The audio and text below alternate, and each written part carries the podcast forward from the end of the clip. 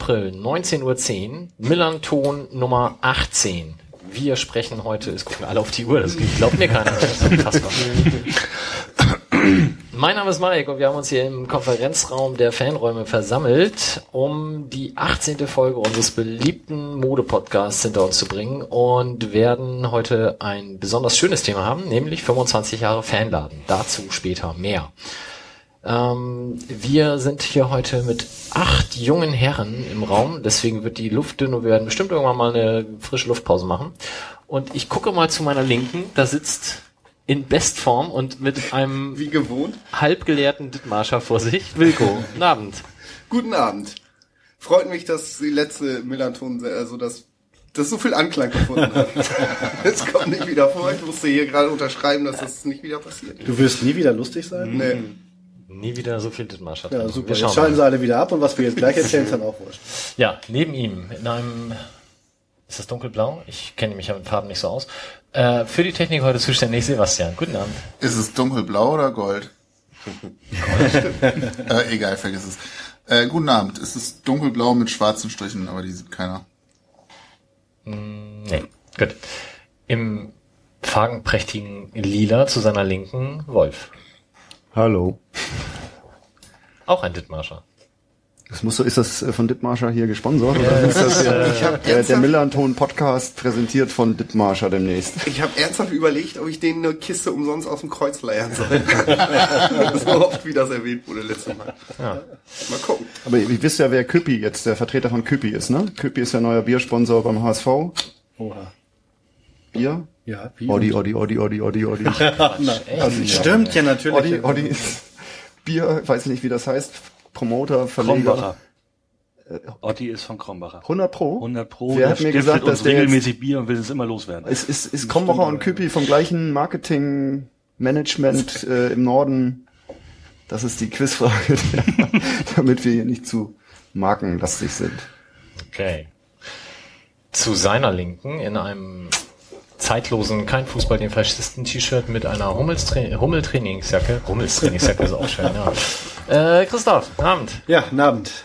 Schön hier zu sein. Du trinkst auch Dittmarscher. Ist ja eigentlich, Ja, ich fühle, wie die Lustigkeit schon unter meine Schädeldecke perlt. Ja. Mike, ist dir eigentlich aufgefallen, dass du nur die namentlich nennst, die Bier trinken? Mein Getränk hast du nicht erwähnt. Stimmt. Sebastian hat eine Spezie vor sich stehen. Sehr auch. So, bes- beschließen wir noch die Runde der sonst auch Anwesenden mit Justus. Du hast einen formschönen Fred Perry Pullover an. Vielleicht soll ich den was aus den Rippen leihen. Das wird sich auf jeden Fall mehr lohnen. Kann jetzt ja auch gehen. Alter, ich würde, ich würde euch auch empfehlen, ey. Nee, nee. So, und damit haben wir die Runde dann auch abgeschlossen. Damit können wir zu unseren Gästen überleiten. Wir haben nämlich heute, weil 25 Jahre Fanladen, die tolle Idee gehabt, beziehungsweise Justus hatte die Idee, alle Fanbeauftragten, die der Verein in diesen 25 Jahren hatte, einzuladen. Das hat auch super geklappt bei der Einladung. Ähm, Heiko Schlieselmann hatte dann relativ frühzeitig aus Termingründen, weil er ja das Theaterchef betreut, äh, führt, wie auch immer, äh, absagen müssen. Aber alle anderen hatten zugesagt. Und der erste, der hier sitzt, ist Henrik Nabend. Schönen guten Abend. Ich darf zum Thema Dittmarscher sagen, dass ich regelmäßig mit Klaus Ottens telefoniere, der immer gerne Bier spendet, vor allem Krombacher. Ja, nee, danke. Und Henrik hat natürlich aus der Totenkopf-Kollektion. Komischerweise. Ich habe gar nicht mehr so viel zu Hause, aber Ja, das ist wunderbar. und ich, was trinke ich? Eine Spezi. Hervorragend. So, dann wäre eigentlich auch noch da gewesen Stefan Schatz. Der musste heute leider krankheitsbedingt absagen. Aber last but not least in der Runde Sven. Guten Abend. Hallo, und zum Thema Krombacher kann ich sagen, dass dieser traumhafte See aus dem Fernsehspot, der ist digital zusammengeschustert. Die gibt's so nicht. Da haben sich schon tausend Angler erkundigt, wo dieser, das tolle Gewässer ist und hat sich rausgestellt, das haben die alles künstlich gemacht. Kann man da auch künstlich angeln? Wenn, wenn Virtuell? du das so erzählst, dass du da auch gefragt? Oder? Das Ergebnis hätte mich durchaus interessiert. Aber gibt es, gibt es Anglerspots, wo auch Fische, die rausgeholt werden, so künstlich zusammengesetzt sind? Oder? Darüber Nee, die schweigt nur, die natürlich nur auf Künstler. Facebook von hier. Äh, Aber war der, oder war der echt? Der, der war größer als du neulich. normal. Ja, was macht man? Ich habe mich echt mir, was macht man damit? Du stehst halt, du stehst dann irgendwo in der Pampa Reinsetzen. und hast einen drei Tonnen schweren Fisch in der Hand. Und den kannst du jetzt ja nicht auf den Grill werfen einfach. Tust du wieder rein, ne? Oder? Ey, das darf man nicht. Das habe ich letztens gesehen im Fernsehen, das darf man nicht. Keine Nachnamen, keine Nachnamen hier, bitte. Wieso ist doch irgendwie so? Das heißt, Be belassen wir es beim Begriff selektive Entnahme. Okay. Gut, ihr seht, wir sind wie immer Wo sehr liest- vielseitig du sowas? Das habe ich gesehen im dritten. Da, da habe ich dann noch mit Sven gleich drüber gefachsimpelt, dass man das gar nicht darf. Und ähm, aber das ist ein großes Angler-Thema offensichtlich, war diese Reportage. Von so Tierschützern. Ja, also wir werden angel Was hatten die denn für Klamotten an? dann auch verlinken. Ähm, Torsteiner. Was Angler so anhaben. ist ein schon wieder, ich kann nichts dafür. ähm, wir haben heute folgendes vor. Wir werden sprechen über das Spiel bei Union Berlin. Wir werden sprechen über den grandiosen 4 zu 0 Sieg gegen Fortuna Düsseldorf. Und dann natürlich über 25 Jahre Fanladen. Und wir werden eine neue Rubrik einführen, die da heißt Wilko liest aus alten Übersteigern. Und wir werden gleich in dieser neuen Rubrik mit dieser festen Thematik brechen, weil Wilko liest gar nicht selbst, aber Nee. dazu dann später mehr. Beginnen wir mit einem kurzen Rückblick auf die letzte Sendung. Es war super. Alle haben sich gefreut oder fast alle und wir haben die äh, Zufuhr des Getränks für Wilko dementsprechend deutlich erhöht und werden da auch dann versuchen, den Namen jetzt weiterhin häufig zu nennen. Du echt, solltest sagen, dass du deine Hand am Tropf hast und das auf und zu drehen kannst. Also man kann über Twitter irgendwie Wilko ab, kann man dann irgendwie die Getränke zuvor steigern und. Wilko down heißt dann halt ein bisschen weniger. ich hab echt ein bisschen Schiss, dass einer aus meiner Familie das findet. Jetzt Da kann man Das ja wird erst peinlich, wenn, wenn äh, Tochter, richtig? ja, bei Wenn die eines Tages ja, dann mal, ja, das wird dann so in, in 18 Jahren ein bisschen peinlich vielleicht. Da musst du dich für dich rechtfertigen, aber Gott. Ja, bei Tochter, ich dachte eher so an, weiß nicht, meine Oma oder so, die wusste das jetzt nicht unbedingt. War keine Sternstunde. Oma Steinhagen twittert. Oma Steinhagen hört Podcasts? Ja, wenn, mein Bruder könnte das jetzt in der Hinterhand behalten und bei Gelegenheit mal äh, an mir vorbei den bekannt machen oder so. Wie kleine Brüder so sind, Wegen der Sache mit dem Kraftwerk. zum Beispiel. Okay. Aber es war eine super Geschichte. Das, war jetzt, damit Leute, die diese Folge nicht gehört haben, da auch wieder reinhören, Ja, ja, weil die also- war gut. Hört euch das an. Ja. Das mit dem Kraftwerk müsst ihr hören, das stimmt. Ähm, es war eine Aluhütte, oder? Egal. ähm, ja. Ich weiß es nicht mehr. Fangen wir an mit dem Rückblick aufs Unionsspiel. Äh, es begab sich also am 20. März, dass der ruhmreiche FC St. Pauli sich in die alte Försterei bewegt hat. Wir hören hier gerade so ein leichtes Echo, aber wenn ich mich wieder aufrecht sitze, ist das weg. Kann das sein? Hm. Gehe ich nicht so nah an den Tisch ran. Ich war da mit Junior, der hatte sein erstes Auswärtsspiel kurz vom siebten Geburtstag. Wir standen also da in diesem Gästeblock auf dem Sitzplatzbereich. Es war prall gefüllt, es war super, es war alles toll. Er war relativ beeindruckt von dem ganzen Stadion und dem ganzen Gedöns drumherum. Ich habe relativ wenig von der Heimatmosphäre mitbekommen. Ich glaube, das liegt an den baulichen Gegebenheiten des Gästeblocks, insbesondere an dieser furchtbaren Plexiglasscheibe, die da ähm, den, den Gästeblock vom, von der Heimkurve trennt. Selbst beim Torjubel habe ich kaum gehört, dass da andere Leute waren, die sich gefreut haben. Und das Spiel war eigentlich wie gemacht für ein 0-0. Und als dann das Gegentor fiel, stand mein Sohn tränenüberströmt neben mir und schrie immer, abseits, abseits. das muss abseits gewesen sein. Und ich habe ihm dann äh, versucht zu erklären, dass es beim Rückpass äh, vom eigenen Mann kein Abseits sein kann. Deswegen habe ich gesagt, ja, das wäre ja aber nur, wenn der Ball vom Gegner kommt. Und dann sagte er, er kam ja ja. Äh, habe ich ihn nicht mit retten können. Also mh, war insgesamt blöd. Wolf, du warst auch da. Wo sind da die, die Radioplätze auf der Haupttribüne? Das ist total super. Da gibt's so einen ganz geheimen Balkon. Der ist auch nicht ausgeschildert. Du musst durch den VIP-Bereich durch und hinten steht dann so ein, ja, so ein typischer äh, VIP-Ordner mit Sakko gekleidet und da musst du wissen, welche weiße Tür du hochkommst, um auf den Radiobalkon zu kommen. Also das ist nicht so ganz einfach. Bei Union finde ich das auch geil. Die ziehen eisenhart durch. 90 Minuten vor Spielanpfiff kriegst du erst deine Arbeitskarten. Und es gibt so einen wunderbaren, einladenden Tresen. Tür steht offen. Es war ja so sommerliches Wetter irgendwie, eigenartigerweise, oder war schön warm. Schönes rotes Sofa an diesem Tresen, aber hinsetzen und erwarten ist nicht so weg, weg, weg, weg, weg. Und erst 90 Minuten vorher gibt's wirklich die Arbeitskarten rausgetan. Und das haben die eisenhart durchgezogen. Da haben wir uns aber nicht so richtig vertreiben lassen und haben uns hingesetzt und da das ganze Szenario angeguckt. Also die ziehen da eisenhart ihre Gäste werden erstmal ein bisschen an der langen Hand äh, gehalten durch. Ja, Kamerabalkon, also da sitzen dann nur die Radioreporter und die Führungskameras, ist total doof, weil du wie in so einem Schwalbennest rumhängst. Aber nachher beim Durchhören der Stadionatmo fand ich also der lauteste und krasseste Wechselgesang, den ich jemals im Stadion gehört habe. Also dieses Union Berlin, wo die sich gegenseitig so richtig so 20 Mal Union Berlin wechselseitig zubrüllen und mit einer sich steigernden Lautstärke, das war schon ganz schön beeindruckend. Und ich finde auch Union ist auch eins der akustisch geilsten Stadien, also nicht so geil wie unsere akustische Situation hier, weil du hast die Stehränge und du hast ein Dach, was schwebt. Also du hast hinten nicht eine umschlossene einen umschlossenen Umlauf, wo der Schall drin bleibt. Also Schalke zum Beispiel ist akustisch das grausamste Stadion, da bleibt der ganze Schall drin, da hörst du nicht, woher die, die Schallquelle kommt. Und dort ist es so, dass die, der Bereich, der oberste Bereich der Tribüne ist offen nach hinten raus, also da kann Luft durchgehen.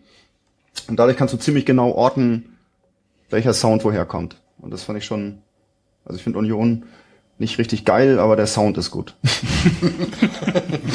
Okay. Für die Akustik-Fetischisten unter euch, also wir haben heute hier vier Headsets und vier Leute, die sich mit zwei Standmikros äh, besprechen. Also das, Genau. deswegen hört sich vielleicht ein bisschen anders an.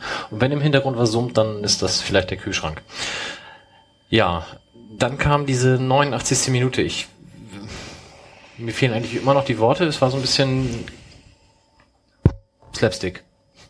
Ich habe es nicht gesehen. Ich hatte mich gerade umgedreht. Ähm, tatsächlich. Und ich habe mich auch geweigert, es mir bis heute anzugucken. Es war der ehemalige Fanbeauftragte von 1860 da, der irgendwie in Berlin gerade arbeitet und mit dem ich oh, befreundet ist jetzt vielleicht zu viel, aber mit dem ich mich sehr gut verstehe. Und ich unterhielt mich mit ihm, ja, und dann guckte er an mir vorbei und meinte, dreh dich mal um, aber da war es schon zu spät. Ja. Möchte noch jemand was zu den Maulwurf-Vegetationen in Berlin loswerden? Oder? Kann Mich würde interessieren, ob jemand Boot gefahren ist. Nee. Keine Bootspiraten, Nee. Zeitlich nicht geschafft. Eddies, Eddies oder was? Eddie? Ich lag mit Scharlach im Bett, beziehungsweise auf dem Sofa. Erzähl mal, klingt auch gut. War, war super. Das wusste ich erst drei Tage später, dass es Scharlach war. Gibt's das noch? Ist der Typ nicht gestorben, der mit dem Boot? Nee, aber die, die fahren noch. Oder ich weiß nicht, ob dieser Eddie, ob es den noch gibt oder... Ah, die Reederei gibt's quasi noch, die Schiffe gibt's noch, die werden noch. Be Ja, aber der, dieser Haupt, Eddie Genau. ist irgendwann ist gestorben, gestorben, letztes ne? Jahr oder so. Aber die Boote fahren noch und die Reederei. Aber vielleicht ist es nicht mehr so gut. Ich habe keine Ahnung, wovon ihr redet. Das haben Macht wir sogar nichts, beim letzten Spiel, also es war zu fortgeschrittener Stunde, aber wir haben drüber gesprochen und ist beworben sogar. Egal. Lassen wir das. Scharlach, Scharlach wäre noch... Scha- Scharlach ja ist eine tolle Krankheit. Scha- Ja, Ja. das ist so mit rotem Hals und so, ne? So lila Hals Ich, oder ich hatte so. die ganz harmlose Variante, die mich dann dazu gebracht hat, zu Hause bleiben zu müssen, weil du ja ansteckend bist. Du Okay. darfst ja nicht. Aber mir ging es nicht so schlecht, dass man nicht zu Hause ein bisschen was machen konnte. Das Ah. fand ich super. Und wie lange? Warst du damit flach? Sieben Wochen. Das betrifft höchstens Herrn Schatz, wie ich ja wohl schon anmerkte, der seitdem er in Ral steht, wohnt dauernd krank ist. Oha, Ähm. der Betriebsrat nickt oder was? Der Betrieb- ähm, nee, also das äh, ist, einige haben da richtig was mit zu tun, ich nicht. Es war schon sehr angenehm, also eine Woche, zehn Tage. Aber es hat mich halt Union gekostet, im Nachhinein eine gute Entscheidung. Hast du es denn im Fernsehen gesehen? Ja, Live. eben, das war ja das Problem. Du hast also Sky. Ich könnte jetzt über die Sonderkonditionen von Sky bei bestimmten Mitarbeitern bestimmter Firmen und Einrichtungen reden, aber das könnte ich auch über Dittmascher tun. Hast du es denn gesehen, dann das Tor? Oder Ja. warst du dann gedanklich schon, ah, Rückpass, guck ich mal woanders Nee, hin? ich habe tatsächlich in dem Moment ziemlich exakt genau auf den Bildschirm geguckt. Was denkt man dann? Ist das, äh, wartet man Ich glaub- auf die Zeitlupe ich, glaub, und ich glaube, denkt, so ich muss das 30 noch mal Sekunden lang erstmal gar nichts. Das, das war echt ziemliche Fassungslosigkeit. Und hat man dann im, im Fernsehen dann aber sofort gesehen, war dieser Platzfehler? Oder? Ja, das sah man sofort in der ersten Wiederholung. Äh, lebhafte Diskussion im Fernsehen, ob das jetzt ein Torwartfehler ist oder nicht. Ähm, die haben sich nachher darauf geeinigt, dass es halb und halb ist. Und zwar die Hälfte sozusagen, die er schultert, äh, nach dem Motto, ein Torwart muss in der 90. Minute seinen Strafraum so lesen können, dass er den Ball, dass er weiß, dass das passieren kann, weil er so in der ersten Halbzeit ja bei Jatkowskis Schuss auch so ein Huppel war. Im selben Strafraum, der ihm den Abschluss versaut hat. Ähm, aber das ist jetzt ja mal eine müßige Diskussion. Wieso, der ist so weggerutscht? Himmelmann rutscht weg. Also der, Nee. der will den Ball Nee, schlagen. nee, okay. Ja, ja, ja, Der rutscht Ball hüpft irgendwie über einen Maulwurf. Er schiebt sich, er legt sich den Ball vor, anstatt ihn rauszuschlagen. Das war die. Diskussion. Hätte er ihn sofort geschlagen, wäre nichts passiert, und er legt sich den Ball ein Stück vor. Okay. hobelt einmal hoch und trifft ihn dann mit dem Knöchel, Schienbein oder wie auch immer. Ja, wobei es vollkommen egal ist bei Himmelmann, ob der sich den Ball vorlegt oder nicht, der landet sowieso in den Rabatten, ne? Also, also das ist ja wohl Hallo, hallo, Ganz vorsichtig. hallo, Wilko, Wilko. Mach mal dein, dein Eindippenmascher als Lea, mach mal das Ding auf. Hast du einen Torhüter gesehen, der bei Rückpassen äh, mit beiden Füßen Bälle spielt und im Spiegel hält? Mit dem rechten und mit dem linken Fuß? Mich. Also, ja, dich, okay. Dann würde ich sagen, Ich musste früher Du kriegst den Ball aber auch nicht aus dem Strafraum. ich war früher äh, immer, musste immer Torwart sein. Ich war der Dicke, den man zuletzt gewählt hat in sein Team. Und meine Beidfüßigkeit war in der Tat das einzige, was mich, äh, mein, mein, mein USP auf dem Fußballplatz sozusagen. weil du auch immer mit beiden Füßen gleichzeitig geschossen hast. stechend faul, zu langsam und hatte keinen Ehrgeiz. Ich war ein ganz schlechtes Teammitglied. Deswegen Torwart. Aber du wurdest verkauft. Ich bin dann irgendwann mit Handball angefangen. Also als ich dann gemerkt habe, dass Fußballkarriere, das war schon mit 13 absehbar, dass das, Da hat dir die Beidfüßigkeit auch nicht mehr das ich, dann war ich auch noch, dann war ich auch noch kleiner als alle anderen und so. Und dann beim Handball, äh, da habe ich dann aufgeholt mit. Du musst das Mikro angucken, sonst geht das nicht. Oh, alles klar. Du Kann musst mich nicht reinkriechen. Äh, ja, ist aber eigentlich auch schon vorbei. Also wenn Wilko einen Haltungsschaden kriegt, dann sind wir mit den Mikros hier schuld. Gut, also Union Berlin. Düsseldorf. Ja, Christoph. Was, was, was soll ich sagen, was nicht begeistert ist? Die Wiederentdeckung der Geschwindigkeit, die Wiederentdeckung des Toreschießens, äh, entfesselte U23 Superdebüts. Und ich habe ein bisschen Schiss, den Nachnamen zu sagen, weil ich gelesen habe, dass er nun doch nicht Choi heißt, was wegen der ganzen tollen äh, Wortspiele Ja, wie irgendwie Choi to the Das World und irgendwie sowas echt hart ist. Aber äh, habt ihr auch gelesen, ne? Irgendwie, dass es Hallo. irgendwie in Wirklichkeit Chue ausgesprochen wird oder, oder so? Chue, chue. Ja, hm.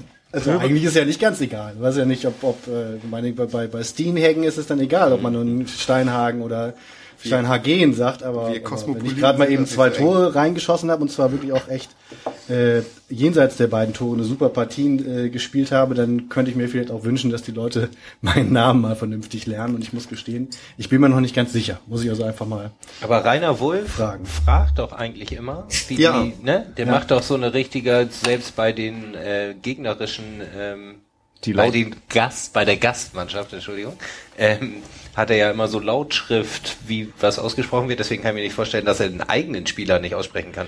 Also ich hätte Aber- mir vielleicht insofern nur erklären können, dass ja eben Choi erst nachträglich dann so zu quasi dann oben dazugekommen ist und er vielleicht den Namen noch nicht da stehen hatte. Weiß Aber ich das waren die, diese, Aber genau an Rainer habe ich auch gedacht, weil der tatsächlich ja einiges an Recherche da immer investiert, dass er die Spiele auch wirklich alle richtig hat und auch darauf achtet, dass die Kollegen in den anderen Stadien das auch wissen, wie unsere Aber da wir an dem. Tag ja ursprünglich mit zehn Leuten aufgelaufen sind, weil er ja Dennis in der Aufstellung vergessen hat, kann es auch sein, dass äh, der Name vielleicht falsch war. Das heißt, Choi wird eigentlich Daube ausgesprochen. Richtig. sag mal, die, Der übrigens auch ein gutes Spiel, Spiel gemacht hat, will ich an dieser Stelle auch nochmal wieder fallen Das lassen. muss Hat ich bestätigen, nachdem ich letztes Mal ja, äh, nicht wahr? Ja, ah, ja, das sagt also auch Sebastian. Das ist natürlich äh, ausgesprochen äh, gut. Dennis Daube ist übrigens gerade mit seiner Freundin auf der Osterwiese. Wenn ich das hier, nee, wie heißt das? Dom. Ah, Osterwiese. Oh, das freut mich aber, dass du das Osterwiese nennst. Osterwiese hier. Ist er, ist er Freimarkt oder was? Ist das die Alternative in Hinstedt-Ulzburg? oder? Nee, das ist in Bremen. also das kennen. in die andere Richtung quasi. Nochmal zu dem, zu dem Dings zurück. Ich würde ja, ich fand das so krass, diese Stadionzeitung, so oft wird sie ja nicht gelesen oder die Titelblätter sind oftmals ein bisschen, ja, weiß ich nicht, Entschuldigung, nein, okay, die wird schon gelesen. Ich finde ja deine, ich finde deine Artikel, ich finde deine Artikel immer so gut und jetzt würde ich gerne wissen, jetzt schleime ich mich nochmal ran hier, ne? Ja, Egal. grad Auf alle Fälle das. Titelblatt, heute mit der Fortuna in Braun-Weiß Hat und noch nie so gut funktioniert. ja, das ne? hat funktioniert und jetzt frage ich mich nur, ich habe so ein bisschen Angst, weil da stand ja in Klammern drunter, jetzt mal endlich oder nee, sowas. ja, jetzt mal endlich. Ab jetzt gerne immer dann. Warum Ab nicht? jetzt mal gerne immer, wer, wer würde sich anders lesen. Aber ja da stand jetzt mal endlich. Hat funktioniert. Hast du das ausgedacht? Nee, das war, äh, ich, ich kann nicht genau sagen, wer es war. Auf jeden Fall kam es aus dem Medienzentrum, weil ich war bei der Redaktionssitzung für diese Ausgabe, konnte ich nicht dabei sein. Kann ich nur sagen, haben sich die Kollegen auf jeden Fall genau die richtige Idee aus den äh, Fingern äh, gesogen oder vielleicht kamen sie auch so plötzlich inspiriert. Auf jeden Fall, ja, saß. Ne? Ich habe im Aufmacher dann noch mal ein bisschen äh, mein Basiswissen, alte Geschichten daraus graben können und mich darüber gefreut, in ollen antike Lexika, die dann auch noch Pauli heißen, rumblättern zu können. Das war wirklich so. Dann habe ich seit Jahren auf dem Regal stehen, noch nie so richtig benutzt. Naja. Ja, Gut, und hat ja dann funktioniert. Fortuna war als Schicksalsgöttin im FC St. Pauli sehr gnädig, nach neun Minuten halt schon 1 zu 0, da sagt man jetzt nicht nein. Ähm, beim 2 zu 0, ich war übrigens beim 1 zu 0 so perplex, ging das noch irgendjemand so, weil, äh, dass das, weil das ging so schnell, dass ich erstmal davon ausging, das wäre Außennetz. Also ich habe erstmal so zeitverzögert, ungefähr fünf bis zehn Sekunden gewartet. Beim zweiten Tor dann genauso, weil ich dachte, scheiße, gleich pfeift der Schiri ab irgendwie wegen Torwart bedrängt. Der Torwart wurde gar nicht bedrängt, aber ich habe halt befürchtet, dass dem vielleicht so wäre, weil das 2 zu 0 ja wirklich auch die ausgleichende Gerechtigkeit war, muss man sagen. Ne? Also äh, Tor, oder? Äh, verwechsel ich jetzt die Tore? Nö, 2-0 war doch Torwart hat den Ball eigentlich schon, dann rennt ihm sein Kollege quasi rein in die Hände, Ball springt ihm aus der Hand, Scheu, eiskalt rein mit dem Ding, hervorragend. Äh, ja, 3-0 kann ich auch nur sagen. Eiskalt verwandelt, es hätte Sobota schon 15 Dinger diese Saison äh, gemacht. Ähm, das war sehr schön anzuschauen und als dann Bubala eben auch noch das 4 zu 0 sofort nach der Pause dann geliefert hat, ja, wer war da nicht glücklich? Also ähm, es wird teilweise ja so ein bisschen klein geredet, muss ich sagen. Ähm, Im Sinne von, ja, aber die haben uns das ja auch leicht gemacht. Ähm, ich möchte das eigentlich gar nicht kleinreden. Ich finde, unsere haben das gut gemacht. Ja, haben sie auch. Aber ist es halt wie so oft im Fußball, wenn Bellinghausen mit dem Kopfball das 1-0 macht, dann bleibt es vielleicht dabei. Das stimmt, das hatte ich jetzt mal verdrängt. Ja. Und ähm, andererseits, ja, Choice, also was, was zu der Namensdiskussion, ich habe mir viele Interviews nach dem Spiel angeguckt, die haben ihn alle Kyong genannt. Das war ganz schön clever von denen. Also, Rock.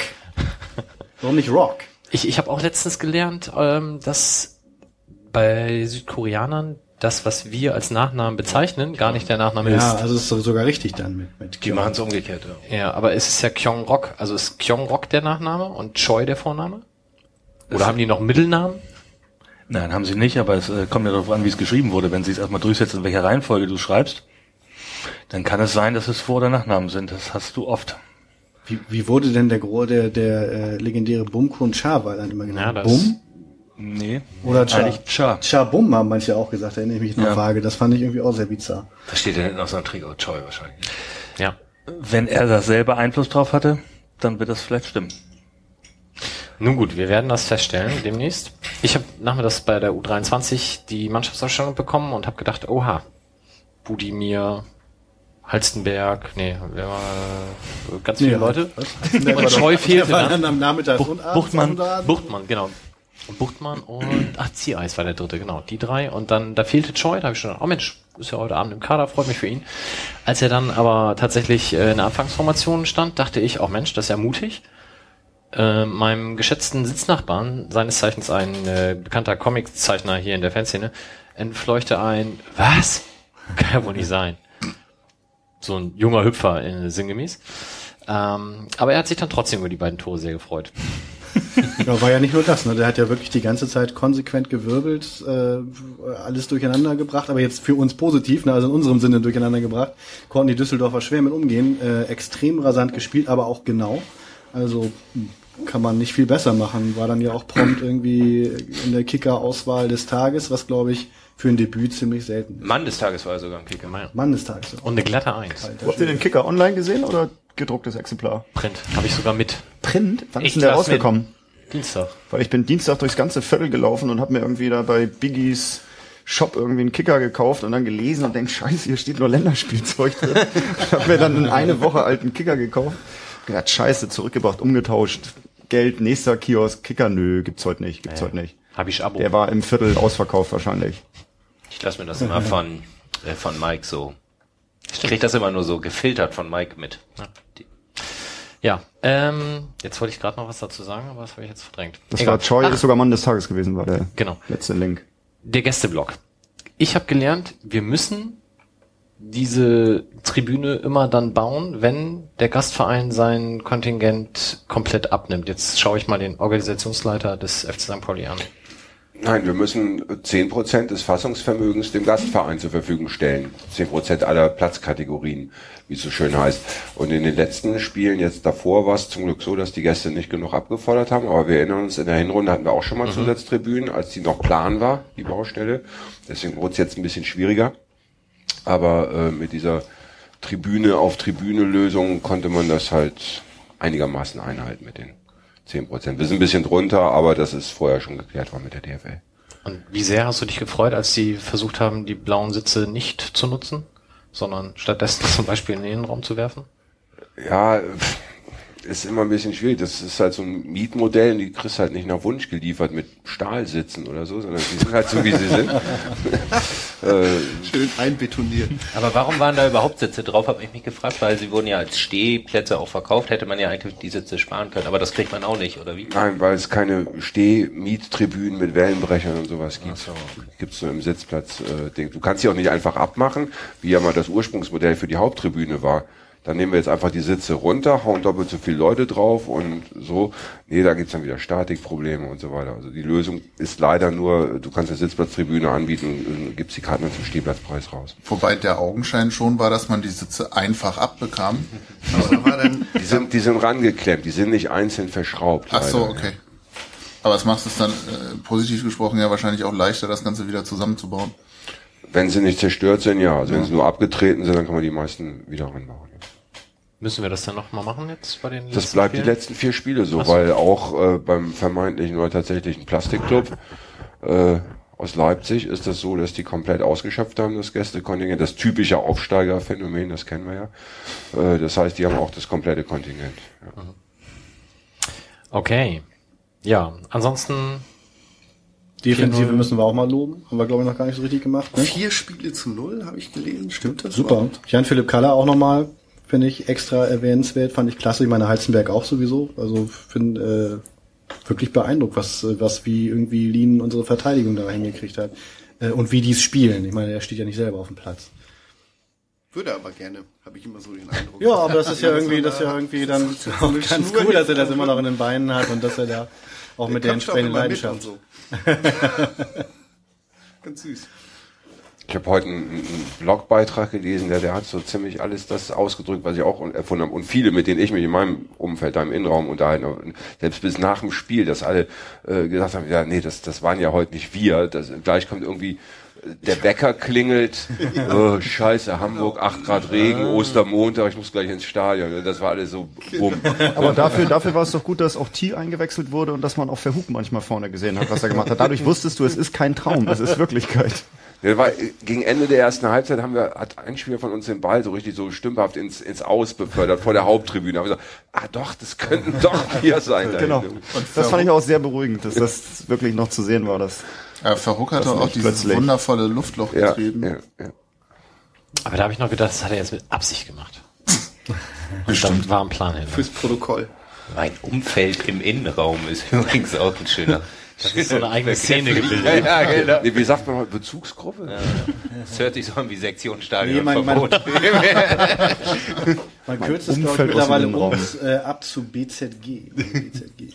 Aber ich fand das auch krass hier äh, nachher die die O-Töne dann so, zum Beispiel Schnecke da in Interviews. Erstmal habe ich mit einer Stimme überhaupt nicht erkannt so und dann, ja nö, wir haben da ganz cool gespielt, nur Caro einfach irgendwie und so. Das war alles so, das war so der Tenor nachher und da habe ich gedacht so, gibt ja dann immer so, Gonta war dann so, ja siehst du hier, wir sind so cool, irgendwie der, in der Mannschaft steckt viel mehr und das endlich konnten wir es mal zeigen und so. Wir lassen uns von den ganzen äh, Rückschlägen nicht runterbringen und so weiter. Und wenn das wirklich als Potenzial in einem Fußball oder in einem Team steckt, was da drin war und dann ist das wirklich noch eine entwickelbare Sportart auf vielen Ebenen, finde ich. Ja, war geil. Ja, spielt Choi denn jetzt, also äh, erste, ich, ich, ich geleite jetzt mal in Fußballtaktik ab. Bleiben wir auch auswärts beim 4-4-2? Guck ich mal Wolf an. 4-4-2 ist ja, ist, ist ja kein stures System. Du spielst, wenn du gegen den Ball spielst. Also wenn du den Ball nicht hast, spielst du 4-4-2. Gut, frage ich anders. Spielen Choi und Verhook auch in Karlsruhe? Ich würde denken, Ewald ist ein, ist ein Traditionalist und lässt irgendwie, und ist lange bei Aufstellung geblieben und ist ein bisschen schwierig so mit, welche Innenverteidigung ist in Karlsruhe am Start? Weiß ich nicht, aber ich könnte mir vorstellen, wenn er jetzt nicht, nicht total durchdreht, der Kleine, Ich glaube, So. der, ich glaub, der kriegt, wenn er in der Startformation im nächsten Spiel ist, erstmal so von irgendwelchen Verteidigerkillern direkt in den ersten Minuten dermaßen die Beine weggetreten, um den den Schneid abzubauen. also du meinst, er wird gesch geschont, geschützt? Nee, das glaube ich nicht. Aber ich glaube, der wird, hat ja, das hat ja jeder gesehen. Alle gucken natürlich dieses Spiel und äh, ich glaube, die Verteidiger werden sich den erstmal vorknüpfen, um einfach zu sagen, pass mal auf, Junge, hier nicht. Ja, aber das ist ja das Geile, äh, ist ja dann, gibt's die nächsten Debütanten. Also Kalle hat auch noch keine Bude geschossen so und dann ist doch gut, dann lass doch vorne die Offensivspieler zwei Mann auf sich ziehen, dann sind die Außenverteidiger mal dran. Also ich weiß nicht, Heitzmerk hat schon ein Tor geschossen, Kalle noch nicht. Zweitligaspiel, wo vier Leute ihre ersten Zweitligatreffer Treffer machen. Himmelmann noch einen Elfmeter. Auch alles gern dabei, genau. Kopfball. Äh, wie lange ist denn Schatkowski eigentlich noch verletzt? Also, Das ist fraglich für Freitag. Also, ja. ja. Also kann sein, muss nicht. Die beiden würde ich gerne mal nebeneinander sehen. Ob die sich gegenseitig kaputt wirbeln. Einfach so, weil ein Platz da ist. Wen würdest du denn runternehmen für Schatkowski? Hm? Wen du runternehmen würdest für Schatkowski aus der Startelf? Das ist eigentlich vollkommen egal. Du weißt doch genau, dass ich keine Ahnung von sowas habe. Ich würde die einfach nur gerne nebeneinander sehen. Also rein größentechnisch meinst du, ne? Ja, und vom Wirbelfaktor her. Okay.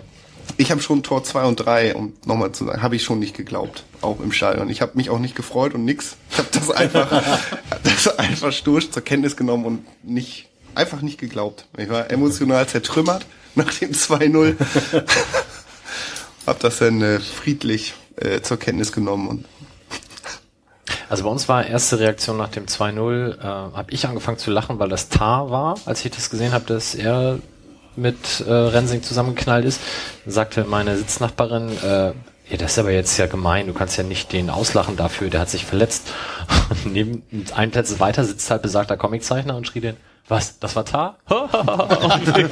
Wie war, hier war- Tar hat das, das Tor dann gemacht ins, ins, ins nee, Quatsch. Nein, Torwart geblockt. da hat Nein, das war ja Choi, ne? Hast du ja gesehen. Nee, dann, ah, nee, Quatsch. Der Verteidiger, der in den Torwart rannte, war Tar. Genau, und, und was war dessen Vorgeschichte? Der hat ja mal irgendein Tor gegen uns gemacht, oder? Nee, der war mal beim HSV. Und Ist auch immer noch beim HSV.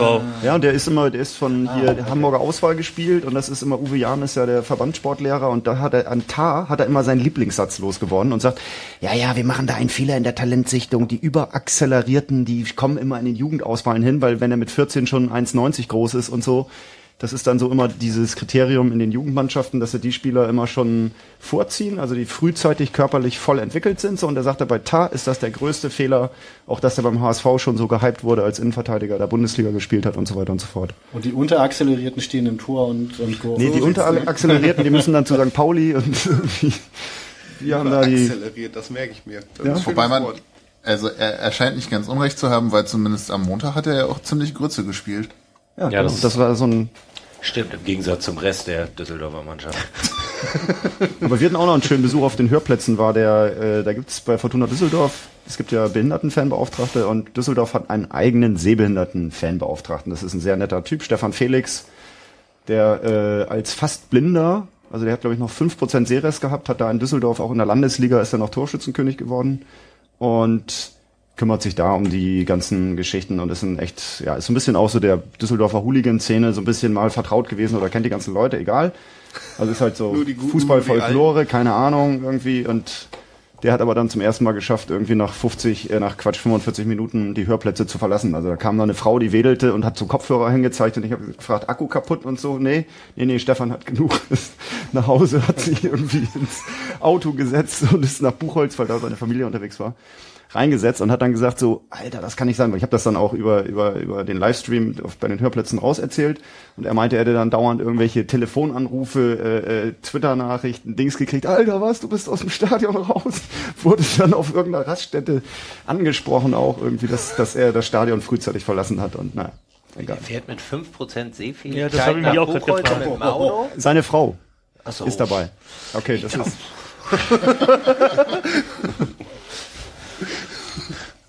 Ja, möchten wir nicht äh, weiter drüber nachdenken. Alles gut. Ähm, ja, Stefan, alles Gute, kommt gut. Wird gut, aber Düsseldorf hat auf alle Fälle Kaffee auf. Mit Ja. Team und mit Schulte und sind da abgenervt und sagen, das alles entwickelt sich hier nicht. Und Oh, Helmut Schulte können ja auch noch was zu sagen, aber das lasse ich lieber, sonst wird's hier böse. Ähm, hey, Och, Doch, sag mal. erzähl. Naja, dass er diesen völlig Schlimmes sinnlosen Interview, Text da in der Welt noch am Spieltag veröffentlichen lässt, den er wohl sicherlich wahrscheinlich eine Woche vorher schon losgeworden hat, aber irgendwie zu sagen, nachdem ich hier weg war mit meiner tollen Leihspielerphilosophie ging alles den Bach runter. Ich habe den noch nie gemacht, aber jetzt, also, nee, kann er sich klemmen, den Satz. Blöd.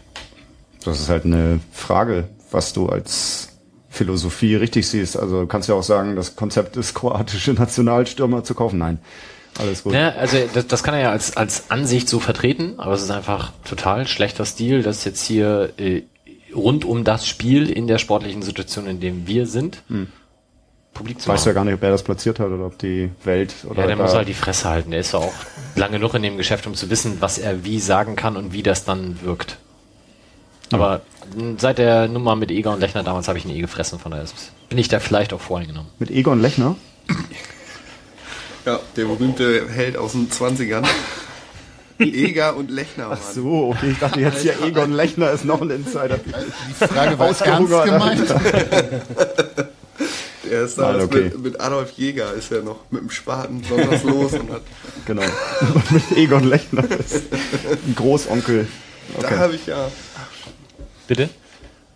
Möchtest Adolf auch noch? Jäger Kampfbahn wird verkauft. Sehr traurig. Ich als Bahnfelder, als Neubahnfelder finde das voll doof. Hast du dich dann mit Aber den die soll doch seit Jahrzehnten verkauft werden. Ja, und jetzt müssen die. Das, ich glaube, das letzte Jahr und dann stand im, äh, wir kriegen ja immer die, das Hamburger Abendblatt äh, so, also in den Flur gekippt samstags. Ich weiß nicht, oft, ne, so eine Mini-Ausgabe für umsonst. 10,2 Millionen plus ein neues Stadion für Altona. Hast du dich mit den Plänen da näher auseinandergesetzt? Weißt du genau, auf welcher Ecke das da gebaut wird? Nee, das habe ich noch nicht mitgekriegt, weil ich erstmal damit beschäftigt war, raus, also wer das gekauft hat und so und was da jetzt passiert. Und ich finde, ich leide sehr. Also ich, auch wenn du, ich weiß, du magst Altona 93 nicht so und viele mögen den. So wie Schulte. Aber ähm, als Ground ist das natürlich äh, für mich Weltkulturerbe. Finde ich. Und jetzt kriegen die dafür einen Fußballplatz 10,2 Millionen Und was kommt da dann hin? Firma, äh, Wohnung. Wohnung. Das, die Mopo zieht auch weg. Diese ganze Marzipanfabrik da. Ähm, Mopo, wo zieht die Mopo denn hin? das weiß ich nicht. Aber die sind auch so irgendwie auf dem Sprung. Dann seid ihr doch auch weg. Ihr wohnt Genau, doch auch, das war? Wir wohnen gegenüber der Mopo. Das ist, Ah, okay. da war ich gerade, ja, heute habe ich mir nochmal die ganze Geschichte der Marzipanfabrik gegenüber angeguckt und so. Und das sind schon, äh, das sind sehr historische Ecke da. das ist, ne? hat, er, hat er recht, weil wenn man die Mopo jetzt auch noch wegdenke, weil die haben ja in der, im Friesenweg diesen riesen Koloss hingebaut am Bürogebäude, dann direkt dahinter kommt ja schon der Othmarschenpark. Genau. Und wenn dann sozusagen die Kriegstraße wegfällt, was ja so ein schönes Grünareal ist, und dann gegenüber die Marzipanfabrik oder was auch immer das da Genau. war, Das, dann hast du halt eben ein Autohaus und danach wahrscheinlich Glitzerbeton drumherum. So, das ist irgendwie schon, Ja. schon ein ziemlicher Einschnitt, wenn die Mopo auch Eben, und verschwindet. für eins der ältesten Stadien, die es so gibt, also die ich fußläufig erreichen kann. Da kommt's wieder. Museum in fußläufiger das, Entfernung. das ist die Adolf Jäger Kampfbahn und das Stadion im Volkspark. Oder kommst du noch woanders zu Fuß hin? Na, es ist ja. Also wenn ich mich ganz anstrenge, kann ich auch in anderthalb Stunden kann ich auch zum Millantor laufen. Also bezüglich ältestes Stadion, soweit ich weiß, ist es das zweitälteste in Deutschland. Das Ja. älteste Stück der Kickers. Also Genau, ich Degerloch. glaube, wenn man ähm, nur reine Fußballstadien dazu rechnet. Es gibt da so eine Unterscheidung zwischen Sportstätte und reines Fußballstadion. Und es gibt ältere Sportstätten, die haben dann die Tatan Aschebahn drumherum Ah, okay. sozusagen. Die, da gibt es noch ein paar ältere, aber als reines Fußballstadion ist die Adolf Jäger Kampfbahn das zweitälteste Nordeuropas oder so. Das ist ganz historischer Grund und da werden jetzt Wohnungen gebaut. Besser als Büros. Ja, wahrscheinlich werden da auch ein Drittel Büros. Die ein Drittel Sozialwohnungen, die geplant sind, werden dann doch Büros. Öffentlich geförderte Büros. Ja, genau. Ich frage mich, ich frag mich gerade, ob man das weiß, wo das äh, zweitälteste Bürogebäude Norddeutschlands ist. Vielleicht können wir da alternativ gucken, ob ist das auch irgendwie eine die Strahlkraft hat. Marzipanfabrik gegenüber. Ja, dann ist Ja, es da hatte Oetker früher äh, seine Zwangsarbeiter, habe ich heute gelernt. Also das ist da Okay. auch so, da haben 440 Zwangsarbeiter gewohnt und da ist jetzt äh, Mopo und irgendeine Investmentfirma und eine Werbeagentur oder so drin. Ähm, ja, das ist halt, da gehe ich halt oft spazieren, deswegen weiß ich das alles. Aber es ist schon schade, muss ich ehrlich sagen. Als Fußballkulturalist äh, finde ich es blöd und zu Altona kann man stehen, wie man will. Und ich weiß auch offen gestanden gar nicht, also meines Wissens nach war das tatsächlich eine vereinzelte Mitgliederentscheidung, dass das so gehandhabt wird. Und die Klausel war ja, wir gehen nur, wenn wir einen akzeptablen Ausweichort haben und ihr uns da auch noch eine, äh, ein Stadion dann hinbaut. Die kriegen das dann oben drauf. Und das muss aber bis 2015 entschieden sein und deswegen mussten die jetzt, auch wenn es die Mitglieder so, es war offensichtlich ein demokratischer Prozess und der Verein kann damit gut leben. Und äh, aber ich finde es trotzdem einfach kacke. Und wo kriegen die das Stadion jetzt hingebaut oder wo wird das dann sein? Das habe ich jetzt noch nicht so. Also auch das- Memelandallee, Richtig. Heimatstraße. Ah, okay. Und das ist ja die, ich weiß nicht, ob du da mehr weißt, Sven, ist das, das ist nicht das Gelände direkt daneben. direkt anschließend. Also es können dann theoretisch in zwei Jahren da zwei Regionalliga-taugliche Stadien auf 100 Metern stehen. Die bestimmt nicht zeitgleich angepfiffen werden. Sehr schön. Okay, ja, dann haben wir zu Düsseldorf, denke ich, alles gesagt. Können wir das abhaken? Ähm, kurzer Werbetrailer. Wir haben zwei Veranstaltungen, auf die wir hinweisen möchten. Wolf, magst du vorlegen? Ach so, ja klar, logisch, klar. Wir machen wie immer zur Saisonvorbereitung mit dem Blindenfußball ein ja, kleines Trainingslager oder ein Miniturnier. Das findet jetzt an diesem Wochenende statt, Samstag und Sonntag. Und da gibt's immer von 15 bis 18 Uhr, kann man am Borgweg 17a Blindenfußballspiele sehen. Wir haben zum ersten Mal die belgische Nationalmannschaft zu Gast und unsere Freunde aus Brünn sind da und da gibt's dann so ein kleines Miniturnier. Und da ist 15 bis 18 Uhr. Es ist ein Schulgelände an der Schule, also auf dem Gelände der Blindenschule, wo unser Trainingsgelände ist und da kann man rauf. U3 raus, Borgweg, links rum, nächste große Toreinfahrt links rein und dann auf dem Schulgelände ja ein bisschen der Ausschilderung folgen. Samstag und Sonntag, beide Tage 15 bis 18 Uhr. Genau, 15 bis 18 Uhr. Wir trainieren vormittags auch, aber das ist halt nicht öffentlich. Ho, ho, ho. Sondern äh, das sind dann halt die Spiele. In dem Nachmittagsbereich spielen wir halt ein Turnier. Und da kann man gerne hinkommen und sich das angucken. Ist allerdings ja familiär und jetzt ohne Event, ohne Eventcharakter. Magst du bei der Gelegenheit nochmal von eurer tollen Preisverleihung erzählen? Die tolle Preisverleihung. Wir haben den Sepp Herberger, wir haben die Sepp Herberger Urkunde gewonnen. Es gibt einmal im Jahr irgendwie einen Preis. Die Sepp Herberger Stiftung ist ja in dem Bereich oh, Behindertenfußball unterwegs, Resozialisierung, ähm, Schule und äh, Fußball und macht noch ein Sozialwerk. Also und da wurden wir aufgefordert, oder wir haben versucht, vorletztes Jahr da schon mal äh, vorgeschlagen zu werden. Die Landesverbände, die Landesfußballverbände schlagen dann im Bereich Behindertensport oder auch in den anderen äh, äh, Rubriken schlagen die Projekte vor. Und dann wählt das Kuratorium der Stiftung aus, wer den Preis gewinnt. Und wir durften dann den ersten Preis entgegennehmen. Und das hat ein bisschen mit der ja, Vielfältigkeit des Projekts Blindenfußball zu tun, die wir da machen. Ich war so ein bisschen überfordert und dachte, scheiße, schon wieder einen Antrag schreiben, den man nicht irgendwie, wo es Zeit kostet und der nichts bringt. Und dann war der Thomas Hübner, ist der Behindertenfußballbeauftragte beim Fußballverband, der hat darum gebeten, einfach mal zu sagen, warum würdet ihr denn eigentlich den Preis gewinnen können? So, dann habe ich so eine Liste runtergehackt, alles, was mir einfiel, reingeschrieben, auch nicht gelogen, sondern Serdal zum Beispiel benutzt einen Rasselball in seiner physiotherapeutischen Praxis, also der ist Physiotherapeut und benutzt da einen Rasselball und damit kann er dann die Patienten kontrollieren. Also sagt er, hier, pass mal auf, kommt da einer mit Knie- oder Rückenschaden, stopp mal den Ball, ich spiele ihn dir zu. Und der hört halt dann an dem Rasselball, ob der das richtig macht und korrigiert ihn dann dadurch, dass er selber weiß, wie der Rasselball klingt. Und das waren so kleine Dinger. Dann gab es in Mannheim diese Verleihung. Ich weiß nicht, ob jemand da schon mal war auf sowas. Justus bestimmt öfter bei solchen Veranstaltungen, Sven auch, sicher auch 100.000 Mal. Ständig, oder? Mannheim, täglich. Ja, nee, die Sepp Herberger Stiftung. Also das war dann Nee, halt ich war da irgendwie noch nie. Otto Rehagel, äh, äh, Horst Eckel, äh, Schlappner war dann auch da, wo ich dann kurz wurde mir übel. So irgendwie, ich habe den auch nicht erkannt, weil der sein Pepita-Hütchen gar nicht mehr trägt, sondern voll mit Glatze und so ein Schnauzbart. Ich denke, den kenne ich die ganze Zeit, wie ist er strack.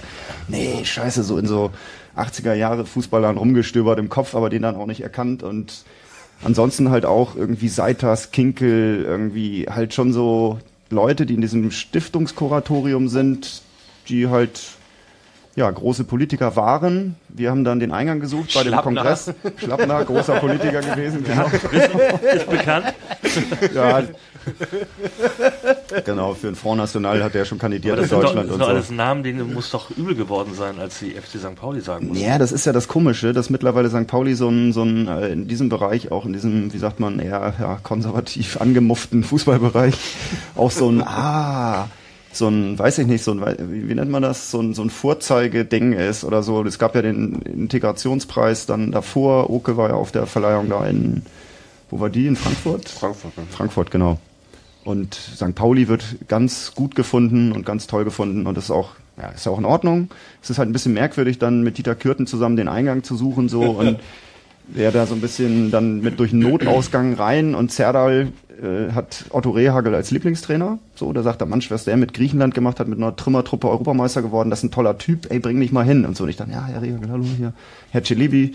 Und der zweite Satz von Otto Regel, ja, wo kommen Sie denn her? Was sind Sie denn für ein Landsmann?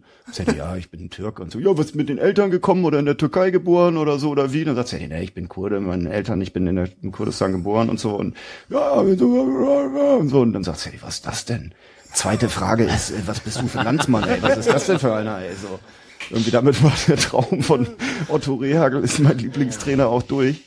So, irgendwie, es war halt schade, so. Aber das waren so kleine Dinge und dann war noch lustig, weil Serdal dann, äh, haben wir einen kleinen O-Ton gemacht, äh, also Horst Eckel zum Beispiel, toller Typ. Also der, ich weiß nicht, wie der politisch ist, das ist ja auch ein bisschen so ein Gelände, aber das ist halt echt eine gute Seele, so, das ist echt ein sympathischer Typ. Und Eckel und äh, Rehagel saßen nebeneinander und dann bin, ist Serdi nochmal hingegangen, wir haben Aufnahmegerät dabei gehabt und Serdi hat dann gefragt, so, ja, Herr Rehagel, und wir spielen ja im Sommer Blindenfußball-Europameisterschaft, wir wollen Europameister werden. So was raten Sie uns dann? Und dann hat er natürlich gleich, oh, oh, das Team ist das Wichtigste und so und hat dann so richtig schön so O-Ton rausgehauen und der Einzelne zählt nichts, nur das Team. Und war halt so, ja, weiß ich auch nicht, das war halt so, wenn du dann so Spruchblasen eigentlich nur aus dem Comic kennst, so, aber dann siehst du die Spruchblasen plötzlich in echt so bei Menschen dranhängen und so. Das ist, das ist so. Und ey, na gut, okay, dann ich sag dann noch, dann gab's so so äh, schönen Tischlein gedeckt, so auf jedem Tisch war ein Quadratmeter Rasenfläche, also richtiger Fußballrasen, auf dem dann ein Plastikball lag. Also das war dann halt so, haben da richtige Fußballfachleute dekoriert. Sehr bunt, sehr viel Serviette, sehr viel verschiedene Gabeln, Messer und Zeug. Also gut gemacht, schön es gab so eine Sänger, zwei Sängerinnen, die so aus der der der Macher von den Söhnen Mannheims saß auch bei uns mit am Tisch. Also ich, Wahrscheinlich Joy Fleming. was? Dann müsste ja Joy Fleming noch aus Mannheim dabei gewesen sein. Ich kenne mich nicht aus, also ich auch hier. Aber doch nicht der Xaver Naidu, oder? Nee, Xavier Naidu nicht, sondern das ist nämlich der, der Herberger, Enkel oder Großneffe oder sonst was. Das ist der Produzent von den Söhnen Mannheims, der auch damals mit Xavier Naidu da irgendwie rumgemacht hat. Und der hat dann irgendwie eins seiner seiner Nachfolgeprojekte da, zwei Mädels, die singen und am Pianospieler und einer Prominenter bei uns am Tisch frotzelte dann rum irgendwie so, weil es der, der Herr Wyszynski von der Seperge-Stiftung sagte, ja, und jetzt begleiten uns wieder die Sängerin äh, in den in den Hauptgang so und als es dann Richtung Nachtisch ging, sagte da ein sehr prominenter Mensch, ja, ja, die begleiten uns jetzt in die Nacht. Ne? und Sophie, Sophie, schön. Das ist halt, also ich weiß nicht, kennt ihr dieses Ding, diese, diese bei, bei Elf Freunde? Günther Hetzer, so? Und du denkst dann, äh, eigentlich, das ist eigentlich äh, total überzogen und erfunden. Und eigentlich, glaube ich, ist das wirklich, bildet das die Fußballrealität hinter dem Vorhang ab. So. Und das ist schon, ja, stark. Desillusionierend. Wie alt ist eigentlich Herr Schlappner? Ich hätte jetzt echt, wenn du mich gefragt hast, hätte ich gesagt, der ist schon lange tot. Ja, hätte ich auch getippt. Der sah aus wie ein Untoter. Also der sah genauso aus wie vor 20 Jahren, vielleicht sogar besser. Aber ohne Hut. Ohne Hut, ja. Ah, okay. Ja, wa- was macht ihr mit dem Geld? Mit dem Geld, das Verprassen, kommt oder? aufs Konto und äh, ja. Also nichts Konkretes. ja, das ist so ein bisschen schwierig. Die ganze Struktur ist halt so, dass man der, der, die Ausgabensituation wird sich vergrößern. Also wir haben, wir geben mehr Geld aus, als wir einnehmen und dann ist es halt ein Haufen Arbeit, den ich da hauptsächlich mache, so irgendwie. Und das ist irgendwie mit 500 Euro im Monat auch nicht irgendwie zu machen und Blindenfußball geht noch weiter. Also das könnte jetzt hier auch eine Drei-Stunden-Sendung werden. Die Stadt Hamburg möchte gerne ein Länderspiel veranstalten, Blindenfußball, weil das für die Olympia-Bewerbung im Vorfeld interessant ist und nach der Europameisterschaft gäbe es da eine Möglichkeit, da gibt's Fragen, die dann jetzt auftauchen und da tauchen aus allen Ecken Sachen auf. Wir haben danach, aber das war eigentlich viel geiler, nämlich nach dieser Sepp Herberger Stiftung musste ich dann nach Malente.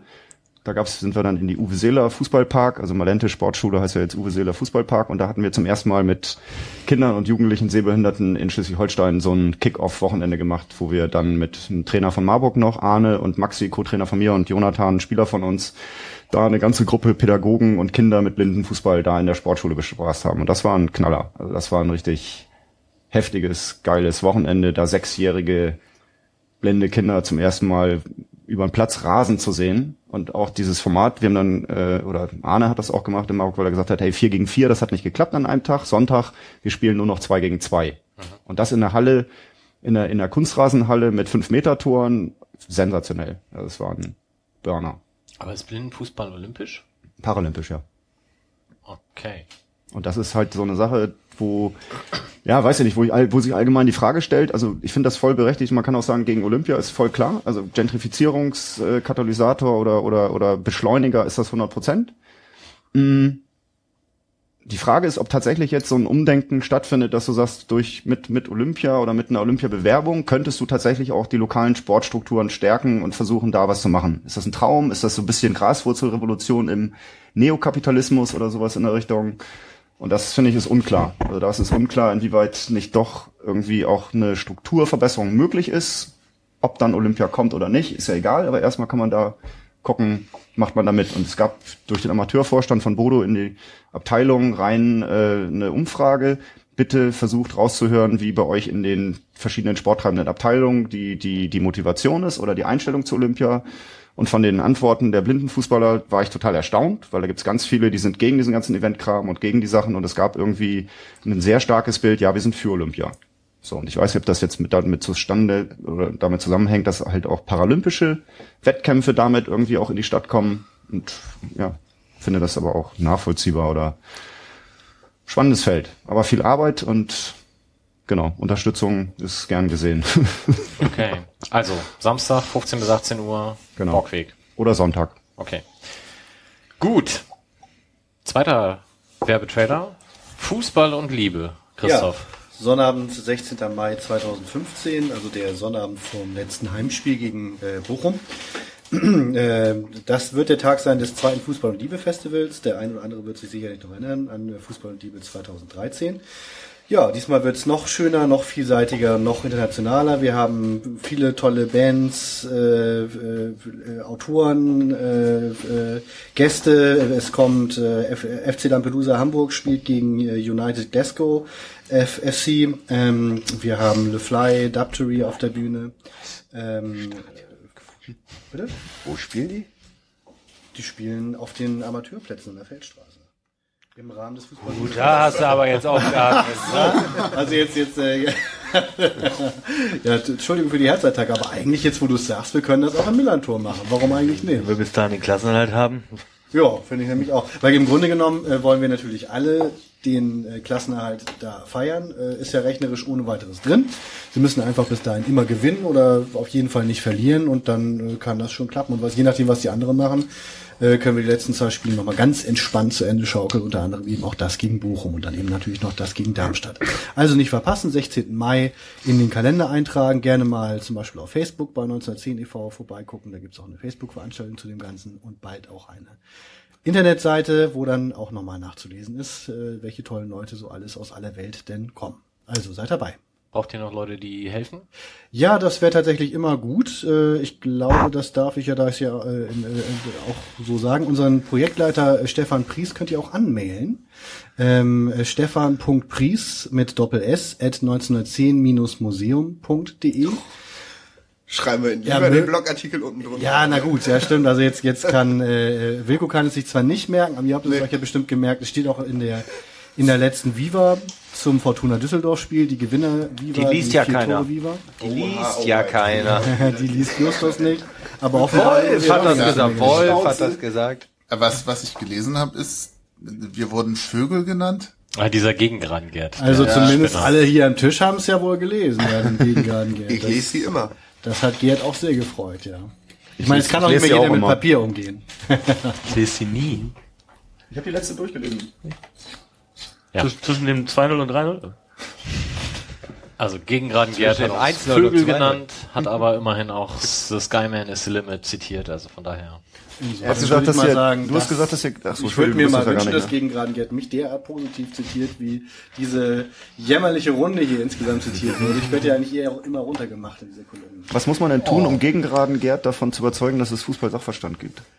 In dieser Runde? In der Runde, ja. Ich glaube, wenn du dich mit ihm unterhalten würdest, würde er dir so, weil er deine Sendung auch schätzt, möglicherweise welchen zubilligen, aber da du ja manchmal auch nicht dabei bist, Ja, ist dann stimmt, also okay. Hopfen Ja, und. Mais verloren. Dann, Ja, stimmt, aber wirklich, dann geht hier das Niveau ganz im Keller. Zum Glück wird jetzt Sommer. Und die Eisbahn hat dich gemacht. Ja. Ich wollte, ich wollte, weißt du, was ich eigentlich machen wollte? Ich wollte eigentlich die Schlittschuhe mitbringen, weil ich mir nämlich jetzt aufs Ende der Saison da tatsächlich Klappschlittschuhe gekauft habe und dann so ein bisschen hier das Klacken. Das hätte man so ein bisschen. Was sind denn. Klappschlittschuhe? Bist du so, bist du so Langläufer, oder was? Ja, genau, Schnelllauf. Ja, lade ich jeden herzlich zu ein. Das ist das ähm, ab November wieder unten in Blumen. Da nehme ich gerne, wer Eisschnelllauf äh, kennenlernen möchte, kann sich gerne übers Jahr hin melden. Also wenn wir ja bei Anekdoten aus der Vergangenheit sind, können wir mal starten. Also mein Biolehrer, damals in den 70ern, äh, wo Seen ja noch jedes Jahr zugefroren waren. Damals, ja. Er war ein begeisterter Eisschnellläufer und äh, wir haben ihn immer wieder bewundert. Er war nur 1,60 Meter oder 65 groß und flitzte immer über den See. Das war Welcher See wo? Der Ilsee in Bad Segeberg. Ah, okay. Aber da gab's ja keine Klappschlittschuhe. Nee, das war noch ohne Klappe. Mit ohne Klappe. Mit ohne Klappe, ja. Genau, und ich bin diese Saison jetzt auf Klappschlittschuhe umgestiegen und bin echt krass fasziniert, wie viel mehr Tempo und wie viel mehr äh, Vortrieb das bringt. Und das machst du auf der Eisbahn. Ja, hier. Nimm doch so einen Haben die auch, haben die überhaupt eine vernünftige Noch viel Kurven? schneller. Mit, mit so einem Pinguin vor dir? Genau, das, ist, das, das nennt sich dann Short Track oder so. Ne, genau. Und ich habe noch nicht das verstanden, gut. was das klappt ist. Erklär mal bitte. Das Klappen, das ist ja logisch, weil wenn du feste Schuhe hast, du drückst dich seitlich weg und so, so wenn du die Hacke lösen kannst noch und noch du hast noch den, immer noch die Kufe, die Kufe am Also Eis, dann verlängerst du, du verlängerst den den den Hebel, mit dem du äh, den Abdruck lieferst so. Wie bei Flipflops. Also du hast im Ja, Prinzip genau. Flipflops. Nein, es ist, Gute deine, deine Eisschnelllaufkenntnisse sind bei Erik Heiden stehen geblieben, oder? wer? Wer, war- wer war eigentlich Erik Erik Heiden? ne? Ist aber mit Klapp, Klappern gefahren. Das Ist war er? einer der ersten, Ja? ja, klar. Das war, ernsthaft? Klappern. Cousin von Egon Lechner. Nee, aber nochmal ernsthaft. Also wer Lust hat, es gibt da Leihschuhe. Die sind dann zwar keine Klappschlittschuhe, das ist auch besser, weil das ein bisschen gefährlich ist. Da kann man gut über Kopf gehen mit. Die Bahn ist halt auch nur 250 Meter groß. Also das ist schon sehr eng. Man fährt viel Kurve. Aber Das nämlich, ich komme ja aus Ostfriesland. Wer, das noch, wer, wer das noch nicht geahnt, ich ja, ich bin aus Friese. Oh, die- Ähm, kann ich mich und bei uns gibt's ja ganz viele Kanäle. Also man kann bei uns auch 20 Kilometer geradeaus fahren. Ähm, und muss bei den Brücken halt ein bisschen aufpassen. genau, das, da bin Weil ich, da bin ich sozialisiert worden. Irgendwie Ritterhude bei Bremen gibt's die Hamme. Schöfeln heißt das auf Plattdeutsch. Schöffeln. Mhm. Okay. Das kenne ich jetzt nicht. Kenne nur Schratzen irgendwie. Das ist dann aber niederländisch irgendwie oder. Ja, nee, Ich kenne nur Schöfeln. Boseln, aber naja. Ja, das, ach, Aber wie gesagt, es gibt drei, drei, drei Vereine noch. Es gibt drei Vereine in Hamburg, die Eisschnelllauf betreiben. Und ich bin beim ASV. Das ist der Altonaer Schlittschuhläuferverein. Wow. Als Viertel aus Friese weiß ich zwar, was das ist, aber mehr, wie, wie Ja, hieß kommt das? vorbei. Wir, der nächste, es Schöfeln. gibt einen Millanton. Wir machen einen Millanton auf der Eisbahn. Das sind nur 100, großartige Idee. 800 Meter von hier weg. Ja. Wir können die Technik mitnehmen. Das können wir, auch, können wir auch Eishockey spielen, das liegt mir ein bisschen mehr. Ja, wir können da gucken, ob wir dann auch vielleicht Eisstockschießen machen. Oder das Auch kostet sehr schön. tierisches Ja, Geld. ja. Also das ist richtig teuer. Patschstock. Und so eine Schnupperstunde auf der Eisschnelllaufbahn würde uns nichts kosten und wäre sozusagen mal ein bisschen Okay. Wir könnten da noch Klotschießen, könnten wir ne? mal machen. Was es ist das? Klotschießen, da treffen sich junge könnte Männer man den Coup in ins Unterwäsche auf einem Acker Mit- bei Oldenburg und werfen eine Holzkugel ein gefrorenes Feld entlang. Und dann werden alle Würfe zusammengerechnet und ähm, das wird tr traditionell alle zwei Jahre aus Friesland gegen Oldenburg. Das kommt aus so einer alten Kriegshandlung heraus. Weil damals in Rebsold in Ostfriesland ähm, wurde Teda von Oldenburg äh, äh, in der Kirche umgebracht. Weil die nämlich, da ist mein Bruder getauft, die haben, da hat sie sich oben in Rebsold verschanzt und dann haben die äh, ostfriesischen Bauern den Kirchturm so lange unterhöhlt, bis er umgekippt ist und dann war zwar Teda von Oldenburg tot, aber leider auch alle, daher kommt wahrscheinlich der Ruf des dummen Ostfriesen, alle, die unten in dem Tunnel waren, sind auch mit draufgegangen. Naja, auf jeden Fall wird diese kriegerische Handlung ritualisiert. Ähm, Klotschießen, man hat eine Holzkugel mit Eisenummantelung und es wird auf dem, erstmal muss der... Liebe Hörerschaft, ähm, es ist allgemeine Fassungslosigkeit zu beobachten. Der Klot, das ist halt die Kugel, der Klot, der wird aufgehangen. Also da muss, wird man denn bei den unterschiedlichen Boselvereinen, äh, wird man vorstellig als Gegner und hängt den Klot über die Tür. Das ist die offizielle Herausforderung, das ist die Kriegserklärung. Und dann trifft man sich im Winter, es muss halt gefrorenes Feld sein, treffen sich junge Männer in langen Unterhosen, in Unterwäsche. Es wird eine Rampe aufgebaut, so von sechs Metern Länge. Die rennt man dann mit Anlauf hoch, schmeißt den Klot, rechnet alle äh, Meter, die die jeweiligen Gruppen äh, geworfen haben, zusammen und am Ende wird dann viel Korn getrunken. Alles klar. Also viel näher an Ich fange alte jetzt an zu Männer. erzählen, wie man Angelknoten macht. Also, Ja, ich wurde gefragt, was Klotschießen ist. Also äh, nein. Ey, ich finde das, ich find das sensationell. Das ist, das ist, ich hätte immer nur gedacht, das ist so, das ist so Cross-Country-Boseln dann Ja, genau. so ein bisschen Das oder ist so. wie Mit, mit, mit Spezialkleidung. Cross-Country-Boseln, gut. Ähm, viel näher an alte Männer erzählen vom Krieg kommen wir nicht mehr. Damit können wir wunderbar überleiten zur neuen festen Rubrik im Millanton. Nämlich genau. Wilko liest aus alten Übersteigerausgaben. Möchtest du noch mal ganz kurz umreißen, was äh, du dir bei dieser Rubrik gedacht hast? Ja, eigentlich nix. Also ich habe gefragt, ob das wen interessiert. Äh, und da haben Leute gesagt, ja, sie interessiert das. Ich finde ähm, interessant, also ich finde es interessant, dass wir so eine so lange dokumentierte Geschichte der Fankultur haben. Ich sage das jetzt hier mit Tüdelchen und so. Ähm, aber das hat ja, das, ich finde das was Besonderes und wenn ich mir die alten Übersteiger durchlese, sind da viele Diskussionen, die man eigentlich jetzt auch führt. Sven wird das wissen, er hat bestimmt schon hunderte Diskussionen mit immer gleichen Argumenten hier geführt. Ja, er nickt. Ähm, und trotzdem sind halt immer Sachen dabei, das, wo man versteht, wie das alles so gekommen ist, wie es jetzt ist.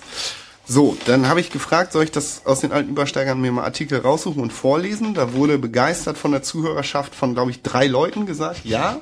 Das habe ich als 1A-Indikator genommen, um zu sagen, das wollen alle hören. Und habe jetzt den Übersteiger Nummer eins dabei mit einer Geschichte, mh, die ich mir rausgesucht hatte. Und nun will es der Zufall, dass der äh, damalige Autor hier mit am Tisch sitzt und er deswegen sein Pamphlet selber vortragen möge. Pamphlet, ja genau. Ja, Henrik, Und dann viel geht Spaß. es um Grabenkämpfe zwischen Fans und Verein. Das Wahnsinn, ist, das ist ja hochaktuell, immer wieder mal. Ne? Ja, der Grabenkrieg, das ist 22 Jahre her. Ich habe mich gerade gefragt, glaube ich, dass als ich das geschrieben habe, habe ich noch geglaubt, dass wir 2015 wie alle bei Zurück in die Zukunft äh, mit fliegenden Autos irgendwie unterwegs sind, oder? Das heißt- 28. Das Heft ist vom 28.8. August. Ne? Das Heft ist vom 28.08.93. Kannst dich an den Artikel noch erinnern? Also bevor Wilko ihn dir jetzt gegeben hat? Nein. Nee. Wie wurde der damals verfasst? Handschriftlich denn und dann eingereicht zum auf der Schreibmaschine abtippen? Oder? Ich, also ich habe äh, verschieden. Ich habe mal getippt, mal habe ich auch vorgeschrieben und dann getippt. Das lag, war immer unterschiedlich. Teilweise haben wir die Artikel im Fanladen dann erst eingehackt. Ja, die, ähm, der Stapel 3,5 Zoll Disketten Ja. vom Übersteiger Nummer 1, der liegt da noch im Schrank. Den gibt es noch auf, es gibt nur keine Laufwerke mehr. Also wer einen Rechner zu Hause hatte, was damals ja längst nicht alle waren, der brachte auch mal eine Diskette mit. Aber die meisten Sachen waren handschriftlich auf kleinen Schmierzetteln irgendwo verteilt. Okay, Grabenkrieg. Ein Nachtrag zur letzten Saison. Also, um nochmal zurückzublicken, zur Saison 1992-93. Ein Graben hat sich aufgetan. Ein Graben zwischen Fans und Verein, ausgehoben von Auflaufprämien und Gehältern. Dies ist scheinbar die Ansicht unseres Präsidiums, wie sie Christian Hinzpeter in Sport 3 der Öffentlichkeit mitteilte. Sport 3. Gehälter, Geld im Allgemeinen soll angeblich ein Tabuthema gewesen sein, welches von den Fans ignoriert wurde. Jahrelang haben wir uns also keine Gedanken um die Finanzen des Clubs gemacht. Wir haben das Wissen unterdrückt, dass auch der FC ein professioneller Club ist. Wir haben es ignoriert, dass die Spieler als Angestellte Gehaltsempfänger sind. Wer so etwas behauptet, wer uns für so desinteressiert hält, der schafft von sich aus einen Graben. Einen Graben, der dem Selbstschutz dienen soll. Protektionistische Maßnahmen gegen eine nicht mehr stumm dumme Masse? Da wir ja überdurchschnittlich intelligente Fans sind, Zitat Hinspeter, so soll sich diese Intelligenz wohl in der blinden Akzeptanz und nicht in der Kritik eines Systems äußern, welches Leistungen angemessen bezahlen will. Angemessenheit ist das Stichwort. Natürlich haben wir akzeptiert, dass Fußball in den höheren Ligen nur über das Profitum machbar ist. Mensch muss dem Profitum in gewisser Weise opportun gegenüber sein, zumindest wenn er oder sie Sport von der Oberliga aufwärts sehen will. Diese Erkenntnis traut uns das Präsidium scheinbar nicht zu. Doch wir haben auch eingesehen, dass nach dem Abstieg hohe Gehälter bezahlt wurden, um die Leistungsträger zwecks sofortigen Wiederaufstieg halten zu können. Dass die in diesem Zusammenhang abgeschlossenen Zweijahresverträge ein Fehler waren, hat zum damaligen Zeitpunkt keiner bedacht. Doch weder die alten Gehälter noch die Auflaufprämien an sich stellen den Kernpunkt der Kritik dar, sondern das Verhalten einiger Spieler im Rahmen der neuen Vertragsverhandlungen ruft Unverständnis hervor. Die hochbezahlten angeblichen Leistungsträger sind mit der Kürzung ihrer Bezüge nicht einverstanden, fordern stattdessen weiterhin eine angemessene Bezahlung. Wenn Angemessenheit tatsächlich die Grundlage für die zukünftigen Verträge sein soll, so müsste der Verein auf der Basis des Halbprofitums weiterspielen, denn erbärmliche Leistungen können nur erbärmlich bezahlt werden. Wer außerdem leistungsbezogene Verträge nicht akzeptieren will, der disqualifiziert sich von vornherein für das System des Profisports. Ob das System an sich in Ordnung ist, steht hier nicht zur Debatte. Die Spieler sollten langsam akzeptieren, dass der FC St. Pauli zum unteren Drittel der zweiten Liga gehörte. einem Bereich, in dem die Gehälter einem anderen Maßstab entsprechen. Wer dies nicht erkennt und mit hohen Bezügen einer möglichen Sanierung des Vereins entgegenarbeiten möchte, sollte sich schleunigst einen anderen Verein suchen. Denn dies beweist nur endgültig, dass die Sprüche vom tollen Verein, den tollen Fans, den Mensch so viel schuldet und dem Herz, welches an St. Pauli hängt, nur dumme Phrasendrescherei sind und eine Identifikation mit dem Verein repräsentieren, die mit jedem Kontoauszug neu erkauft werden muss. Letzteres mag bei anderen Clubs üblich sein, wo die Fans bei einem Lächeln der Spieler in Verzückung geraten und für den Spruch, ihr seid die besten Fans, regelmäßig in Massentrance verfallen. Das ist die unkritisch tumbe Masse, die scheinbar jeder Spieler, Funktionär oder Fernsehmensch gerne sieht. Dass der Wunsch der Offiziellen beim FC wohl in die gleiche Richtung geht, zeigen die Äußerungen über den tiefen Graben als Folge lautstarker Kritik. Seien wir froh über diesen Graben, denn er beweist ein letztes Stück Nonkonformität. Versuchen wir diese Einstellung zu erhalten und auf verlogene, seierne Herzensbekenntnisse einiger Spieler zu verzichten, so kann es vielleicht gelingen, irgendwann eine Mannschaft zu erhalten, deren Identifikationsgrad höher ist als der jetzige. Und verzichten wir auf Spieler, denen ein fettes Bankkonto wichtiger ist als der mögliche Bankrott des Clubs. Kein Mensch verlangt, dass die Spieler kein Geld erhalten sollen, doch sie werden nach ihrer Leistung eingestuft, also sollen sie auch nach ihrer Leistung bezahlt werden. Driller muss zelten, wenn er bleiben soll. Das könntest du auch heute noch so schreiben, ne? Das macht eigentlich Martin Driller, genau. Campingplatz? Ja. Ein schönes Bütchen. Ja, 1993. Viele Wahrheiten drin irgendwie, ne?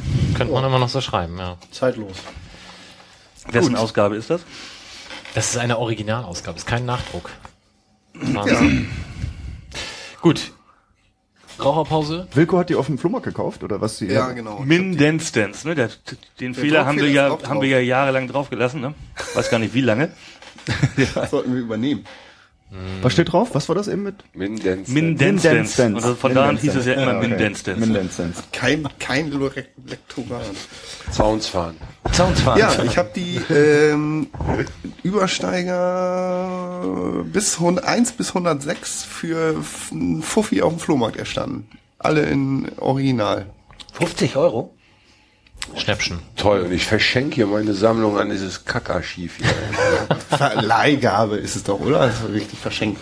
Dafür ist bei uns aber auch für die Ewigkeit dann äh, gesorgt. Ich weiß nicht, wie das bei Wilko Steinhagen so ist. Sie stehen im Schuhkarton äh, im, im Bücherregal. Ja, ja, und dann äh, geht's wieder die Frage, so was mache ich jetzt? Kaufe ich dem FC St. Pauli noch einen Stürmer oder irgendwas? Und dann steht dann Meine Freundin hat gesagt- Jehovas vor der Tür und du sagst, nee, ich trete Ihnen zwar nicht bei, aber meine Übersteigersammlung für 51 Euro können Sie sie haben. wie, ich bin Vereinsmitglied. Oder was meinst Das du? war bei uns. Ja, ja, bist du, ja, natürlich. Äh, äh, In welchem der vielen ich wollte dir nur unterstellen, dass, du- dass du natürlich ein Anlageobjekt hast und bei uns im Museum ist Ach so. Sammlung sicher. Ja, aber das Ding ist ja, Wilko, Wilko äh, sammelt den Übersteiger ja aus anderen Gründen, weil er die Wertsteigerung des Übersteigers durchaus erkannt hat und die äh, niederschwellige Möglichkeit, sich diese Wertanlage äh, zuzulegen, So einfach ergriffen hat. Ja, Hab ich auch. Wieso kaufst du jetzt nicht die Adolf Jäger Kampfbahn? Ich meine, Für 10,2 Millionen Grad nicht liquide habe. Meine der Freundin ja hat übrigens gesagt, ich kam mit diesen Kartons irre schwer nach Bist Hause. du nicht ganz dicht? Nein, oh toll, Altpapier. Unverschämtheit. ja, wirklich Unverschämtheit. Gut. Getrennte Betten. Wir werden jetzt eine kurze Raucherpause machen und dann werden wir überleiten zum Thema 25 Jahre Fanladen. Bis gleich.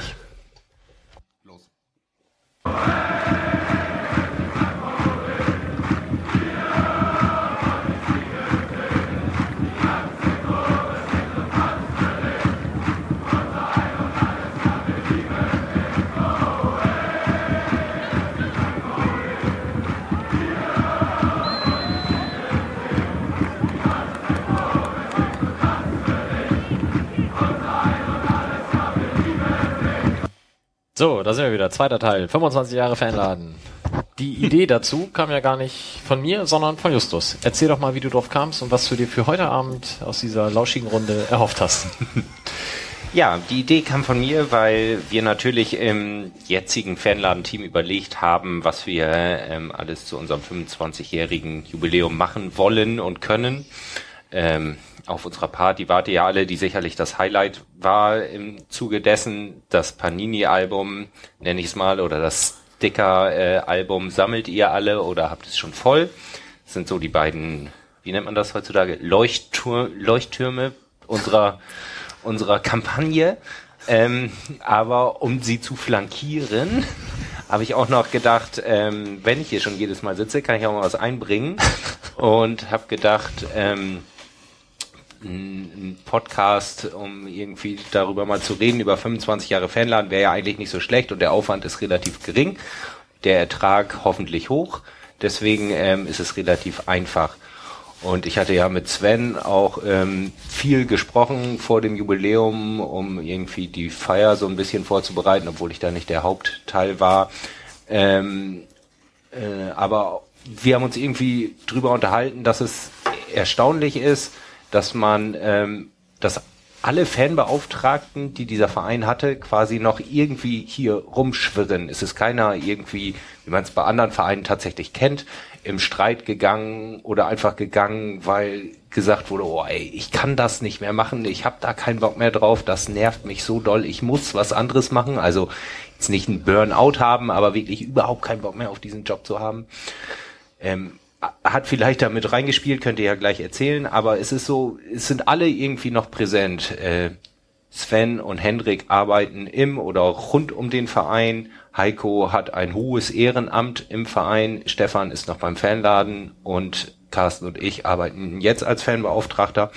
Also es sind auch A in 25 Jahren nicht besonders viele Personen, wie ich finde. Man hat nicht viele verschlissen. Da haben wir in anderen Vereinen schon deut eine deutlich höhere Fluktuation gesehen, wo auch klar ist, da sind andere Gründe offensichtlich, warum man aufhört.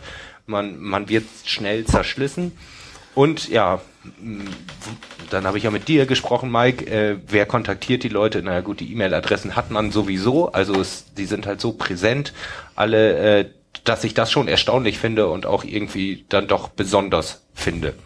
Dann hatten wir überlegt, alle Fanbeauftragten, was dann wären Sven Brooks, Hendrik Lüttner, Heiko Schlesselmann, Stefan Schatz und im Moment mein Kollege Carsten Kupisch und ich, ähm, hier zusammenzuholen. Carsten kann heute nicht, das hatte er relativ schnell gesagt. Heiko konnte leider auch nicht und Stefan hat eben äh, abgesagt. Jetzt sind wir drei von sechs sozusagen, ist immer noch die Hälfte. Geht, geht gut. Und ich würde einfach ähm, ein bisschen historisch anfangen und einfach ähm, das Fanladenbuch liegt vor uns, 15 Jahre Fanladen St. Pauli, 10 Jahre ist das Buch schon alt.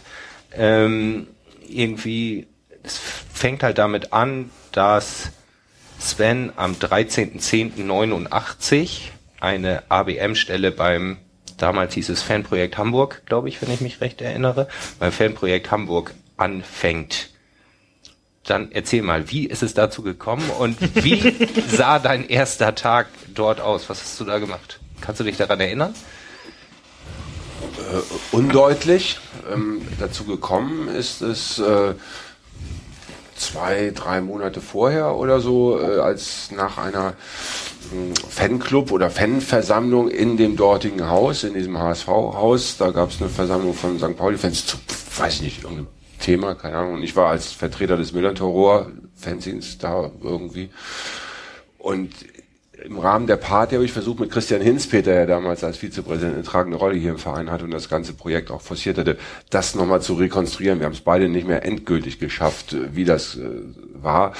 Aber zumindest hatte ich dann das Angebot bekommen, äh, darüber nachzudenken, ob, man, ob ich mir vorstellen kann, im Rahmen einer ABM-Stelle, die dort demnächst geschaffen würde, äh, ja, irgendeine Art Fanarbeit zu machen, wo ich natürlich null Ahnung von hatte. Ähm, Wer hat dir dieses Angebot gemacht? Der Verein Jugend und Sport dann oder der FC St. Pauli irgendwie?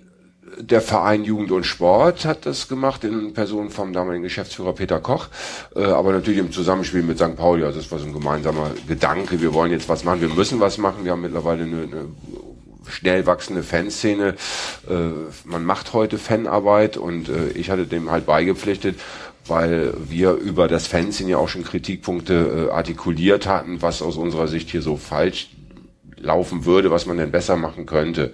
Und ja, die Voraussetzungen waren zum Glück theoretisch da. Ich habe zwar nie studiert oder so, äh, aber ähm, durch eine abgeschlossene Berufsausbildung war der theoretische Background da, eine ABM-Stelle antreten zu dürfen. Sowas ging halt damals irgendwie. Und dann war ich eh schon ein Jahr arbeitslos und sollte mal langsam gucken, dass ich wieder Geld verdiene und nicht nur im Hafen rumhängen und Konzerte organisieren oder so, sondern mal wieder was auf irgendwie was ordentliches machen. Also dass das dann so was wurde und ob das ordentlich ist, ist eine andere Frage, aber ähm, so kam das dann. Der erste Arbeitstag war halt, ich sollte, musste da wirklich hin in dieses HSV-Haus und da saßen die anderen Sozialpädagogen, ein gewisser Thomas Schneider, der heute bei der DFL-Fan Beauftragter heißt das auch? Oder? Nee, das heißt, Leiter, glaube ich, Leiter Fanangelegenheiten Genau. der DFL. ähm, der war da und ein Typ Dressler oder so ist ja keine Ahnung, so ein paar andere Menschen, die da Jörg gearbeitet Dressler war. Nee, Drax, Draxler hieß der, Draxler, der hat so Hooligan-Betreuung beim HSV gemacht. Auf jeden Fall hießen, singen die da alle rum und gab es eine Teamsitzung, ganz schrecklich. Also für mich so als damals also eine Teamsitzung mit Sozialpädagogen. Jetzt, Alter, wo bin ich ja hier gelandet? Scheiß. Ähm, Also du hast schon mit denen zusammen im Team gearbeitet und da gab es auch mehr als einen, die sich quasi um HSV-Fans, wie auch immer geartet, gekümmert haben. ja, eigentlich waren das ja alles nur HSV-Fanbetreuer, weil bei uns... Ja, aber es waren mehrere. Es waren nicht nur Thomas Schneider, sondern Nee, da waren, weiß ich, fünf, sechs Leute hingen da rum. Ob die jetzt alle Vollzeit waren, das erinnere ich eigentlich nicht mehr, aber das waren halt schon eine ganze Menge, inklusive des Geschäftsführers. Insofern war aber auch schnell klar, äh, dass wir eine eigene Lokalität bräuchten, weil, äh, ich sag mal, in Anführungsstrichen Kundenkontakt, sprich äh, Fanarbeit in, in dem Haus der anderen, das war halt äh, klar, dass das nicht möglich war. Ähm, war, das- ist das dieses Haus ähm, Holzenstraße, S-Bahn Holzenstraße? Genau, das gegenüber, war damals gegenüber schon. der neuen Flora. Okay. Mit den grünen Fenstern. Ja, genau. Ich fahre da jeden Tag vorbei. So lange steht das dann. Ja, ja. Okay. Wird die Kriegsstraße überleben, ne? Genau, aber du sagst, du, ihr brauchtet schnell eine neue Räumlichkeit, weil klar war, das ist und bleibt sozusagen das HSV-Haus. Aber du hast jetzt vorher erzählt, dass schon irgendeine Diskussionsveranstaltung mit St. Pauli-Fans da waren. Also es war schon irgendwie auch vor deiner Stelle quasi schon irgendwie ein Fan-Anlaufpunkt, auch wenn es nur für einen Abend war oder so. Aber St. Pauli-Fans konnten es irgendwie nutzen. Äh, genau, es gab mit der Gabi, Gabi Glanz hieß die Dame, eine Sozialpädagogin von diesem Fanprojekt, die hier so ein bisschen rumgelaufen ist. Ich kannte die auch irgendwie nicht wirklich, aber die hat wohl dann hier schon versucht, was zu machen, aber das, das hat nicht funktioniert. Ähm, also es gab den Kontakt halt zwischen dem Hamburger Fanprojekt und logischerweise noch Christian Hinspeter und dem Verein, das, das gab schon. Und äh, irgendwelche, wie, wer auch immer dann zu dieser Fanversammlung oder was das da war eingeladen, ich erinnere das alles nicht mehr. Und dann hast du dir quasi als erste Aufgabe gegeben, und es kommt dann ja raus, es hat ungefähr vier Monate gedauert. Heute eigentlich unvorstellbar, dass man in vier Monaten Geschäftsräume auf St. Pauli findet. Ähm, dass du die Räumlichkeiten gefunden hast und am 15. Februar 90 wurde quasi der Fanladen, weiß ich nicht, eröffnet, angefangen zu renovieren, was auch immer, aber auf jeden Fall irgendwie ging es dann da am Grünjäger, beim Grünjäger los. Die erste Aufgabe war halt, eine Auswärtsfahrt nach Leverkusen zu organisieren. äh, und parallel lief halt dann die Suche nach einem Ladenlokal und ich bin dann überall rumgelaufen und habe Leute gefragt oder ja, weißt du was? Und habe mit sich andere Sachen angeguckt, viel mit Charlotte, die ja damals bei uns geputzt hat, äh, viel zu früh verstorben und ähm, sie kannte halt Gott und die Welt hier auf dem Kiez und deswegen hatte ich da mit Kneipenbesitzern gesprochen, sag mal, hört ihr auf oder nicht oder so. Und von irgendwo kam dann halt der Tipp, da ist ein Friseurladen und die hören jetzt auf, die gehen in Rente und äh, haben den Kontakt aufgenommen und ja, die, die Nachmietung äh, angetreten von dem Ladenlokal. Und die, ähm, man muss es vielleicht kurz erklären, es gibt einen Verein, Jugend und Sport e.V., das ist heute noch der Trägerverein des Fanladen St. Pauli und des HSV Fanprojektes, hat auch nur diese beiden Projekte, ist ein sozialpädagogischer Verein der Kinder- und Jugendhilfe in Hamburg. Und der war eben auch damals, klang ja gerade schon an, eben schon aktiv. Das war halt, die haben dann auch quasi schon den Vertrag unterschrieben. Der Verein war auch damals quasi nur beratend oder wie auch immer man das nennen will durch Hinspeter äh, vertreten und das Offizielle hat immer der Verein Jugend und Sport gemacht, wie es halt bis heute sozusagen so ist. Genau. Und dann kann man ja noch sagen, dass in der, in der, in der sonstigen Fanszene Was gibt's da für Träger? Gibt's viele freie Träger? Weil ich weiß, die AWO hat irgendwie viele Fanprojekte oder hostet viele Fanprojekte. Du meinst jetzt in als, Träger, als Trägerschaft. Wenn man jetzt einfach auf die Landkarte guckt, weiß man, Hamburg hat den Verein Jugend und Sport, die das HSV-Projekt und das St. Pauli-Projekt machen. Wie sind andere Vereine äh, gehostet oder halt getragen? Weil ich weiß, AWO hat irgendwie zehn oder zwölf Vereine oder Fanprojekte. Genau, es gibt quasi ein, eine Durchmischung aller großen Sozialverbände, äh, nennen die sich ja. Das ist AWO, Paritätisches, Rotes Kreuz und was weiß ich, was es da so alles gibt. Die AWO hatte auf jeden Fall am meisten wie das mhm. jetzt genau zahlenmäßig aussieht, müsste so, ich so, passen. So Sportbünde auch. Äh genau, das gibt es manchmal. Manchmal ist es städtisch. In Wolfsburg ist es zum Beispiel direkt der Stadt, also es ist quasi direkt dem Jugendamt unterstellt sozusagen. Mhm. Äh, dann gibt es manchmal so kleine EVs, zum Beispiel in Dortmund und Bremen heißen die einfach Fanprojekt Dortmund e.V., Fanprojekt Bremen e.V., die haben einen eigenen Verein gegründet quasi und sind dann äh, Träger geworden. Mhm. Ähm, da gibt es ganz verschiedene ähm, Varianten, aber es ist halt immer irgendein, irgendetwas, die halt zuschussberechtigt sind sozusagen, um halt Geld der DFL oder in den unteren Ligen des DFB anzunehmen und von der Stadt oder dem Land, nee, Stadt und Land was zu kriegen. Ähm, Im Gegensatz dazu kommen wir vielleicht auch gleich noch drauf, gibt es halt überall anders Fanbeauftragte. Das war jetzt Fanprojekt immer, was du jetzt gefragt hast, gibt es überall Fanbeauftragte, die ähm, Vereinsangestellte sind, mindestens in den ersten beiden Ligen. Da sind wir die eine Ausnahme, die es gibt, dass es keine ähm, direkten Vereinsangestellten sind, sondern eben beim Fanprojekt mitangestellt sind. Ähm, genau, aber das war auch damals schon so. Also seit 25 Jahren hat sich das äh, System bewährt quasi. Wie ging es dann weiter, als ihr jetzt den, das Ladenlokal gefunden hattet? Wie war da so auch, darum geht es ja heute immer ganz viel der, im Sozialpädagogischen, die Akzeptanz bei den Fans sozusagen? Sind ihr euch die Bude eingelaufen oder haben die gesagt, oh alter Brooks, ey, der war mal Punker und jetzt irgendwie, jetzt geht er arbeiten, was ist denn das für ein Schrott? mit dem, mit dem will ich nichts zu tun haben, ich organisiere meine Busse selber weiter oder wie auch immer das lief. Also zuerst musste das äh, Ladenlokal renoviert werden, weil das war seit den 30er Jahren oder so mindestens im Betrieb. Und äh, die Hauptnutzerklicke der Anfangszeit war eigentlich so der, die Millantor-Redaktion plus persönlichem äh, Umfeld. Und die haben dann auch in ja, ehrenamtlicher Arbeit äh, über den Winter dann das Teil renoviert, also wirklich da die alten Tapeten runtergenockt und mit der Story, dass man dann einen Spielbericht, der als äh, Futter unter der Tapete war, von St. Pauli gegen Kaiserslautern aus den 40er Jahren gefunden hatte. So beim Abkratzen so, hey Leute, guck mal hier, boah, ey, les mal vor. Also total klasse. Ähm, und ein bisschen Einrichtungsgegenstände musste zusammengeschnort werden. Ich meine, das war ja nur 22, 25 Quadratmeter oder so der Raum. Das war ja viel kleiner noch als, als dieser Raum eigentlich. Ähm, und ja, das ist dann halt gelaufen und hinten ein Klo eingebaut und so erste Sponsoren äh, gefunden, also die halt einen Schreibtisch da gespendet haben oder einen Stuhl oder irgendwas. Ähm, bis wir dann halt zum im Februar oder wann das war, offiziell eröffnen konnten. Und äh, also wie, Mike? Wie war denn überhaupt die, die Wahrnehmung für dich so, ja, jetzt mit dem ja, Entschuldigung, kannst du da noch machen? ähm, die Wahrnehmung für dich jetzt auf einmal mit diesem Hobby Geld zu verdienen. Ist das für dich damals irgendwie noch schwieriger vorstellbar gewesen, als es vielleicht heute ist, wo ja Fanarbeit äh, bekannt ist und das in allen St äh, Vereinen stattfindet, war das damals ja noch eine totale Ausnahme.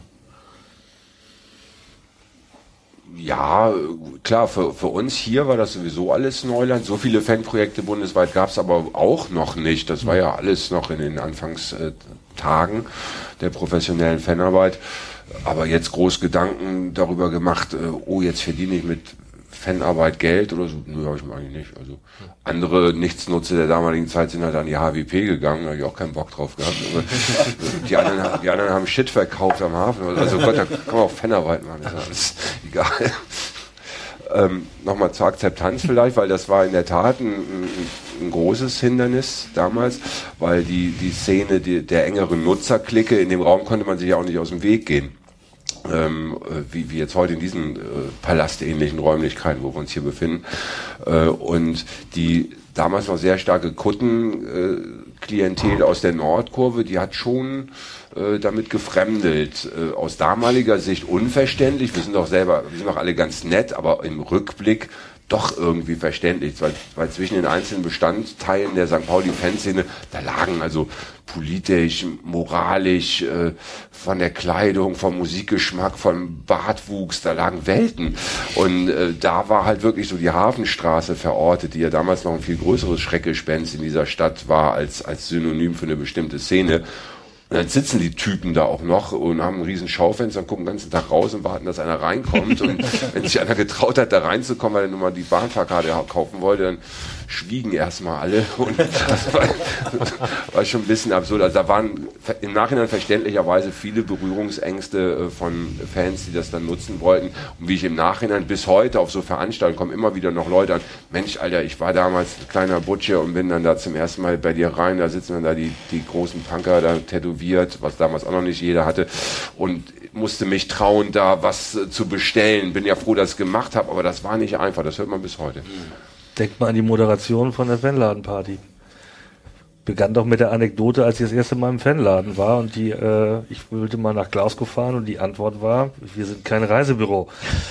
Das war entweder ich oder Michi, ich weiß es nicht mehr, aber auch zehn Jahre später gab es Antworten, die niemanden wirklich als erstes willkommen haben, geheißen haben. Feko.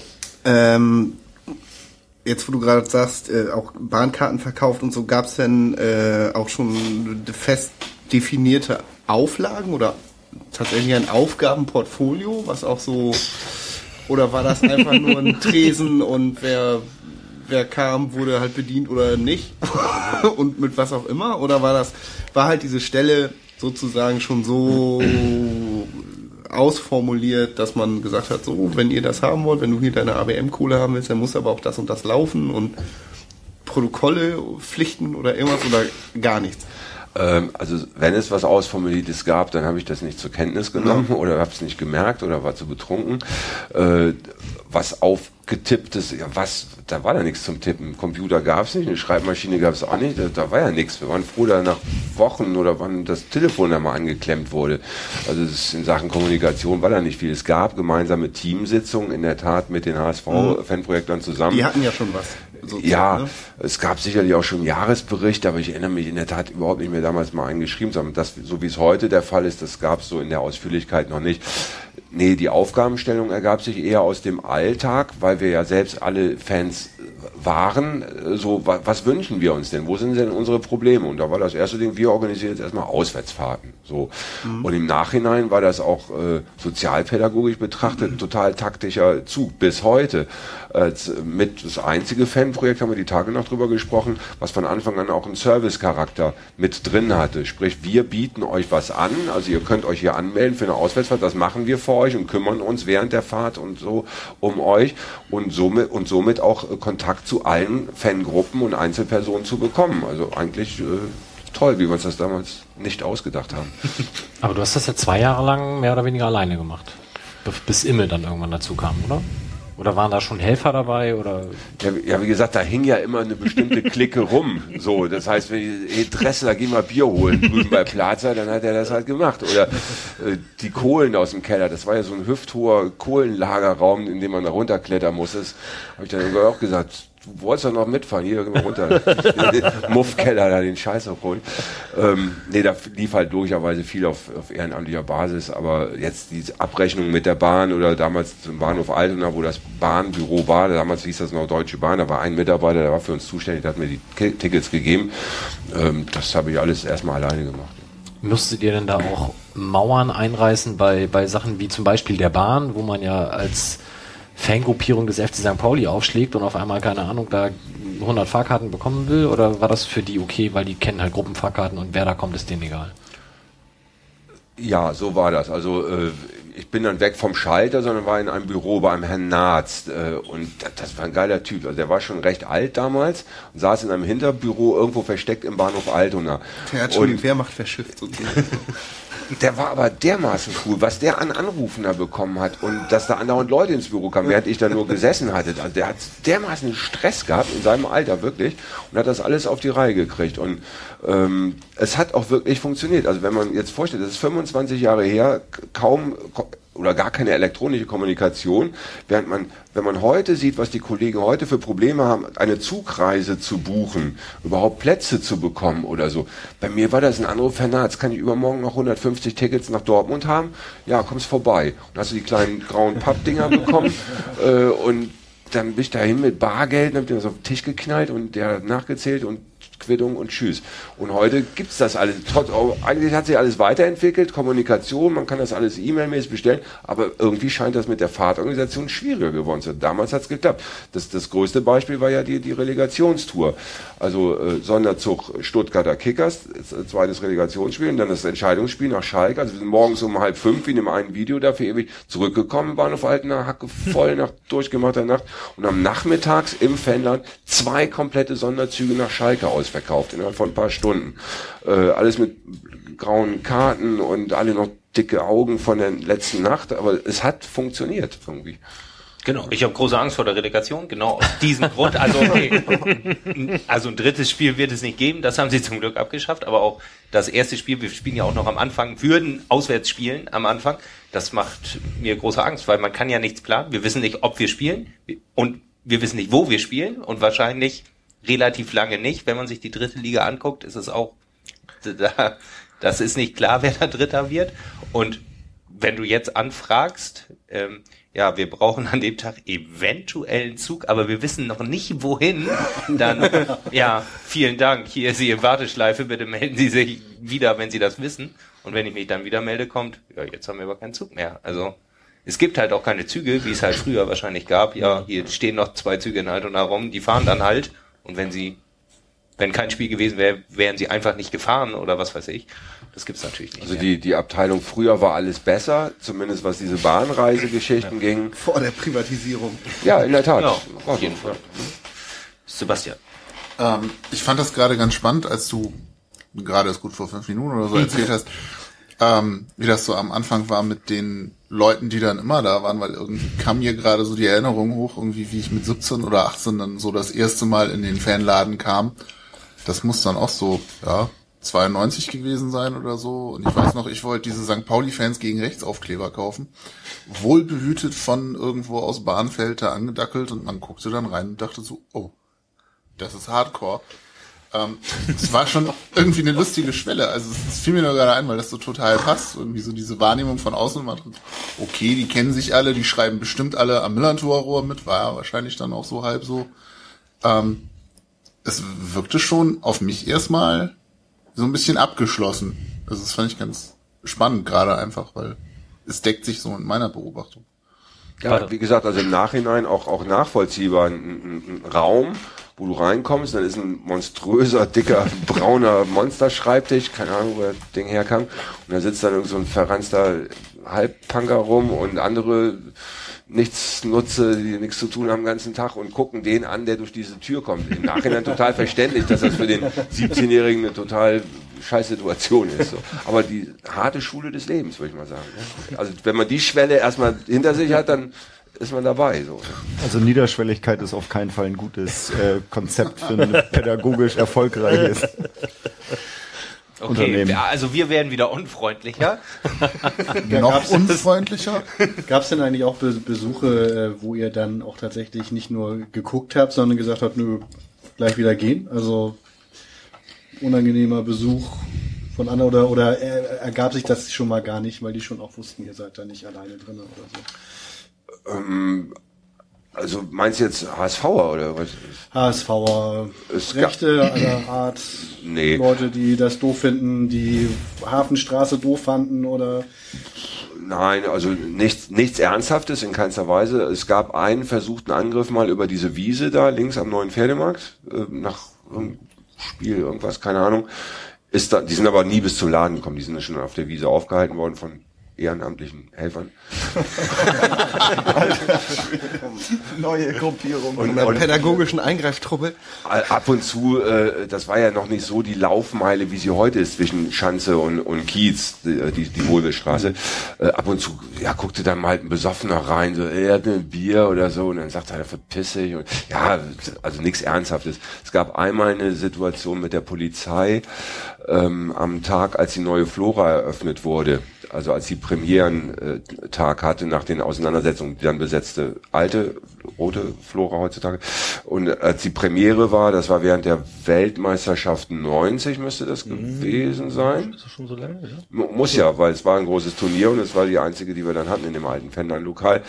Und da war von wem auch immer eine Barrikade gebaut worden, äh, da Anfang Tadenstraße, Mr. Kebab, so 10 Meter die Straße, war eine Barrikade.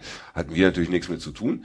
Aber dann kam die Polizei angerannt. Die ehrenamtlichen Helfer waren es. Ich weiß es, ich erinnere es wirklich nicht mehr, weil ich hatte ja drin gearbeitet, wir hatten WM gucken in dem Laden, in dem kleinen Ding.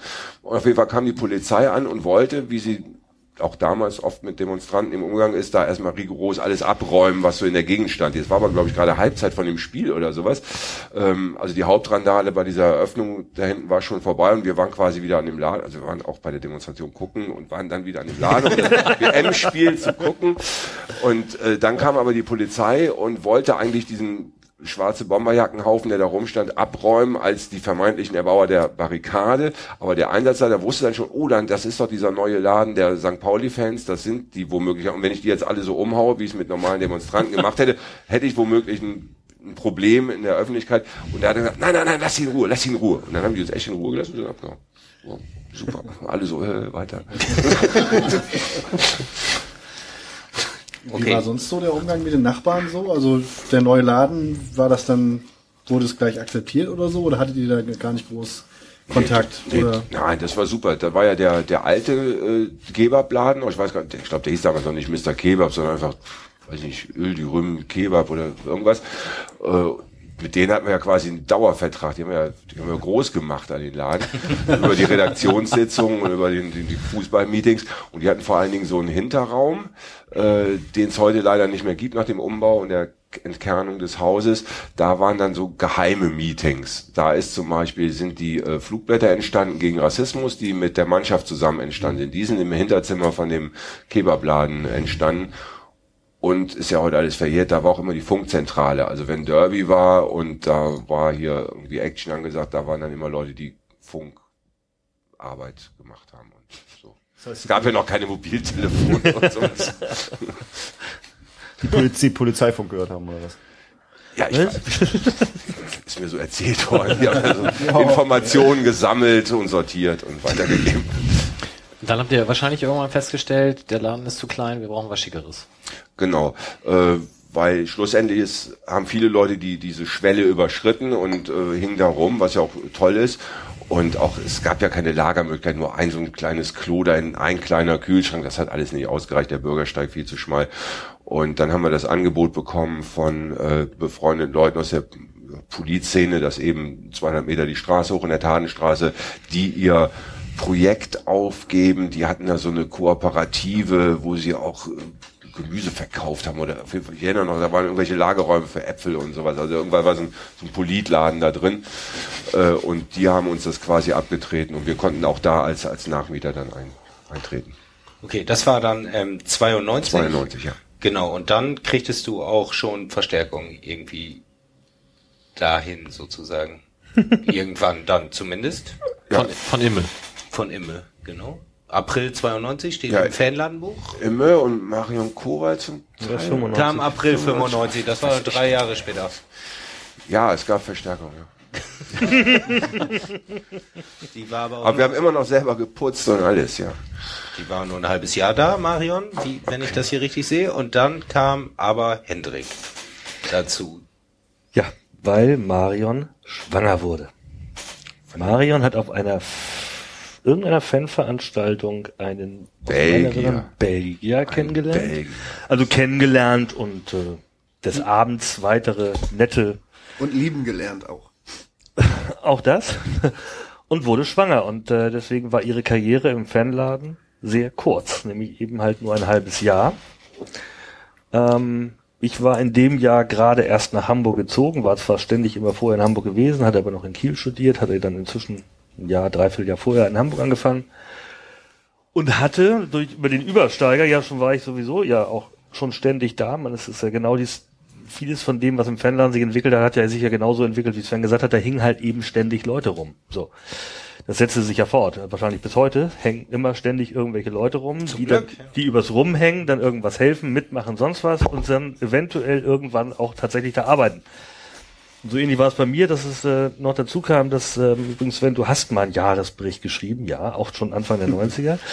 Ähm, ich weiß noch, wie ich meinen ersten Jahresbericht geschrieben habe, weil nämlich das war sozusagen, da ich ja einen sozialwissenschaftlichen Hintergrund hatte, waren alle, oh, jetzt mal endlich ein Jahresbericht so, und mach mal, und dann weiß ich noch, mit Sven und immer, oh, Jahresbericht, Scheiße, man kein Bock jetzt hier auf den Scheiße, ne? Und ähm, ja, deswegen bin ich sozusagen als ähm, rumhängende Kraft, die gleichzeitig ähm, das Richtige studierte, äh, gefragt worden und habe im Dezember 95 dann Marions Nachfolge angetreten. Januar 96. Januar 96? Ja, gut. War, fing aber schon im Dezember an. Ähm, dann gab es sozusagen zwei Leute. Ähm, wie hat sich das denn dann weiterentwickelt? Sozusagen hattet ihr ja, oder, ach so, mit Imme 3 natürlich, Entschuldigung. Ähm, ich war irgendwie bei Marion, hat aufgehört, war ich irgendwie hängen geblieben. Ihr wart dann zu dritt. Also konntet ihr ja irgendwie, wahrscheinlich, irgendwie mehr machen. Also wir haben bis jetzt gelernt sozusagen, ihr habt die Auswärtsfahrten organisiert, das war auch gleich der Anfang. Ihr habt irgendwie auf jeden Fall einen Tresenverkauf gehabt von get mindestens Getränken. Und äh, Sehr gut, das muss ich mir merken. Also Getränkeverkauf, um irgendwie auch die Leute da zu halten natürlich. Ihr habt die Auswärtsfahrten organisiert, damit die noch hinkommen, die da nicht den ganzen Tag rumhängen, sondern vielleicht auch mal was anderes zu tun haben. Es gab ja dann zu dem Zeitpunkt auch schon den Container in der Nordkurve. Das heißt, die Spieltagsbegleitung war ja sozusagen, hatte ja noch, war sogar noch verortet durch die Zweigstelle in der Nordkurve, die ja auch sozusagen wie ein Fanladen in klein war. Ähm, Im Sinne von Kartenverkauf und sonstigen Geschichten und Hauptanlaufpunkt. Das war ja Immes Baustelle in erster Linie. es ist bis heute bei den Frauen hängen geblieben. Die, den Container der Nordkurve ist eigentlich lustig, dass ich über 25 Jahre sie irgendwie ist viel gleich. Ihr habt auch damals schon, habe ich ja jetzt überlegt, Gegend gerade neu gebaut. Natürlich haben wir den Fanladen hier in der Gegend gerade, aber ja am, also bei Stadionöffnung haben wir in der Gegend gerade als einzige Fantribüne ja sozusagen keine feste Anlaufstelle, während wir den Nordkurven-Container ja noch ha hatten, bis es abgerissen wurde und in der Südkurve ja einen Raum haben, hattet ihr aber auch nie, ne? In der Gegend gerade hattet ihr nie einen festen, obwohl da ja wahrscheinlich die meisten Leute waren, mit denen ihr was zu tun hattet, Aber es- oder? Ja, aber ich glaube, weiß auch nicht, wie hat sich das ergeben, Nordkurven-Container? Ich glaube, äh, das hing auch so damit zusammen, dass in der Nordkurve eher die Leute rumhingen, die nicht immer im Fanladen rumhingen. So, also wenn wir mit denen Kontakt haben Richtig. wollen als, als Fanprojekt, dann müssen wir uns da zeigen am Spieltag. Die Gegengrade, ach, die kennen wir eh alle. Und die Fanclubs waren auch in erster Linie noch in der Nordkurve. Also das wenige, was es an Fanclubs gab, kam eigentlich ursprünglich fast komplett aus der Nordkurve. Das war dann schon so sehr sozialpädagogisch, hört sich das an. Wir gehen dahin, wo die Leute sind und so. Also es war schon Ja. nicht. Das stand bestimmt in irgendeinem Konzept. Auf, auf, aufsuchende aufsuchende Straßensozialarbeit. Jugendarbeit, Ne? So hieß es doch. In, hinzu kommt natürlich auch äh, das Merchandising-Geschäft, was Ja. wir damals aufgezogen haben, ohne das Wort zu kennen. genau. Nee, aber das hat in der Tat äh, dann äh, äh, Ausmaße angenommen, äh, weil wir auch Versand gemacht haben. Äh, Stimmt. also wirklich. Ich musste sehr lachen, als vom ich das- ersten Faltblatt über, was man dann Katalog nannte oder so. Aber das hat Ausmaße angenommen, wo dann wirklich auch Arbeit entstand. Ich musste über das Bild Nummer mal 214 im Stickeralbum doch sehr lachen, nämlich über diesen Pullover, den wir, glaube ich, mit Deutschrock damals gemacht haben. Ah, oder? ja, ja, ja. Ähm, der ja sozusagen der aktuellen äh, Skimaske, nennen wir sie mal, sehr nahe kam. So, und das war, muss so 95, 96 gewesen sein, dass wir tatsächlich so hochprofessionell mit Deutschrock uns hingesetzt haben und eigene Klamotten, also abseits von denen, die es ja bis dahin schon gab. Letztendlich muss man ja sagen, dass das die Geburtsstunde für alles war da.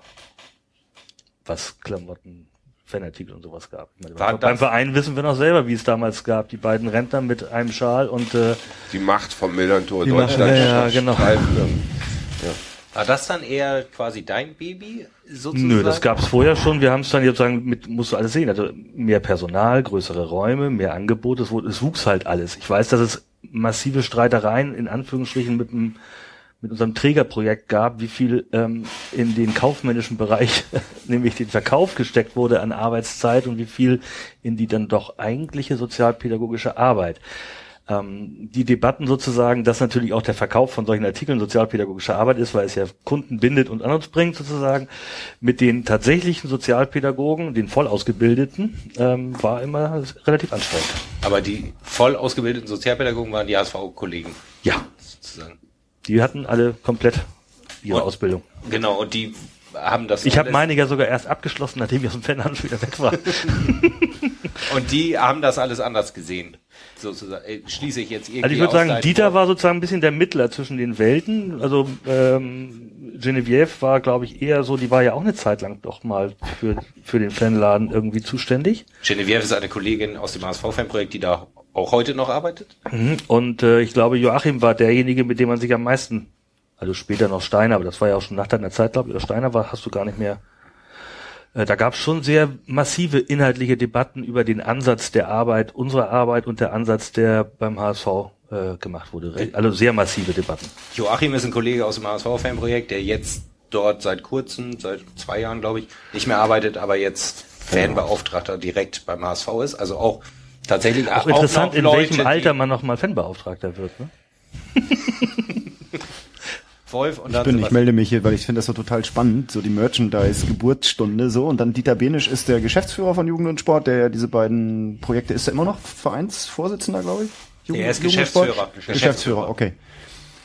Ich habe mal irgendwie in so einer Putzarbeit irgendwie beim Verband Kinder- und Jugendarbeit, die auch mal die Buchhaltung irgendwie für, einen- für einen Fanladen gemacht, so eine Kiste gefunden, wo immer Thomas Wenger, der da ein Kumpel von mir ist, aus Franken kommt und sagt, nee, schmeiß sie weg, schmeiß sie weg, das gehört und ich immer, oh, hier ist bestimmt ein kleiner Schatz drin, aber darum geht's nicht. Ihr habt gesagt, äh, damals Merchandise. Gibt's da, eine, gibt's da Vergleichsmomente? Könnte man eine, eine, eine Bilanz gucken? Weil es gibt ja, St. Pauli ist ja der, jo, ihr mit eurem Totenkopf-Merch, ihr seid ja der blöde scheiß Merch-Verein oder so, keine Ahnung. Gibt's da, könnte man vergleichen, HSV-Projekt, was haben die verkauft an Sachen oder wo ist? Die hatten ja nichts. Die hatten Oder nichts, die was, durften auch nichts, haben nichts Nee, verkauft. durften, das war Okay. nicht Teil ihres Konzeptes. Okay. Das ist Bis ja- heute nicht. Das hat sich bis nicht. heute Okay. nicht groß verändert. Die haben jetzt irgendwie vor kurzem mal so ein Pullover Love Hamburg Hate Fascism gemacht Mhm. oder so. Ich glaube, das war meines Wissens so das erste, was die, erste und einzige, was die gemacht haben und so ein paar Mützen. Aber genau, die fahren einen komplett anderen Ansatz, wie man das macht, ähm, als wir. Oder Das ist ja auch- tatsächlich fast alle anderen Ja, Fanprojekte. es war ja jetzt kein fahren- bewusstes, wir tragen jetzt Merchandising in den Fußball, Nein, sondern nein. dadurch, dass es ja diese ne, Verlinkung und der Herkunft aus der Musikszene, Genau. was Fanscenes und sowas angeht, das hat sich ja von selber mit einer großen Eigendynamik entwickelt. Es war ein Freiraum, der existiert hat und nicht irgendwie mit einem Genau, Konzept er, war- oder er war nicht besetzt beim HSV, war der natürlich schon vom Verein viel stärker besetzt. Ja, das, das kam einfach aus, aus dem Selbstorganisieren. Wir haben selber Bock auf coole Klamotten, irgendwie was mit FC St. Pauli drauf. Das gab's ja nicht. Und dann kam von Zardos halt das Volker Hör die Signale T-Shirt, dann das erste Gegenrade-Shirt. Und so kamen dann halt immer mehr Ideen. Da kam hier Ivo dann irgendwann mit dem Zecken-Shirt und äh, das waren eher so, da haben wir Bock drauf. Und dann fragt der andere, ja, mach doch ein paar mehr. Und ja, daraus entwickelt sich das. Da war nie der Plan, wir machen jetzt hier Nee, nee, äh, klar, Sozialarbeit durch Verkauf oder so. Das hat, hat sich einfach Der so erste entwickelt. Barscarfe gab's im Fanladen, der erste hier Seidenschal, hier No One Likes Us, We Don't Care, irgendwie, Ja, oh, jetzt ja, machen wir mal einen italienischen Schal und so. Da war auch eine Menge Euphorie in den Artikeln. Ja, das war schon, Und die Aufkleber mit der Briefwaage, ne? Mit den Ach, 50 Stück. genau, 50 Stück auf der Briefwaage abhängen. Wisst ihr noch, wie viel Gramm? Ein, war ziemlich genau, oder? 49, 47 oder sowas so, kann das sein? Weiß ich nicht mehr. Aber das wird heute noch so gemacht. Also Ben ähm, ähm, wiegt seine Aufkleber immer noch. Und dann Ja, aber wenn dann einer, der, der, der, der, der die Schwelle sich getraut hat, da waren dann auch Typen, die haben dann nachgezählt, das sind nur 48. Was willst du, Spinner, ey? Und die wollten auch immer alle, vor allen Dingen als es Aufkleber waren, wollten immer alle Spuckis haben. Nein, das sind keine Spuckis, das sind Aufkleber. Aber wenn du gefragt hast, was Neues ist, dann darfst du natürlich auch nicht vergessen, so wieder ein paar zum HSV, die U16-Fahrten, was heute U18 ist, begann sozusagen. Marion hat das, glaube ich, mit Imme die erste Fahrt gemacht. im, nach Leverkusen, wenn ich glaube ich mich entsinne. Vieles war Herbst. anscheinend die erste Fahrt nach Leverkusen. Das haben wir gerade. Ich, mein, ich meine, das können, äh, muss immer Marian korrigieren, ich meine nach Leverkusen im Herbst äh, 95 so und äh, das wurde ja sozusagen, ähm, weil das ja auch durchaus erfolgreich war, natürlich dann auch als sozialpädagogische Vorarbeit natürlich bestens verkauft, ne? Bis hin zum gemeinsamen äh, Fahrt nach Bordeaux 1996, weiß ich gar nicht mehr. Da musstest du unsere heutigen Ultras fragen, die ja zum Teil damals als U16er irgendwie mit uns äh, gemeinsam mit HSV-Fans nach Bordeaux gefahren sind. Ist das, ist das nicht die Fahrt, wo Hanul mit gewesen Ja, ist und Han- das Osarme sozusagen? Da ist das Osame Okay, entstanden und alles klar. zwar im äh, Bordeaux-Stadion, ja. Genau, das haben wir zumindest äh, wurde es da erstmals gehört. Und da Han Ul mit war, ist der Gedankengang der dann relativ einfach. Sebastian, du hast dich schon vor Minuten gemeldet. Ähm, du hast vorhin gesagt, irgendwie im Gegensatz zur HSV-Fanarbeit, die irgendwie sehr anders war. Kannst du das ein bisschen ausführen? Weil das finde ich ganz spannend, diese unterschiedlichen Ansätze. Naja, so grundsätzlich würde ich sagen, der HSV hat ähm, in erster Linie aus dem äh, Entstehungsgrund seines Projektes vornehmlich mit gewaltbereiten Jugendlichen gearbeitet. Das war Aufgabe. Sozusagen, es war ja auch die Gründungszusammenhänge vieler Fanprojekte. Da wir von vornherein ja keine gewalttätigen Jugendlichen hatten, nie, ähm, Bis heute. Ehrenamtliche Helfer. genau, fe- fehlte uns sozusagen die Zielgruppe ein bisschen. Und ähm, das war sozusagen der Grundunterschied, dass ähm, im Grunde genommen ja ähm, Fanarbeit eine ganz andere Geschichte war, weil es war, war Entwicklungsarbeit für den gesamten Verein mit Bestimmungen, teilweise Auswärtsfahrten, Verkauf, sonst was. Im Grunde genommen irgendwie alles, was den Verein und die Fans ihn angab, fand in diesem Fanladen statt. Während das beim HSV ganz klar getrennt war, auch damals schon. Ne? Es gab irgendwie, ich weiß gar nicht, was die anderen Fans, wie sie sich organisiert haben. Die hatten diesen Dachverband der Ja, HSV-Fanclubs als, genau. als Machtding. So, ja. Richtig. Und, ähm, und das äh, Fanprojekt hat sich, wie gesagt, ausschließlich mit den Hools beschäftigt. Und äh, bis hin dazu, dass ja auch Hooligans ehrenamtliche Tätigkeiten im HSV-Fanprojekt gemacht haben, was dann durchaus ab und zu Diskussionen geführt hat, die auch nicht wirklich zielführend waren. Da hast du dich am Wochenende davor Hermann irgendwie geboxt und musstest dann irgendwie einen Reiseabrechnungszettel in die Zentrale bringen und dann steht dann der Typ und dann, Alter, das ist unser ehrenamtlicher, ja, Alter, ey.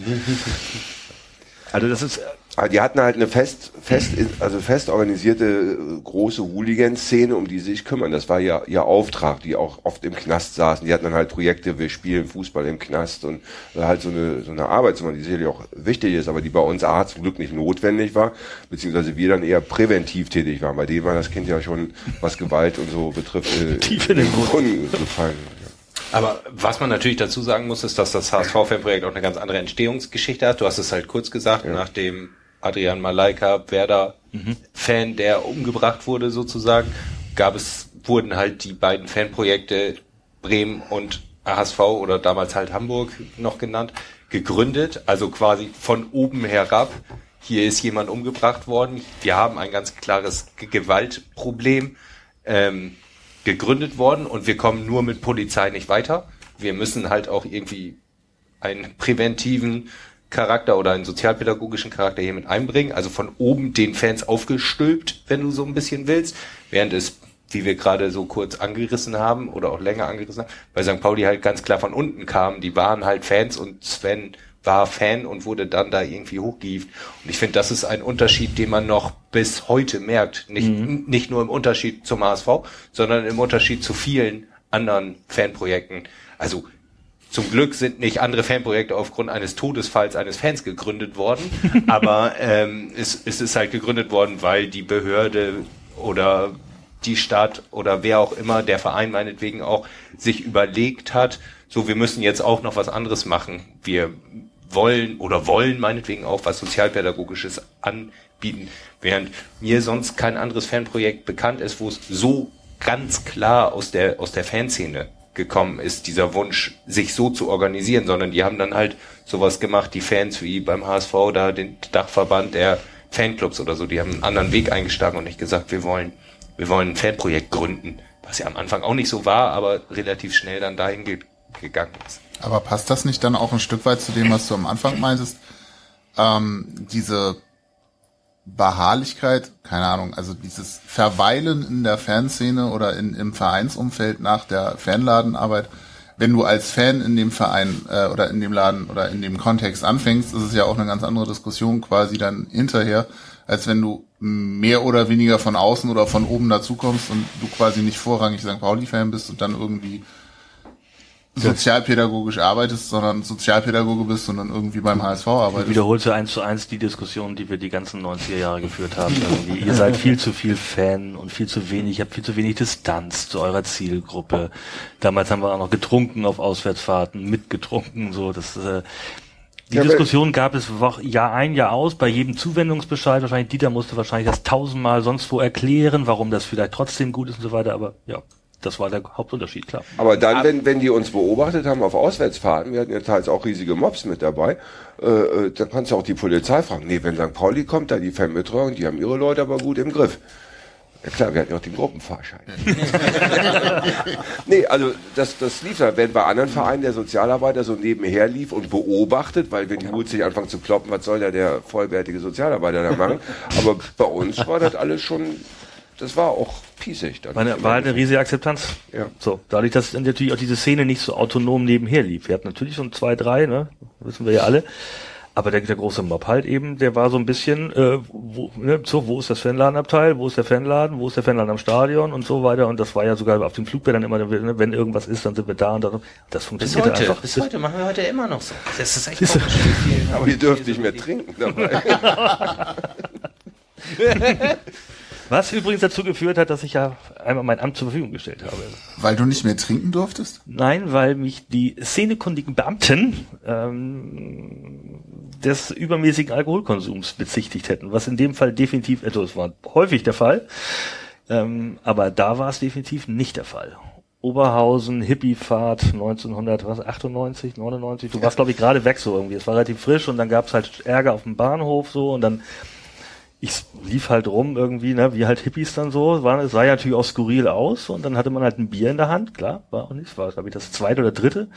Und da gab ich weiß nicht mehr in welchem Zusammenhang, ich weiß auch gar nicht, ob diese ganzen Briefwechsel noch im Fanladen existieren, da gab es dann halt irgendwie Beschwerde von der Polizei ähm, hinsichtlich sozusagen des Einsatzes des äh, Fanprojektes äh, des Fanbeauftragten. Und als Fanprojekte kon Mitarbeiter konnten sie uns ja gar nichts. Und als Fanbeauftragten dachten sie, könnten sie über den Verein uns an. Waren wir nicht Angestellter waren, aber das äh, sozusagen das äh, zur Verfügung stellen der Position äh, war schon zu Papier gebracht. Weil das äh, mit den SKBs irgendwie nicht wirklich funktionierte lange Zeit. Schnulli und Bibo. Bibo. Weil der, weil der aussah wie Bibo oder? Weiß ich nicht mehr. Haben die sich selber so genannt? Ja. Das ist lustig, weil die haben heute auch noch alle, alle Spitznamen. Haben wir uns heute noch im Büro drüber unterhalten, dass die alle Spitznamen haben und wie absurd das eigentlich ist. Bibo war der Der Ja, mit der, das ist mit der Glatze, ne? Ja, Schnulli, der und Bibo hatte so. Wel- die- Welcher die ist denn hier jetzt Streife und Karo Viertel und Schnulli. sonst? Das ist Schnulli, okay. Und der andere war ein bisschen pockennarbig, ne? Nee, das ist Schnulli. Also wer die besten Beschreibungen von Schnulli und Bibo in die Kommentare schickt, kriegt äh, den nächsten Übersteig umsonst. Ja. Äh, mir fiel nur eben gerade ein, bei Gründung eines Fanprojekts gab es eigentlich jemals gab es eigentlich jemals Namensüberlegungen oder war schon gleich klar, das Ding heißt Fanladen? Der Schnulli und Bibo waren ja schon weg. nee, ach du, du meinst für den Laden. Das ist doch für uns. ähm, nee, in der Tat, ähm, überlegt man natürlich, wie nennt man das Ding? Weil am Anfang hattet ihr ja eigentlich noch gar nichts zu verkaufen in dem Sinne. Bis auf Nee, aber Fanladen kommt äh, dann automatisch aus der aus der politischen Ecke. Kinderladen, Infoladen. Und deswegen hieß das jetzt nicht Fanprojekt Shop Fahrt Booking Station oder weiß ich nicht. Fanladen. Was ja bis heute dazu führt, ne, dass ihr als Fanshop wahrgenommen werdet. Ja, also ich, ich finde den Laden, ach, den Laden, den Namen äh, weiterhin super und finde es gut, dass wir nicht Fanprojekt St. Pauli heißen. Aber ich, es gibt Tage, da verfluche ich. Da verfluche ich euch alle dafür, dass ihr euch so genannt habt. Also wirklich, es ist so schrecklich, wie viel Mails ich einfach nur mit, mit äh, deiner Shop-Adresse, Hendrik, sozusagen einfach nur kommentarlos. Das ist wahrscheinlich, ich, die müssen nicht mehr über die Schwelle kommen, um eine dumme Antwort zu kriegen. Ähm, sondern es wird einfach nur noch kommentarlos dieser Link zurückgeschickt, was natürlich überhaupt nichts bringt, sondern man kriegt eine dreiseitige Mail als Antwort, welche ähm, Nummer sie denn jetzt in welcher Größe wie bestellen könnten und das hätten sie doch auf unserer Internetseite gesehen und so. Also da verfluche ich das natürlich teilweise, dass man nicht Fanprojekt heißt. Es wäre natürlich viel einfacher. Aber, Aber- wäre es nicht ein Zeitpunkt, mal über eine Neufirmierung nachzudenken, so wie Sven es suggeriert hat, so Richtung, was, was sagt man denn heute? Service Shop oder Nee, ich würde Fanservice? vielmehr äh, ein Provisionsmodell einführen. Schön Affiliate-Links. Ähm, nee, also das finde ich überhaupt nicht, dann, äh, dass man den Namen ändern sollte. Ich finde das Konzept ja auch weiterhin äh, so super und einfach passend auch zu St. Pauli und der Fanszene, dass wir eben halt auch nicht nur ein Fanprojekt sind. Also wie wir ja jetzt kurz beim HSV so ein bisschen gestriffen haben, ist es ja eigentlich bei, ich glaube es gibt jetzt 52 Fanprojekte in Deutschland, aber nagel mich jetzt nicht auf, auf 5, 6 fest, ob es genau stimmt. Ähm, da unterscheiden wir uns halt in, glaube ich, in zwei Sachen ganz stark. Das ist das eine, dass der Fanbeauftragte eben angestellt im Fanprojekt ist, inzwischen ja sogar bezahlt vom FC St. Pauli, weil es auch eine Lizenz ähm, ähm? Auflage. Lizenzauflage ist, dass er in der zweiten Liga mindestens ein, in der ersten Liga mindestens zwei voll, voll beruflich, hauptamtlich bezahlt und somit der FC St. Pauli eine Stelle dem Verein Jugend und Sport zur Verfügung stellt und der eben das dann wieder weitergibt. Das ist der große Unterschied. Und der zweite große Unterschied ist halt eben dieses Service-Ding, was viele Fanprojekte nicht machen. Die bieten dann meinetwegen U16, U18-Fahrten an, wie Hendrik gerade gesagt hat, was wir auch machen, aber eben sonst keine Fahrten für, für alle Fans, wie wir das machen. So, wo jeder Hans und Franz aus Bahnfeld, der sich über die ähm, äh, Schwelle traut, ähm, nee, weil du das gerade gesagt hast, Bahnfeld, es ist ein Synonym für irgendwer kann reinkommen und sich einfach ähm, anmelden und nach Karlsruhe mitfahren. Das unterscheidet uns halt ganz, ganz stark von einem normalen, in Anführungszeichen, Fanprojekt. Und ähm, was wir auch weiterhin, auch wenn wir das natürlich auch manchmal verfluchen, ähm, sehr, sehr gut finden und eben auch zu einer immer noch sehr, sehr hohen Akzeptanz ähm, führen. Und wenn wir das vergleichen mit anderen Vereinen, glaube ich auch zu einer viel höheren Akzeptanz führt, als es, als es bei vielen, vielen anderen Vereinen ist, sowohl zu Fanbeauftragten als auch zu Fanprojekt. Ich verstehe das umgekehrt auch null. Also irgendwie, ihr habt das offenbar intuitiv dann am Anfang gleich richtig gemacht. Aber ich, ich verstehe diesen Ansatz nicht, da von außen zu kommen und irgendeinen Sozialarbeiter oder so dahin zu setzen und zu sagen, du betreust die jetzt. Da brauchst du ja Jahre, bis du irgendwie, Kontakte aufbaust und mit Nein, Leuten. also so, so ist es ja auch nicht bei allen. Also das muss man schon so sehen. Das sind schon oft Fans des Vereins, die das dann machen. Also es sind manchmal auch einfach nur Fußballinteressierte, die jetzt nicht an einem Verein hängen. Es sind manchmal auch tatsächlich Fans von anderen Vereinen, die da arbeiten und das machen. Das ist aber Fanprojekt sozusagen. Fanbeauftragte, das sind halt eigentlich zu 100% Fans des Vereins, die da irgendwie... Oder ehemalige Torwarte, Stadionsprecher und sonstige gibt es Arbeits Ex-Arbeitslose. Aumann und Ingo Hertz oder auf In den 90ern, ich weiß nicht wie lange noch, gab es ja die skurrilsten Kombinationen. Weil da, da war ja auch schon die Vorgabe, dass die Vereine Fanbeauftragten benennen mussten. Ähm, und da gab es ganz wirre Kombinationen. Sie haben einfach irgendjemanden gesucht, der nicht bei drei auf dem Baum war. Also. Ja, es gibt aber inzwischen auch Ex-Profis, die sich da echt tatsächlich einfuchsen, so. Ähm, Rüdiger Vollborn bei Leverkusen ist so einer. Wol- Wolfsburg? ja.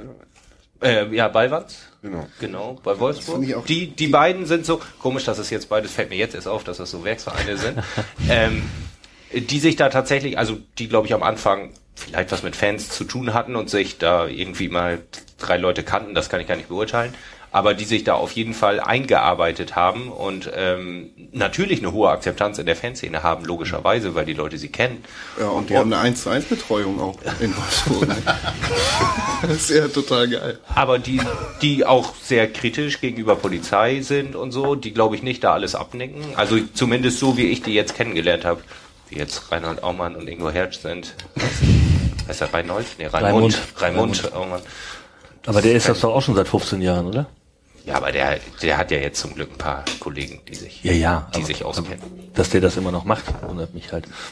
Ja, er sonst machen? Wann fing das denn bei euch an, dass ihr mit der Polizei reden musstet? Und war das am Anfang irgendwie auch ein Thema? Also, dass man überhaupt mit denen redet? Oder gab es auch Leute, die gesagt haben, wir können mit denen gar nicht reden, sehen wir gar nicht ein?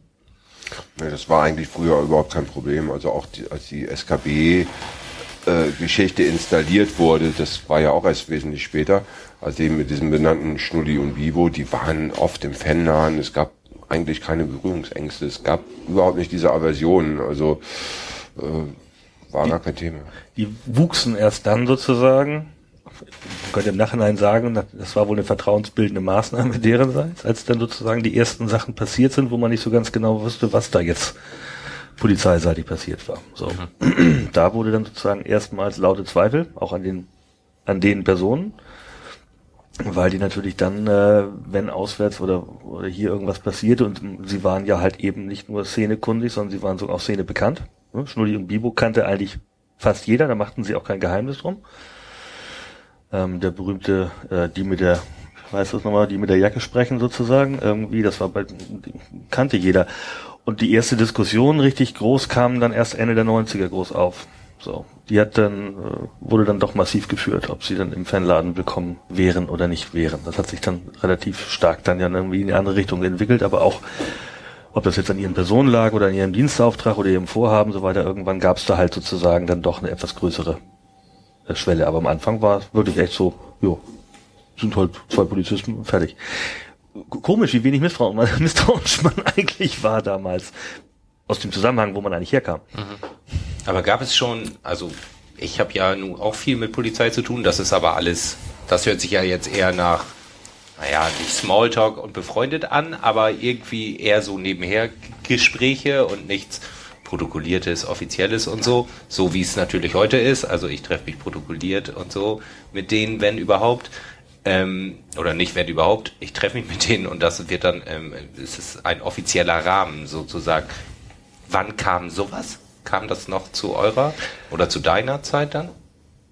So Sicherheitsbesprechungen und Vorspielen? Ja, Sicherheitsbesprechungen gab es irgendwann, hast du die eingeführt? Naja, die habe ich dann erst eingeführt, als wir dann also als ich hier rüber gewechselt bin. Vorher gab es sowas institutionalisiertes. Vielleicht mal vor einem Derby gab es mal eine Runde außer der Reihe, aber nicht so in der Regelmäßigkeit, wie man das heute macht.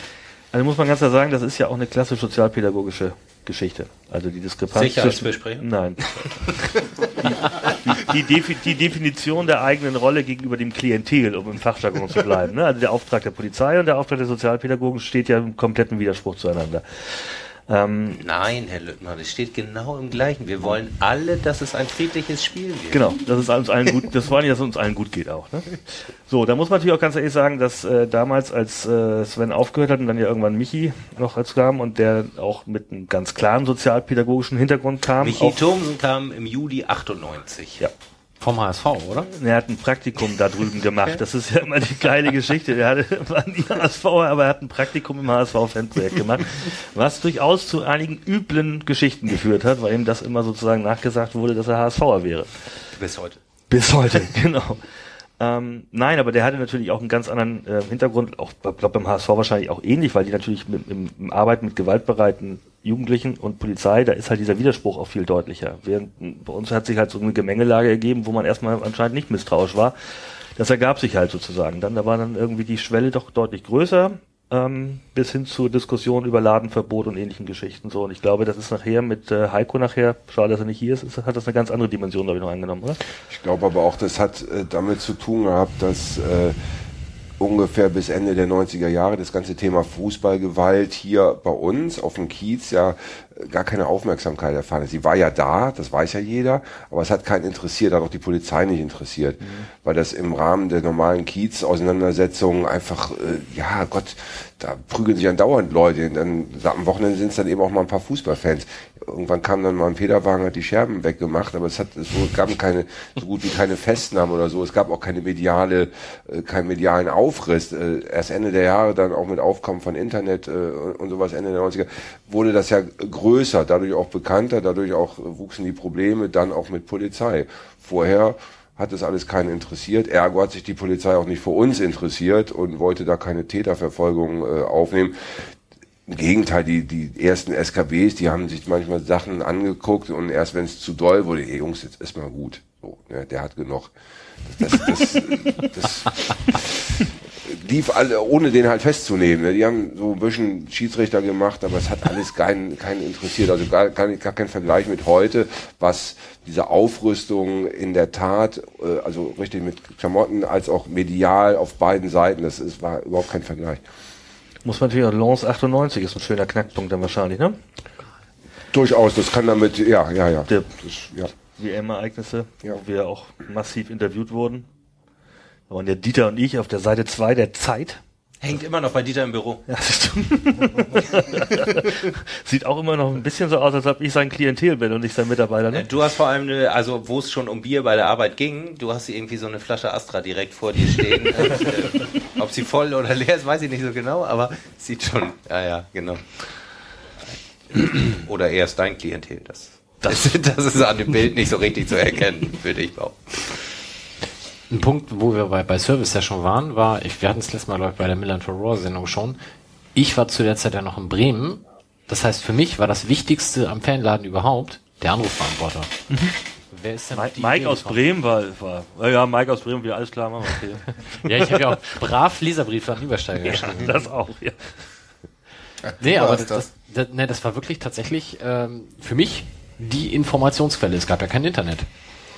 Und wurde das verlangt? Seid ihr da drauf gekommen? Oder wie kam das Ding? Und das waren ja dann teilweise drei, vier, fünf Minuten Monologe, die ihr da drauf gelabert habt.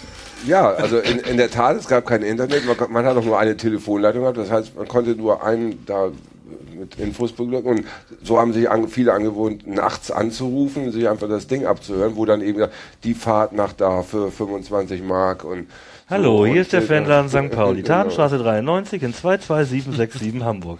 Wir haben von Dienstag bis von 15 bis 19 Uhr geöffnet, sowie vor und nach den Heimspielen.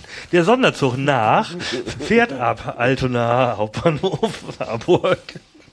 Super, sowas sage ich immer noch da drauf. Aber ich weiß gar nicht mehr, irgendwie Zettel schreiben war auch und dann hat man sich versprochen und dann musste man wieder von vorne anfangen. Und, oh.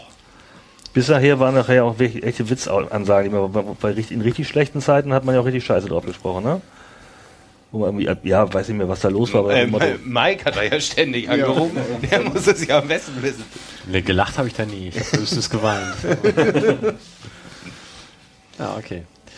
So, das dann- rote Telefon. Das rote Telefon. Das rote? Das war ein rotes Telefon mit, Ach so. mit schwarzen Tasten. Aber irgendwann hattet ihr zwei Nummern wahrscheinlich. Doch zu deiner Zeit? Nee.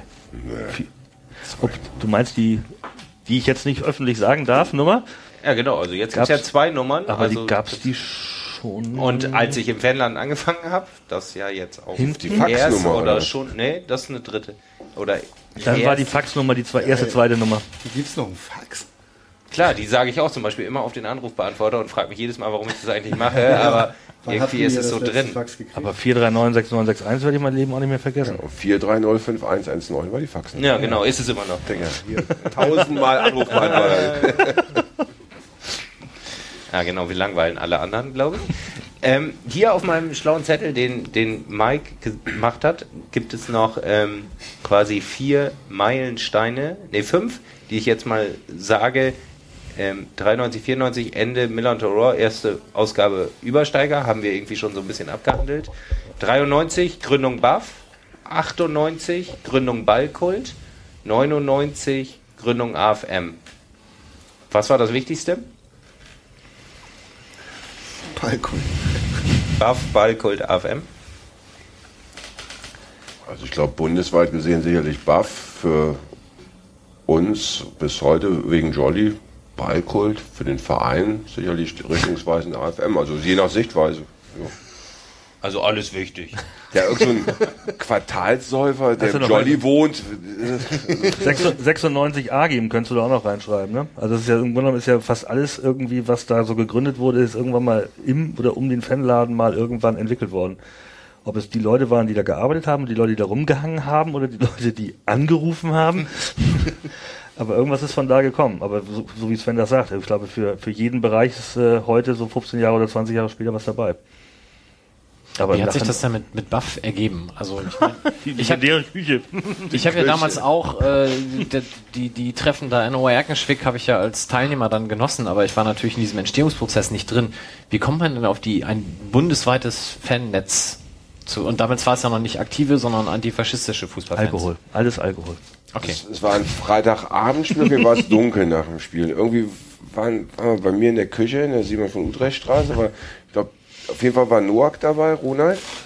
Vielleicht auch noch Theo, keine Ahnung, auf jeden Fall sie hingen da rum und irgendwie Suff und hier war alles so weit gesettelt. Das heißt, die Fanzines waren etabliert, äh, der Fanladen war etabliert, es gab hier kein Nazi-Problem mehr und wie man dann halt so im breiten Schädel fabuliert, Mensch, wäre das toll, das bundesweit, Mensch, wenn das überall so wäre.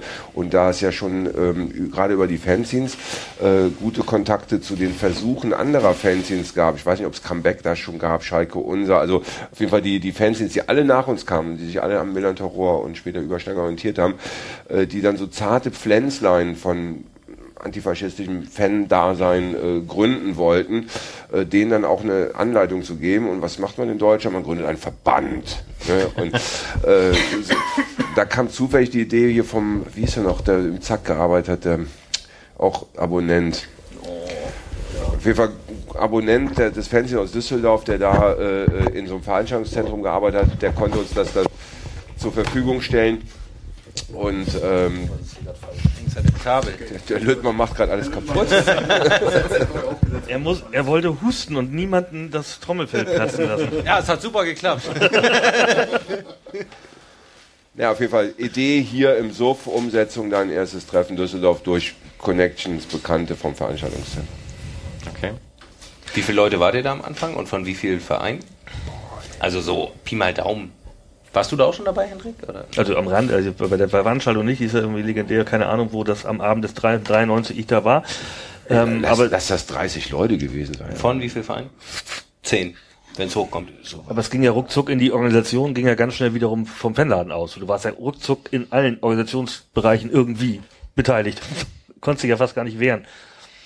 War auch übrigens dann auch schnell Thema des Jahresberichtes. Bundesweite Vernetzung. Sozialpädagogisch gerne genommen. Stimmt, der, der Punkt Waff kommt immer noch vor. Ja, Apropos- ap- Ey, irgendwie habe ich das Gefühl, es hat sich nichts verändert. Als du letztens dienstags vormittags uns irgendwie versucht hast, oder letztes schon ein bisschen länger her, versucht hast anzurufen und dann irgendwen wen erreicht hat und du nur meintest, ey, ihr macht nicht immer noch dienstags vormittags Teamsitzungen, oder? Muss ich schon lachen und wenn ich das irgendwie jetzt höre, hat sich eigentlich, hat sich nichts geändert. Apropos, äh, apropos Vernetzung, Schrecklich. ähm, ist es wirklich so, dass das Gästebuch verschwunden ist? Ich habe das letztens bei dir im Büro zum ersten Mal gehört, dass es ein Gästebuch Das des ein gab. riesen, ich habe das nie gesehen. riesen Skandal. Es gab ein richtiges äh, großes, wie heißt es, so eine Kladde, so Mhm. ein Notizbuch, äh, was wir als Gästebuch dann halt hatten, im alten äh, Fanladen schon. Und das muss offensichtlich bei einem der Umzüge oder wie auch immer geklaut worden sein. Vielleicht kann man das auf diesem Wege mal erfragen, wer das vielleicht im Suffenhaus versehen mitgenommen hat. Weil das hat auf jeden Fall historischen Wert, weil damals äh, sich dann jede Fangruppe oder äh, Fan von auswärts, der zu Besuch war, sich da verewigt hat mit Widmung. Eine der ersten Widmungen von Billy Bragg der vor einem Konzert in der großen Freiheit einfach spazieren gegangen war, unseren Laden gefunden hatte und dann sich mit uns über die Fanzines unterhalten hat und da halt Englisch sprach, wie, was bist du, im Hafen oder was? Nö, ich, ich, ich Musiker, ich spiele, was, was machst du denn? Freiheit? In der Mopo gelesen, ach, du bist Billy Bragg, ach, hallo, ja, und West Ham und so. Und, und dieses Buch hat wirklich ganz tolle äh, Inschriften gehabt und es, wäre echt traurig, wenn das für alle Zeiten verschwunden wird. Das hat auf jeden Fall historischen Okay, Wert. also wer das Buch zurückschickt, der kriegt definitiv ein lebenslanges Übersteiger-Abo. Wollt ihr euch gerade auflösen? Genau. Es gibt nur noch eine Ausgabe. So, und dann ist Sven irgendwann raus. Warum und wohin? Für die, die es nicht wissen. Ähm, ich war dann ungefähr achteinhalb Jahre da tätig gewesen und äh, man überlegt sich dann ja dann mit, äh, was war ich da, 34 oder sowas vom Alter her, äh, was, was machst du im Rest deines Lebens und so.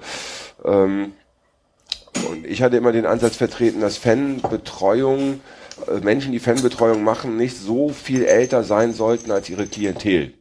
Das, die Meinung habe ich immer vertreten. Also wenn jetzt dann beim, wie vorhin erwähnt, jemand mit, weiß ich nicht, über 50 anfängt als Fanbeauftragter zu arbeiten, dann halte ich das für relativ grenzwertig, wenn der Abstand zu meiner Klientel, was Kultur, Musik, äh, alles äh, betrifft, so groß ist, dass da sind für mich unüberwindbare Brücken. So. Und ich habe dann einfach im Verein gesehen, Mensch, da könntest du dich betätigen durch meine Arbeit im Fan, also lieber organisatorisch was machen als die immer steigenden Aufgaben in Sachen Berichte und Sozial, man darf nicht mehr saufen. Naja, egal. Ähm, auf jeden Fall hat sich da eine Alternative aufgetan, äh, die ich dann eben selbst auch geschaffen habe durch Ansprache von Herrn Weisener, damals Präsident, und äh, war halt für mich ein gelungener Zeitpunkt, dann auch vom Lebensalter was anderes zu machen und es war auch alles okay mit der Skepsis, was das so mit sich bringt. Die Frage käme ja wahrscheinlich danach, du hast die Seiten gewechselt, ähm, so, aber das war halt so, das war auch gut so. Er hat sie auch nicht ohne Diskussion gewechselt. Ja, wir haben darüber offen gesprochen und äh, auch mit Offenheit, ja. Das war gut. Wann, wann war das? Innerhalb des Teams 2000? oder auch mit Fans oder Ja, ich weiß noch, wie ich von dem Weisener Termin zurückkam, an irgendeinem Tag in der Woche und ich, ich glaube, lass uns mal gerade hinsetzen oder irgendwie, ich muss was mit euch besprechen, so, ja. das war damit Imme und dir sozusagen. Ihr drei wart dann da. Und dann hast du aufgehört und dann kam Michi für dich oder wie war das? Ja, der Wechsel war, er war letztendlich so, dass dann die Fanbeauftragtenposition war nicht ganz klar. Immer Du warst auch schon offiziell, du wurdest auch Fanbeauftragter genannt des Vereins. Ja. Von Anfang an, ja, Ja, ja. ja. Mhm. Ja, ja. Von Anfang an. Mhm. Okay. Ähm, Imme wollte, glaube ich, nicht, wenn ich mich recht entsinne. Ähm, wurde ich halt Fanbeauftragter und dann gab es so diese Fanprojektleitung zusätzlich noch so. Das wurde dann auch nochmal wichtig irgendwie, dass äh, genauso wie, glaube ich, Joachim damals, glaube ich, auch Fanprojektleiter beim HSV war, dass es so eine übergeordnete, da hatten ja auch Praktika, was sie wir anbieten mussten, ach Gott, herrje, irgendwie, das waren auch so Sachen, die, wie, wie, wir müssen jetzt sozialpädagogische Praktikanten hier aufnehmen, was soll denn jetzt sonst so werden? Da war so ein Herr Glindmeier als Schülerpraktikant irgendwie noch eine ganz andere Nummer. Ist nicht dein Ernst. Was? Glindmeier, nicht, nee, nicht Herr Krügemeier, Glindmeier. Hallo? Der andere. Ähm, und ähm, ja, dann kam halt äh, Michi, ähm, natürlich auch aus, äh, muss man ganz klar sagen, sozialpädagogischem Hintergrund. Ne? Also es ist äh, eine neue Stelle, ist klar, dass der sozialpädagogische Anspruch von der obersten Vereinsseite stärker betont werden sollte. Ähm, er hatte nun mal den sozialpädagogischen Hintergrund, das Praktikum da drüben gemacht und äh, ja. Hat sich dann viel geändert, wenn quasi der Der sozialpädagogische Anspruch hat sich sofort geändert. Nee, das meine ich gar nicht, sondern ich, okay, ähm, aber eher auch irgendwie was in Sachen Akzeptanz. Ich erinnere mich, als ich angefangen habe, wurde irgendwie auch so, äh, jetzt, jetzt hört Heiko auf, irgendwie, äh, jetzt, ähm, dich kenne ich gar nicht. Also es wurde schon, also ich habe vorher in einem Jugendzentrum angefangen, da wurde ich mit viel mehr Skepsis ähm, empfangen als als hier, wo mich natürlich auch einige schon kannten, aber etliche auch nicht. So wurde mir schon viel Vorschusslorbeeren gegeben, aber wenn ich mir jetzt vorstelle, quasi Sven war schon der Gründer sozusagen und kannte wahrscheinlich noch viel mehr als du, vermute ich. Und dann kommt irgendwer, der vielleicht noch weniger Leute kennt. So gab es dann auch so die, die immer rumgehangen haben, äh, hingen da auf einmal nicht mehr rum Nee. und so. Kann man nicht sagen, weil es war, also dadurch, dass Imme da geblieben war, hattest du ja sozusagen so eine Konstante drin, weil Imme war sozusagen ja äh, auch schon sechs Jahre da, auch vorher schon irgendwie und deswegen war da die eine Konstanz drin. Ähm, bei mir sozusagen waren es inklusive Übersteigern auch schon fünf Jahre. Natürlich passiert irgendein Wechsel, der wird immer passieren, wenn Personen wechseln, aber ich kann mich jetzt nicht dran erinnern, dass jetzt da jetzt ein großer Bruch in der Geschichte stattgefunden hat. Natürlich gab es garantiert, früher war alles besser, als wenn noch da war, durfte ich das alles oder was auch immer. Kann ich mich, gab es garantiert den Spruch, ohne dass ich mich konkret dran erinnere. Ähm, aber ich glaube auch dann später sozusagen bei den anderen Wechseln war es bei Heiko ganz ähnlich. Heiko hatte ja auch schon ein paar Jahre in verschiedenen Positionen sozusagen ähm, seine Akzeptanz erlangt und dadurch, dass ja ich weiß nicht, wie, die Zahl heute benannt wird, aber wir haben ja irgendwie, ich glaube, Raphael hat das ja irgendwann mal gesagt, so der, der die berühmte aktive Fanszene, die wirklich was macht, umfasst so circa 200 Personen, war mal so Ende der 90er, Anfang 2000 so das geflügelte Wort. Und innerhalb dieser 200 Personen waren alle dort handelnden Personen, Michi jetzt mal ausgenommen, bekannt in irgendeiner Form. Ob das allein durch diese Buff, Ballkult, Agim, AFM-Geschichte war, was ja auch schon ganz viele Leute zusammengeführt hat. Die verschiedenen Redaktionen, ähm, das war ein relativ fließender Übergang, meine ich mich zu erinnern. Wie gesagt, bis auf die normalen Sprüche, die sowieso kommen, wenn jemand weg ist, ähm, der zu irgendjemandem besseren Draht hatte als zu jemand anderem, dann ist das ganz normal. Bei mir hatten vor allem ganz viele Leute Angst, dass sie ihre Karten, die sie irgendwie mit Heiko gedealt hatten, oder weil Heiko die kannte, also nicht, äh, überhaupt nichts gegen Heiko, sondern weil äh, sie einfach bekannt waren und seit sieben Jahren bestellt er halt immer seine Auswärtskarten. Ich habe am Anfang ganz viele Gespräche geführt, also dass ich bin der und der und ich bestelle immer Karten für Fanclub XY und mit Heiko hat das immer geklappt. Mhm. also wie viele Leute mir das gesagt haben, ist schon so viele Karten gab es wahrscheinlich. Niemand. Aber ich glaube, so ähnlich wird das wahrscheinlich für Michi gewesen sein, weil der wirklich komplett von unbekannt war und dementsprechend das auch ausbaden musste.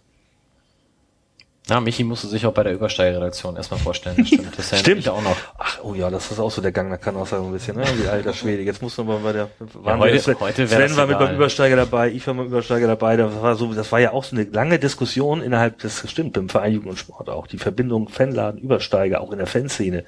Alles, was der Übersteiger schreibt, ist sowieso, steuert der Fanladen oder umgekehrt oder der Übersteiger übernimmt den Fanladen und so weiter. Diese äh, Geschichte war auch über Jahre hinweg begleitendes Thema. Heute wahrscheinlich nicht mehr so sehr, ne? Nee. Dafür, naja, ich will jetzt nicht schlechtes über den Übersteiger sein. Doch, du hast gesagt, die, die letzte Ausgabe kommt auf den Markt. Ist da die fehlende Verbindung zum Fanladen? Nein, das stimmt nicht. Aber wir kommen gegen RB Leipzig raus. Wird bestimmt ein geiles Cover. Ich weiß aber noch gar nicht, was wir machen. Egal. Ich möchte Vielleicht mit Dittmarscher Buddel, oder? das wird die erste Ausgabe in meinem neuen Übersteiger, aber ich bin ganz stolz, dass ich es endlich abgeschlossen habe. Oh, wir haben PDF-Abo. Nochmal, Werbung. Okay. Genau. Weiter. Genau, jetzt fehlt uns natürlich tatsächlich eine, eine ganze äh, Zeit mit Heiko und Stefan, mit dem ich dann natürlich, ich kam sozusagen, also Heiko hörte auf, ich kam und Stefan wurde Fanbeauftragter, von daher könnte ich ab der Zeit was sagen, aber es fehlt trotzdem zwischen ähm, Hendricks Weggang, muss ich jetzt nach. Juli 2001. Genau, Juli 2001 und meinem Anfang, steht hier nicht mehr drin im Buch, weil es später war, ähm, zu, kann ich mich aber selber dran erinnern, hoffe ich, 2008 würde ich behaupten, ja, sieben Jahre, 2008, äh, fehlt uns jetzt natürlich eine Zeit, aber weil wir es, ähm, nicht nur, weil wir Sven auch gefragt haben, aber du hast dann ja auch irgendwann aufgehört. Was war, was war da der Grund? War es ein ähnlicher wie bei Sven oder? Ja, war relativ ähnlich. 2001, äh, dann noch mit familiärem Hintergrund. Mein Sohn ist 2000 geboren. Ähm, da denkst du natürlich immer grundsätzlich erstmal anders über ähm, deine Freizeit und das, was du machst. Und äh, im Rahmen der damals anstehenden vielen Umstrukturieren, Weisener, Ex-Weisener, Marketing, absolut neue Vermarktung, neues Präsidium, Renald Koch, Tatjana Grödecke, AFM, all- alles, was da sozusagen ja in diesen zwischen 99 und 2002, sag ich mal, so viel im Umbruch war, ähm, wurde ich dann halt irgendwann gefragt, ob ich nicht äh, zum Merchandising wechseln würde. Das würden sie gerade neu aufbauen. Und wenn man ganz ehrlich ist, war es natürlich, um, das, um den Kreis zu vorhin zu schließen, so ein bisschen das weggeheadhuntet aus dem Fanartikelbereich des Fanladens. Weil auch damals sozusagen bis dahin, der Ende der 90er, das zwar ausgebaut wurde beim Verein, aber immer noch eine andere Nummer war und letztendlich sozusagen irgendwie ähnlich wie Sven sozusagen mit seiner Position als, äh, sagen wir mal, Cheforganisator in der Fanszene, dann zum Organisationsleiter beim Verein wurde, was ja auch viele Bereiche dann auf einmal umfasste, die er vorher auf Fanseite abgedeckt hat, war es bei mir halt eben auch so, dass sie dann gesagt haben, oh, der Fanladen, der macht aber die, die und die Sachen, das wollen wir uns jetzt sozusagen auch rüberholen. Und äh, dann war es bei mir auch ganz ähnlich so, wie Sven auch schon sagte, irgendwie so, das, es reichte dann irgendwann. Und wie gesagt, mit dem dann knapp einjährigen Kind war die Entscheidung, ich musste sogar wirklich dann auch ein Konzept machen, hatte ein offizielles dann damals Vorstellungsgespräch beim damaligen ähm, Vermarktungsleiter Marc Wallers ähm, und mit Christian Tötzke, glaube ich noch, weiß ich gar nicht, ob ich mit dem gesprochen habe. Das war jetzt nicht so hochprofessionell mit Zeugnisse vorlegen und sonst was so, aber so ein bisschen so und ähm, ja, äh, habe dann auch gesagt, sozusagen, es reicht. Marc Wallas ist übrigens immer noch ähm, ehrenamtlich tätig im Fanladen, zwar auch anders als Sven das vorhin gesagt hat, aber er hilft uns immer noch bei allen möglichen. Layout-Fragen und so weiter. Stimmt, wir haben da letztes Jahr irgendwann gerade gemeldet und haben gesagt, wir müssen noch mal wieder was zusammen machen. Aber bist du zum Verein oder bist du gleich? Damals gab es ja absolut noch nicht, oder? Ja, das war ja die neu gegründete FC St. Pauli Ah, okay. Vermarktung, die sich dann ja aufgeteilt hat in die FC St. Pauli Vermarktung und die FC St. Pauli Merchandising, an der dann absolut jeweils beteiligt war. Ähm, und bin dann tatsächlich in den elften Stock des damaligen Bavaria Hochhauses über der, auf einer Ebene mit dem ehemaligen Astra Konferenzsaal eingezogen. Aber du hattest vorher schon den Totenkopf an den Verein verkauft, oder? Grundsätzlich immer, jederzeit, täglich. Und äh, du weißt ja auch, wie das geflügelte, ich weiß gar nicht, wieso ihr so wenig verdient, weil wir haben damals ja zu dritt jeder 40 Prozent an jedem T-Shirt verdient. Ähm, ich weiß nicht, wie viele ihr jetzt pro T-Shirt verdient. 50, ne? 50 siehst du. Und äh, den habe ich dann gleich mitverkauft, ja. Aber wir dürfen ja nicht mehr so viele T-Shirts verkaufen, weil uns absolutes ja verboten. Ist das so? Bestimmt. War übrigens eine der ersten tatsächlichen äh, Taten, was ja wenige wissen. Ähm, es ging ja damals auch wirklich darum, sozusagen dem ähm, es wird ein bisschen schwer inhaltlich. Also die Diskussion innerhalb des Fanprojektes war zu viel Merchandising, darunter leidet die sozialpädagogische Arbeit. Das müsste halt weniger werden. Gleichzeitig, auch das sozusagen durch die Vernetzung, dass auf Vereinsseite auf einmal Leute am Ruder waren, die auch mit dem Fanladen was zu tun hatten, enger.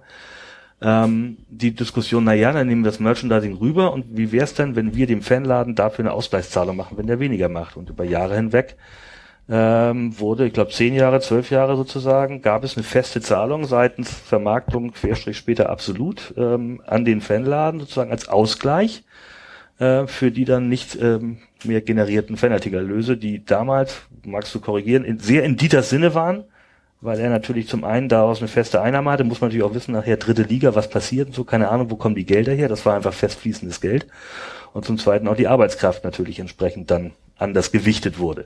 Gibt es das nicht mehr, die Zahlung von Absolut? Nee, wurde dann irgendwann mal äh, nicht so, dass man sollte dann projektbezogen werden irgendwie auf einzelne Projekte und ähm, zum Beispiel solche Sachen wie jetzt jetzt gerade mit den ganzen Social Skull Sachen laufen irgendwie. Das sind ja auch projektbezogene Ja. Spenden. Das heißt, war dann irgendwann die Idee, das vielleicht auch mal zu kommunizieren, weil es niemand wusste. Dann irgendwann mal, komm, wir suchen uns immer einzelne Projekte. Ähm, und dann ist ja mit dem Brasilien-Shirt irgendwie für Kiezkick sozusagen irgendwie und dieses Jahr halt eben die, die anderen Geschichten.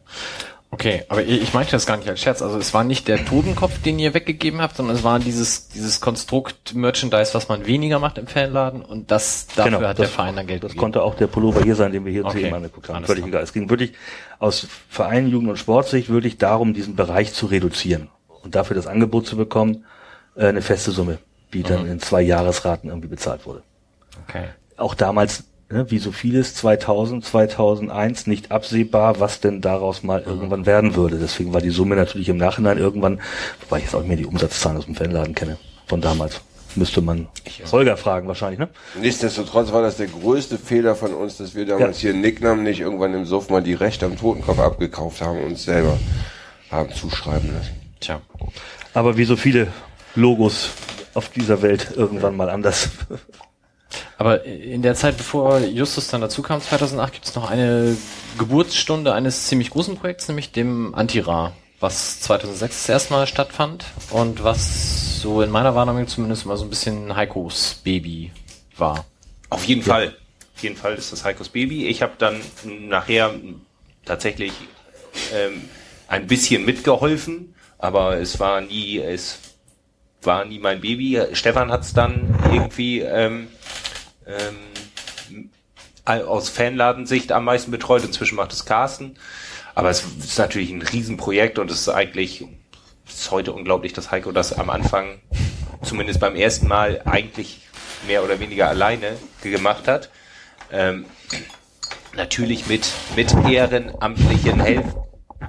Muss man ihm hier Sven entwirren? So, Also, weiter geht's. Natürlich mit ehrenamtlichen Helfern und so weiter, aber er hat schon, ähm, vielleicht tue ich da jetzt auch Leuten Unrecht, äh, ähm, aber schon federführend alleine gemacht und ist natürlich irgendwie ein Ding, was dann auch immer größer geworden ist, wo wir dann auch irgendwann gesagt haben, ähm, das können wir nicht mehr jedes Jahr stemmen mit so vielen ähm, so vielen Mannschaften, mit so vielen Fans, die da kommen und irgendwie feiern, Fußball spielen, sich vernetzen und irgendwie politischen Vorträgen lauschend äh, irgendwie das machen wollen an einem Wochenende, äh, so dass wir ja jetzt irgendwie nur noch alle zwei Jahre machen. Dieses Jahr ist es in Kopenhagen. Ähm, nächstes Jahr wäre es dann wieder hier bei uns. Und daraus ist dann irgendwann auch das Alerta-Netzwerk entstanden, quasi ähm, Puff auf europäisch, wenn man vielleicht irgendwie so den Weg weitergehen will. Natürlich viel stark ultralastiger als Buff es jemals war, logischerweise, weil es damals gar keine Ultras gab, zumindest nicht in Deutschland.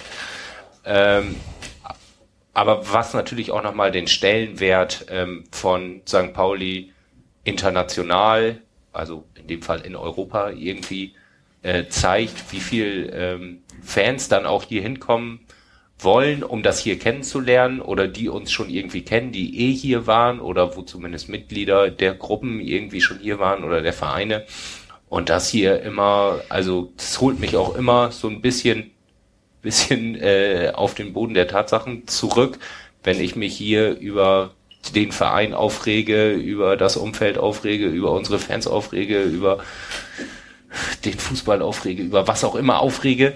Jetzt äh, vom Sportlich mal abgesehen, was natürlich irgendwie auch passiert, aber wenn die so erzählen, was, was bei denen so los ist, dann denke ich immer, oh, hier ist eigentlich so, weiß ich auch nicht, Paradies, so, ich werde nicht in den Apfel beißen und äh, wie das ist, äh, wie, wie Wahnsinn, was man hier dann doch für Strukturen hat, die es woanders nicht gibt, was man auch an der Organisation des Antira merkt, wenn es jetzt wieder in Kopenhagen ist oder so, wo einfach sowas wie der Fanladen dann auch fehlt, wo einfach jemand fehlt, der dafür Geld kriegt, ganz klar, und der da seine Arbeitszeit, auch wenn er die vielleicht dann am Wochenende völlig überzieht oder am Abend überzieht oder so, aber der letztendlich das irgendwie auch tagsüber machen kann, der irgendwie über ein Konto verfügt, wo er, äh, wo er mal was vorstrecken kann, der irgendwie eine Rechnung schreiben kann oder irgendeine Spende annehmen kann, wo das alles irgendwie das Grundgerüst irgendwie steht. Und du merkst es halt, das, das Antira war in Venedig, es war in Lüttich, jetzt ist es in Kopenhagen, es war in Winterthur. Ich glaube, die vier gab's, ähm, wo du einfach merkst, das fehlt da. Ne? Es ist ja schon in Deutschland äh, schon eine Luxussituation mit Fanprojekt und Fanbeauftragten. Irgendwas gibt's überall, aber irgendwie nicht so richtig. Ähm, dass es halt jemanden einfach gibt, der das, der das wuppen kann und es nicht bei einer Ultragruppe oder bei einer Fangruppe liegt, die das halt irgendwie ab 18 Uhr organisieren und die das irgendwie mit ihren Privatkonten machen müssen oder wie auch immer. Es ist echt, es ist einfach eine vollkommen andere Nummer. Das merkt man auch äh, in der Organisation, logischerweise. Wir haben in dieser Sekunde genau die 90 Minuten erreicht. ähm, was ist denn in den letzten sieben Jahren, in denen du jetzt dabei bist, äh, so an, an deinen ja, an anderen Projekten noch nennenswert, die es vorher nicht gab. Was habt ihr denn jetzt? Äh, Ich, ich denke, Genau, macht ihr eigentlich auch noch was? Nein, aber zum Beispiel was, was jedes Jahr ja wieder äh, ein, ein ganz wichtiger Punkt ist, aus meiner Sicht ist zum Beispiel der Holocaust-Gedenktag. Was, was habt ihr noch an anderen Dingen? Oder Ähm, wir haben noch das Sommerfest irgendwie ähm, initiiert in den Jahren, wo das Antira nicht ist, dass man das zusammen mit dem, jetzt in den letzten Jahren immer zusammen mit dem Fanclub-Turnier gemacht hat, so als etwas größeres Projekt. Ähm, wir hatten jetzt zum Beispiel die Brasilienreise von, äh, von Kiezkick zur WM in Brasilien als, als, als große Reise, als letzte große Reise, die irgendwie wir mit, oder nicht mit, die wir organisiert haben. Und ähm, ich habe immer so ein bisschen das Gefühl, ähm, die, die, die Fanladen-Historie wurde immer so an so Projekten ähm, irgendwie festgemacht. Sven hat es irgendwie aufgebaut, Hendrik hat irgendwie das Merch gemacht, Heiko hat dieses Antira gemacht und so. Also ich merke, dass es halt, dass glaube ich die Gestaltungsräume zwar immer noch da sind und wir die auch immer noch nutzen, aber dass wir schon inzwischen doch eingeengter arbeiten, als es die äh, Kollegen vor, Kolleginnen vor uns gemacht haben. Ich muss inzwischen als Fanbeauftragter online einen Spieltagsreport ausfüllen im DFB Net, im DFB Intranet äh, zu den Auswärtsspielen. Sven muss es als Sicherheitsbeauftragter zu den Heimspielen machen. Wir als Fanbeauftragter müssen es zu den Auswärtsspielen machen. Ich fahre nächste Woche zu Kamener Gesprächen, wo es mit dem mit der DFB und DFL um Fanbetreuung, wie unterscheiden sich Fanbeauftragte und Fanprojekte voneinander, wie können sie zusammenarbeiten, wo gibt es Unterschiede, werde ich mit, Das mit wird immer noch diskutiert. Das wird vor 25 Jahren auch schon diskutiert. Aber heißt das, heißt Damals das, noch mit Dieter Bott. ist das, ist das so eine Sache, kein Raum mehr für Meilensteine? Weil das war so in der Historie, war das so irgendwie so gesagt und jetzt bist du so gerade in, den, in die Druckphase gekommen. Mike hat da gefragt, was ist eure, was ist euer Meilenstein, den ihr setzen werdet und Naja, um dich mal zu retten, also es gibt ja einen, einen ganz großen Meilenstein, auch im baulichen Sinne, nämlich sitzen das ist der. Umzug. Also das ist ja ein, ein, ein Ding, was vielleicht der Fanladen nicht namentlich geführt hat, nämlich Fanräume. Aber es ist natürlich eine, eine Sache, die ohne das, was der Fanladen in 25 Jahren aufgebaut hat, nie möglich gewesen wäre. Und das äh, ist, denke ich ja, vielleicht mit das dann auch tatsächlich physisch größte, was man hier erreichen konnte. Und irgendwann, man, man kann das Rad ja auch nicht neu erfinden. Also irgendwann gibt's so ziemlich jede Art von Projekt schon mal, von Angebot äh, an, an Jugendliche und so weiter. Irgendwann ist läuft's dann aber auch. Und es gibt sehr viele einzelne Organisationen neben dem Fanladen, die sehr viel autonomer funktionieren, als es früher der Fall war, wo ja sozusagen ganz viel, was von dem Justus eben erzählt hat, was vom Antira ist, wurde ja auch bei allen anderen. Also ne, Ballkult wurde über den Fanladen mitgesteuert oder verwaltet. Die AGIM ist über den Fanladen irgendwo in irgendeiner Form aus dem Umkreis entstanden, ob das Buff ist oder die AFM und was weiß ich was immer. Vieles funktioniert ja alleine auch schon aus räumlichen Gegebenheiten oder äh, moderneren Kommunikationsmitteln von selber, was früher halt einfach immer auf Lasten des Fanladens, weil der eben genau die Kommunikationsmittel hatte, die Räumlichkeiten hatte, das Geld hatte, die Zeit hatte. Das war ja, das war ja auch keine Anklage jetzt irgendwie oder keine. Ja, hab ich auch nicht ich hab, so ich, den Druck habe ich extra so formuliert nach dem Motto, weil das war so in den in den äh, Epochen oder keine Ahnung, ist ja so ein geschichtlicher Rückblick irgendwie. Und du hast gesagt, es ist alles so durchstrukturiert und es ist so ähm, reglementiert und auch organisiert. Und es war ja gerade auch die Entstehungsgeschichte, wie der, wie der Fanladen entstanden ist, dass es ein Freiraum ist und was sind alles für Sachen entstanden. Und das wäre jetzt einfach so ein, ja, Also es gäbe einen Meilenstein, den ihr euch noch schaffen könntet. So. Die Organisation der Tour zum ersten internationalen Pflichtspiel. Oder? Ja, das habe ich, glaube ich. Das, das wär so, Europapokal. Ja, das habe ich, glaube ich, sogar. da äh, wäre ich sogar sehr neidisch, weil das hätte ich auch gerne. Genau, ich habe es, glaube ich, sogar in meinem Antrittsinterview damals, äh, wie hieß es da schon Podcast? Da gab es noch das Vierteltakt, auch vom Fanladen organisiert, war ja auch so ein Internetradio, hat man es damals, glaube ich, genannt. Ähm, da habe ich, glaube ich, sogar gesagt, dass ich das gerne machen würde, aber ich glaube, ich bin in den sieben Jahren, wo ich jetzt hier bin, äh, weiter entfernt war ich nie, glaube ich, tatsächlich. Schlechter, schlechter standen wir in der Zeit, glaube ich, nicht. spaßeshalber anrufen. Guten Tag. Es sind Ich bin nur Justus sechs Pelzer, Siege. ich hätte gerne Boeing. Haben Sie irgendwas da? Nur mal so aus. Also ich, ich, ich weiß nicht, ich, ich hänge noch bei dir ein bisschen, Wolf, ob man, ob man da so eingeengt ist. Ich weiß es nicht. Also ein Stück weit ist es bestimmt so. Ein Stück weit mache ich auch Sachen, wo ich echt, also na gut, das macht ja wahrscheinlich jeder bei seiner Arbeit. Irgendwie Sachen, wo ich echt denke, was mache ich eigentlich für einen Scheiß? So, was soll das? Aber irgendwer muss es machen. Teilweise sind es aber auch Sachen, die wir angestoßen haben, die so, ähm, jetzt möchte ich gar nicht sagen vereinnahmt werden, aber die, die dann auf einmal Voraussetzungen für Sachen sind, wo wir sagen, oh, okay, mache ich aber schon.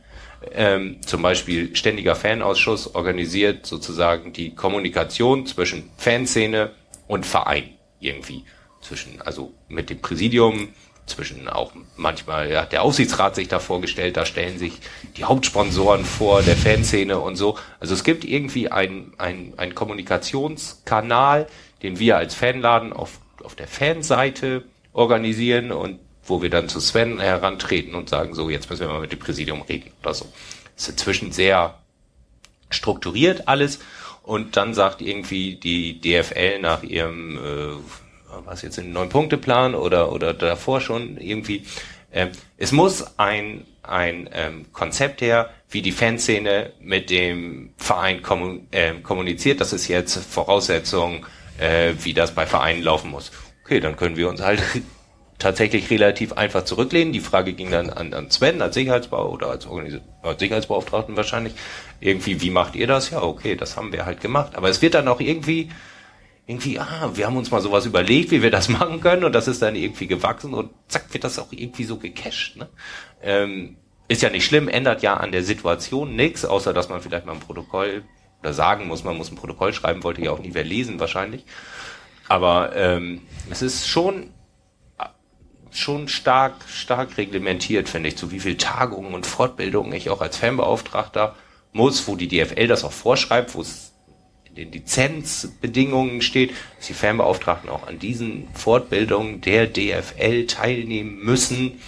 Und wenn ich den Spieltagsreport nicht bis spätestens Mittwoch um 12 Uhr ausgefüllt habe, wird gemahnt. Und wenn du bis Samstag immer noch nicht gemacht hast, wird an den Geschäftsführer des Vereins gemahnt. Und so, also das ist schon, ja, man, man spielt irgendwie in diesem, also was mich auch manchmal nervt, man spielt halt auch in diesem Sicherheitsding halt immer auch eine größere Rolle als, als, also als Fanbeauftragter noch mehr als als Fanprojektmitarbeiter, dass man da auch irgendwie so, ähm, irgendwie so verein, vereinnahmt wird. Ich werde zu Sicherheitsbesprechungen eingeladen bei Auswärtsspielen, fahre ich in 98 Prozent der Fälle nicht hin.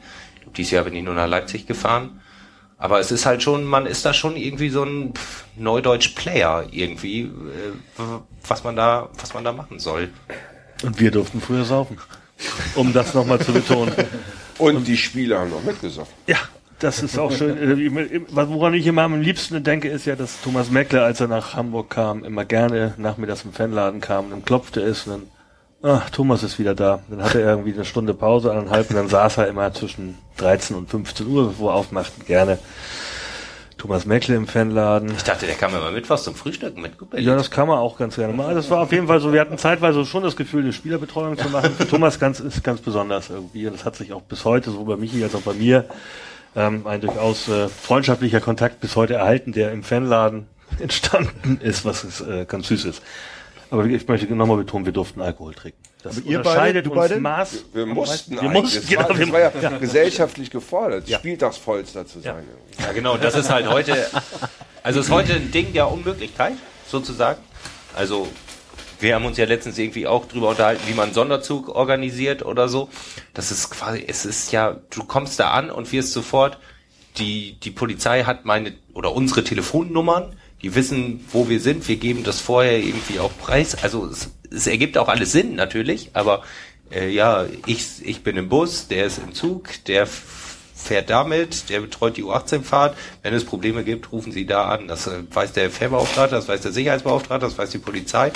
Nicht immer, aber oft. Und es ist schon so, ja, also es bleibt gar keine Zeit, ein Bier zu trinken. So, geschweige denn könnte ich da mit nur ansatzweise einer Fahne irgendwie auflaufen. Da würde ich überhaupt nicht wahrgenommen. Äh, ähm, ähm, fragen, fragen die nach, fährt der und der mit oder ist der und der dabei oder so? Nö, also, okay. nö. Weil das hatte ich jetzt eben so gerade verstanden und fand das schon ein bisschen. Nein, nein, das ist nicht personell, aber Okay. es, ich gebe natürlich meinem Kollegen irgendwie unsere, unsere äh, Erreichbarkeiten durch und ähm, sag dann natürlich, wenn wir jetzt, sagen wir mal, wir machen eine Busfahrt normal, eine U18-Fahrt per Bus und eine Zugfahrt, sage ich natürlich, Elin fährt mit der U18-Fahrt, keine Ahnung, Stefan fährt mit dem Bus und ich fahre mit dem Zug. Ich komme dann und dann an und bin unter der Telefonnummer erreichbar. Natürlich ist und manchmal wird es dann an die Polizei halt dann auch weitergegeben. So. Und wir haben sind halt mit dem DFB-Ausweis durch die Gegend gelaufen und haben auf dem Bahnhof einen Ansprechpartner gesucht. so, hallo, wie ich hier. Genau, und so mache ich es dann natürlich auch. Also ich gebe alles weiter, alle wissen alles von mir, aber ich weiß von gar nichts. so ist es dann meistens. Ja, Das ist auch super. Ja, wir haben noch, wo wir die Dosen bestellt haben, die Dosenbiere in Bremen am Bahnhof, als Bier alle waren. Ne? Mit den ersten Handys, die es gab. Mhm. Wie kann man anrufen? Holger, der, ich habe mich gerade hingelegt. Nein, du musst noch mal los. Du musst noch mal Bier holen. Wir kommen dann und dann in Bremen an. Dann kommt er mit dem letzten Lichter mit diesen Paletten die Treppe hoch und bringt uns das an den Zoo. Das war Dienstleistung. Das war Dienstleistung. Ja, Dienstleistung machen wir immer noch, aber es ist, also ich glaube, es hat sich schon, also schon sehr verändert. Vor allem, ich meine, mit euch beiden sieht man ja auch häufiger mal. Oder? Nein, wohin das führt? Wohin das führt? Nein, Zwei redet, Spezi und redet mal reden über Alkohol. Reden, nee, redet über so Sachen. Also es ist schon, also es hat sich, wie wir ja gemerkt haben, auch vieles ist gleich geblieben, aber es hat sich schon so grundlegend irgendwie, ich glaube, die Sicht auf Fanbetreuung und so hat sich halt schon deutlich geändert. Also von außen, gar nicht von den Fans selber, sondern von außen, glaube ich. Stehen halt unter schon großer Beobachtung. Klingt alles so ein bisschen, wir haben uns selber Institutionen geschaffen und organisiert und ihr werdet sozusagen in die Institutionen rein gepresst. Nee, sie dürfen gleichzeitig noch so die DIN-Normen oder die, die Ideen werden gleichzeitig zu wunderbaren neuen Konzepten gemacht und wird zu neuen aufkommenden Lizenzierungskriterien verarbeitet. Aber das war früher auch schon so. Dass Also- du wirklich so, dass du so fühlen Nein, kannst, dass du fürs dass der System arbeitest, dass Vorbild, Vorbild war in vielen Dingen, die dann irgendwo anders übernommen werden sollten. Ob das Okay. jetzt auf institutioneller oder Fanebene war, wie auch immer, was Sven ja vorhin gesagt hat, irgendwie hier hat schon alles funktioniert und deswegen wurde das versucht dann über Buff Mhm. halt sozusagen deutschlandweit zu machen, aber oder auch mh, zu sagen irgendwie, dass die- dieser Streitpunkt zu sagen, dass wir Auswärtsfahrten organisieren und damit eher Dienstleister sind denn Sozialarbeiter, das drehte sich ja auch irgendwann um und man sagt, na ja, vielleicht ist es auch gar nicht so doof, Auswärtsfahrten anzubieten. Aber okay, ich, ich finde das immer so von der von der Betrachtung, also Thomas Schneider, äh, Hörplatzreporter etc., das gleiche Ding, der sagt immer, ihr müsst, ihr müsst mir, der steht jetzt auf der anderen Seite und sagt, ihr müsst an mich Forderungen stellen, ihr müsst euch organisieren. Der bezieht sich immer quasi auf diese Selbstorganisationsstrukturen, die ihr da damals geschaffen habt, Eigeninitiativ, und fordert das als quasi Institution auf der anderen Seite ein. Und das finde ich ist so ein bisschen, Das ist ja das- so ein bisschen so ein, so ein Paradigmenwechsel, wie früher hat man gekifft und das war exquisit oder ex, ex elitär und heute kifft jeder sozusagen oder keine Ahnung. Das ist jetzt so ein bisschen so ein, Ja, ich habe ja immer den da Eindruck, ist, verschwimmen genau, so Grenzen oder so. das ist genauso wie wahrscheinlich auf allen anderen Ebenen der FC St. Pauli gerne mal als Vorbild für irgendwas genommen wird, ob das ein Merchandising ist oder solche Geschichten wie den ständigen Fanausschuss oder was auch immer. Das kannst du ja aber nicht kopieren. Äh, Das hat sich ja über 25 Jahre ja nicht nur der, Fanladen, sondern auch der Verein so entwickelt. Und das hat sich ja durch die Initiative der Leute so entwickelt. Deswegen finde ich das auch immer sehr lustig, wenn sich jemand dann hinstellt und sagt, das musst du genauso machen. Nein, es ist ja, es hat sich ja der Fanladen nicht hingestellt und sagt, wir machen jetzt mal die Organisation und die Organisation und die, sondern das hat sich ja sozusagen in einem dynamischen Prozess irgendwie durch die Anforderungen der Leute und die Ideen, die sie hatten und reingebracht haben und so alles von selber entwickelt. Und dann äh, sich hinzustellen und zu sagen, ihr müsst das genauso machen, ist schon ein bisschen Verkennung der Realitäten, weil äh, gewachsene Strukturen äh, eins zu eins zu kopieren kannst du ja gar nicht, weil sie überall anders wachsen. Das ist lächerlich. Das ist Genau, schon das- einmalig hier. Genau, das war auch unser, mh, unser großes Argument quasi bei der letzten, es war ja kein Streit, aber es war halt schon, wie macht ihr das mit dem Fanbeauftragten? Der FC St. Pauli hatte halt immer eine, ein, was Finanzielles fließen lassen als Unterstützung für den, dass der Fanbeauftragte beim Fanladen sitzt, aber nie eine ganze Stelle bezahlt, sondern deutlich weniger bezahlt, wo man so Sachen wie Fortbildung und so bezahlen konnte, aber damit war es dann auch gut. Und dann hat halt die DFL irgendwann gesagt, das geht so nicht mehr. So, wir haben eine, eine ähm, Lizenzbedingung gestellt, dass es einen Fanbeauftragten gibt. Und es gibt bei euch einen, aber ihr umgeht es eigentlich, indem ihr als Verein ihm nicht bezahlt, sozusagen. Und hat gesagt, ihr müsst ihn mindestens bezahlen. Wenn er bei euch nicht angestellt sein soll, dann ist es irgendwie so ein bisschen eure Entscheidung. Aber ähm, ihr müsst ihn bezahlen. Und dann haben oder ihr macht's halt beim Verein. Und dann haben wir halt immer gesagt, naja, es ist jetzt aber in äh, damals in 23 Jahren immer so gewesen und eine größere Akzeptanz können wir uns eigentlich nicht vorstellen für beides. So für Fanprojekt und Fanbeauftragten, wenn man das so sieht. Wir haben hier so eine große Akzeptanz. Das muss die DFL auch so anerkennen, dass das irgendwie so gewachsen ist und ja auch funktioniert. Es wird ja keiner auf die Idee kommen zu sagen, dass irgendwie Fanbetreuung beim FC St. Pauli nicht funktioniert. So.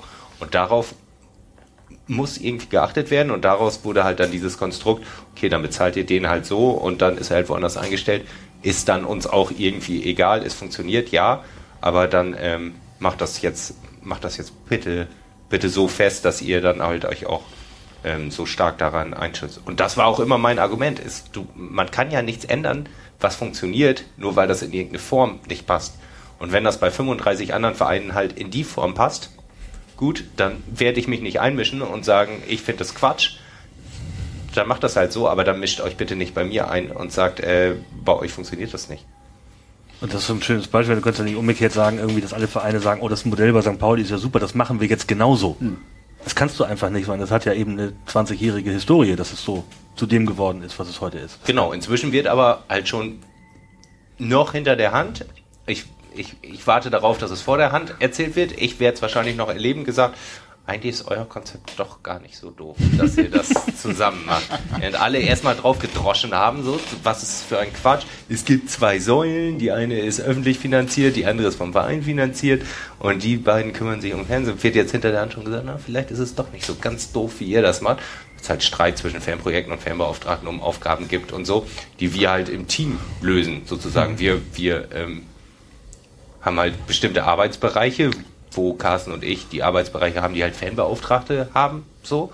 Neben anderen Sachen, die vielleicht auch eher Fanprojektarbeit sind. Aber die Sachen, die auf jeden Fall Fanbeauftragte machen müssen, machen halt wir und die anderen machen halt andere. Aber wir besprechen uns das halt im Team einfach ab. Anscheinend sagen jetzt viele Leute doch, dass es vielleicht doch mindestens eine gute Lösung, wenn nicht die bessere Lösung ist. Ja, wenn man so an die Streitigkeiten, Fanbeauftragten-Tagungen BAG-Tagungen in den 90ern so, das waren ja auch, es sind wahrscheinlich heute noch teilweise völlig unterschiedliche Welten, ne? Ja, es ist heute noch so und es ist genau. Es sind offensichtlich, ich weiß nicht, ob es die gleichen Diskussionen sind, aber äh, zumindest ähnlich und um den gleichen Grund und Ja, genau. Nächste Woche fahre ich da halt wieder hin und, und oder was heißt wieder? Zu diesem Thema war ich da noch nicht, aber da geht es halt explizit, explizit nochmal darum. Und ich bin dann halt der Exot, ne, der so beides ist, sozusagen als einziger zwischen 80 Leuten oder wie Das viele war Leute jeder, der diesen Job hatte, auf Bundesebene, seit Beginn des Fanladens. Der Exot, der beides ist. Der Exot, der beides ist, ist auch ein schönes. In Anbetracht der fortgeschrittenen Zeit, äh, vielleicht ja. eine Abschlussfrage. Sind wir schon in der Verlängerung? Ja, sind wir schon. äh, Bielefeld hat übrigens gewonnen, falls es irgendjemand interessiert, gegen Gladbach.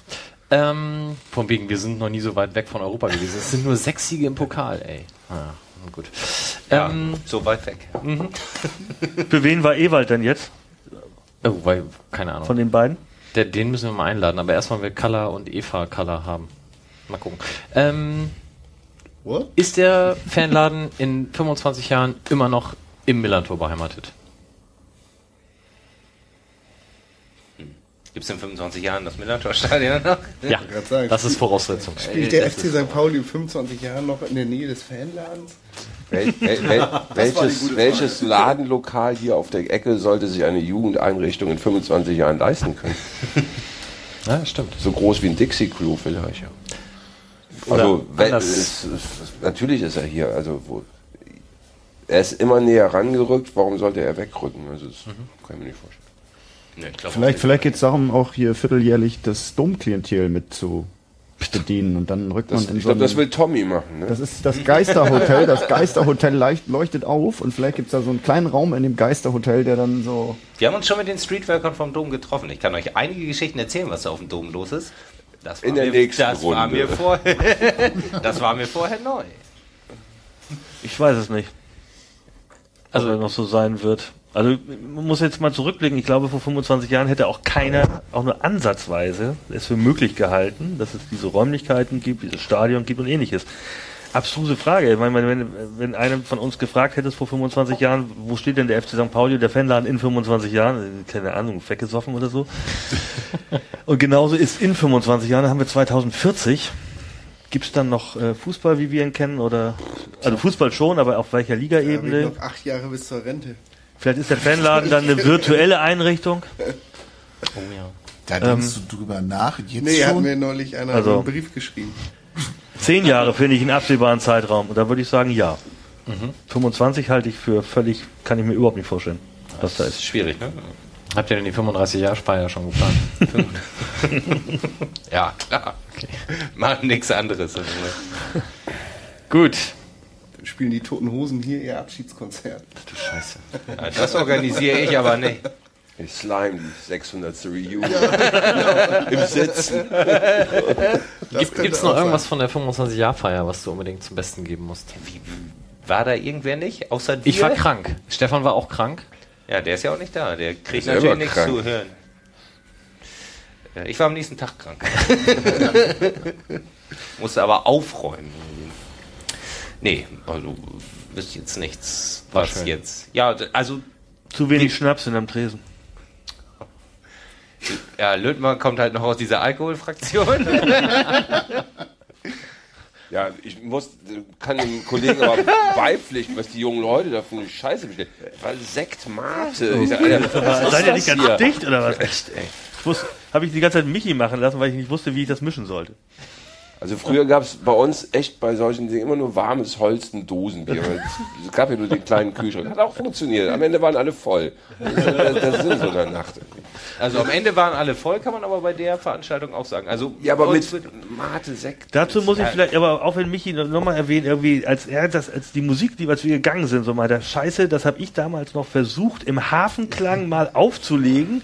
Da ist niemand auf die Tanzfläche gegangen. Es war alles Scheiße, bis dann Knobi kam und die Tüte und alles tanzte. Und er meinte, ja, siehst du, 15 Jahre später tanzt hier jeder. Ich war meiner Zeit voraus. Das waren seine Worte. Also wir wurden, ähm, uns wurden oft auf die Schulter geklopft tatsächlich von für die Party. Also ich glaube, das war echt eine gelungene Veranstaltung, wie ich fand, ich fand's akustisch leider Gottes ein Debakel. am Anfang. Also nicht war Musik, unfassbar sondern wenig zu verstehen, auch Ja, von das dem, was stimmt. Christian und Sven da vorne erzählt haben. Das konnten die ersten zwei, drei Reihen ganz gut verstehen und danach war es vorbei. Und das Problem ist ja in dem Moment, wenn du es nicht verstehst, redest du selber. Und so steigert sich der Pegel nach hinten immer mehr, wo dann auch keiner mehr zugehört hat. Das fand ich ein bisschen schade. Das stimmt, Aber- hast du recht. Ich hatte es ja vorher angemerkt, aber man wollte meine Ratschläge nicht hören. Habt ihr an die Laybox? Ey, das ist scheißegal. Oh, Brooks nervt so. Sein Job. Und Katrin fühlte sich von Heiko und mir gemobbt. Ey, das müsst ihr drei selber klären. Ey, da kann ich nicht mehr. Das, das kann ich nicht auch noch Das war bearbeiten. eine wunderbare Szene am Tresen. Die Katrin das Bier einschenkte und das war nicht ganz voll. Und dann Heiko irgendwie, nee, nee, sagte, und dann kam ich, oh, Katrin zapft, wie das Bier ist nicht voll. Sie, jetzt reicht mir aber! Der pöbelt rum und der Hast du noch mit Katrin gearbeitet? Äh, am Rande, ja. Nicht mehr, Am Rande. der muss man nachgucken irgendwie. Das hat sich, nee, nee, das hat sich, das war so eine komische, Sch- komische Schnittmenge. Personell oder ähm, Ja, das- inhaltlich? oder Ja, was- zeitlich? Was steht da?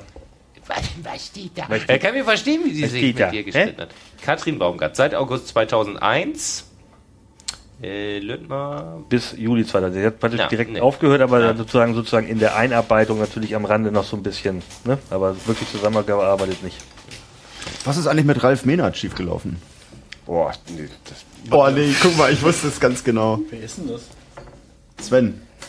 Das Okay, das ist für Teil 2, den es Ich niemals kenne geben nur wird. John Maynard. Den muss ich immer singen in der Schule. So, dann beenden wir das an Das der waren Stelle. die, die Wir- es gibt noch eine Subebene, die nicht angesprochen werden kann. Wir werden auf jeden Fall noch mindestens eine Sendung machen. Im Idealfall mit Jan-Philipp Kaller und seiner Mama Eva. Das wäre die Wunschvorstellung. Das ist doch Quatsch. Nein, die, die habe ich beide schon angefragt. Läuft. Wie noch eine in unserem Leben? Oder? In dieser Saison. Ach so. In Und den nächsten 25 im Jahren. Idealfall senden wir dann live vom Relegationsrückspiel. In diesem Sinne, schönen Abend und bis zum nächsten Mal. Tschüss, tschüss.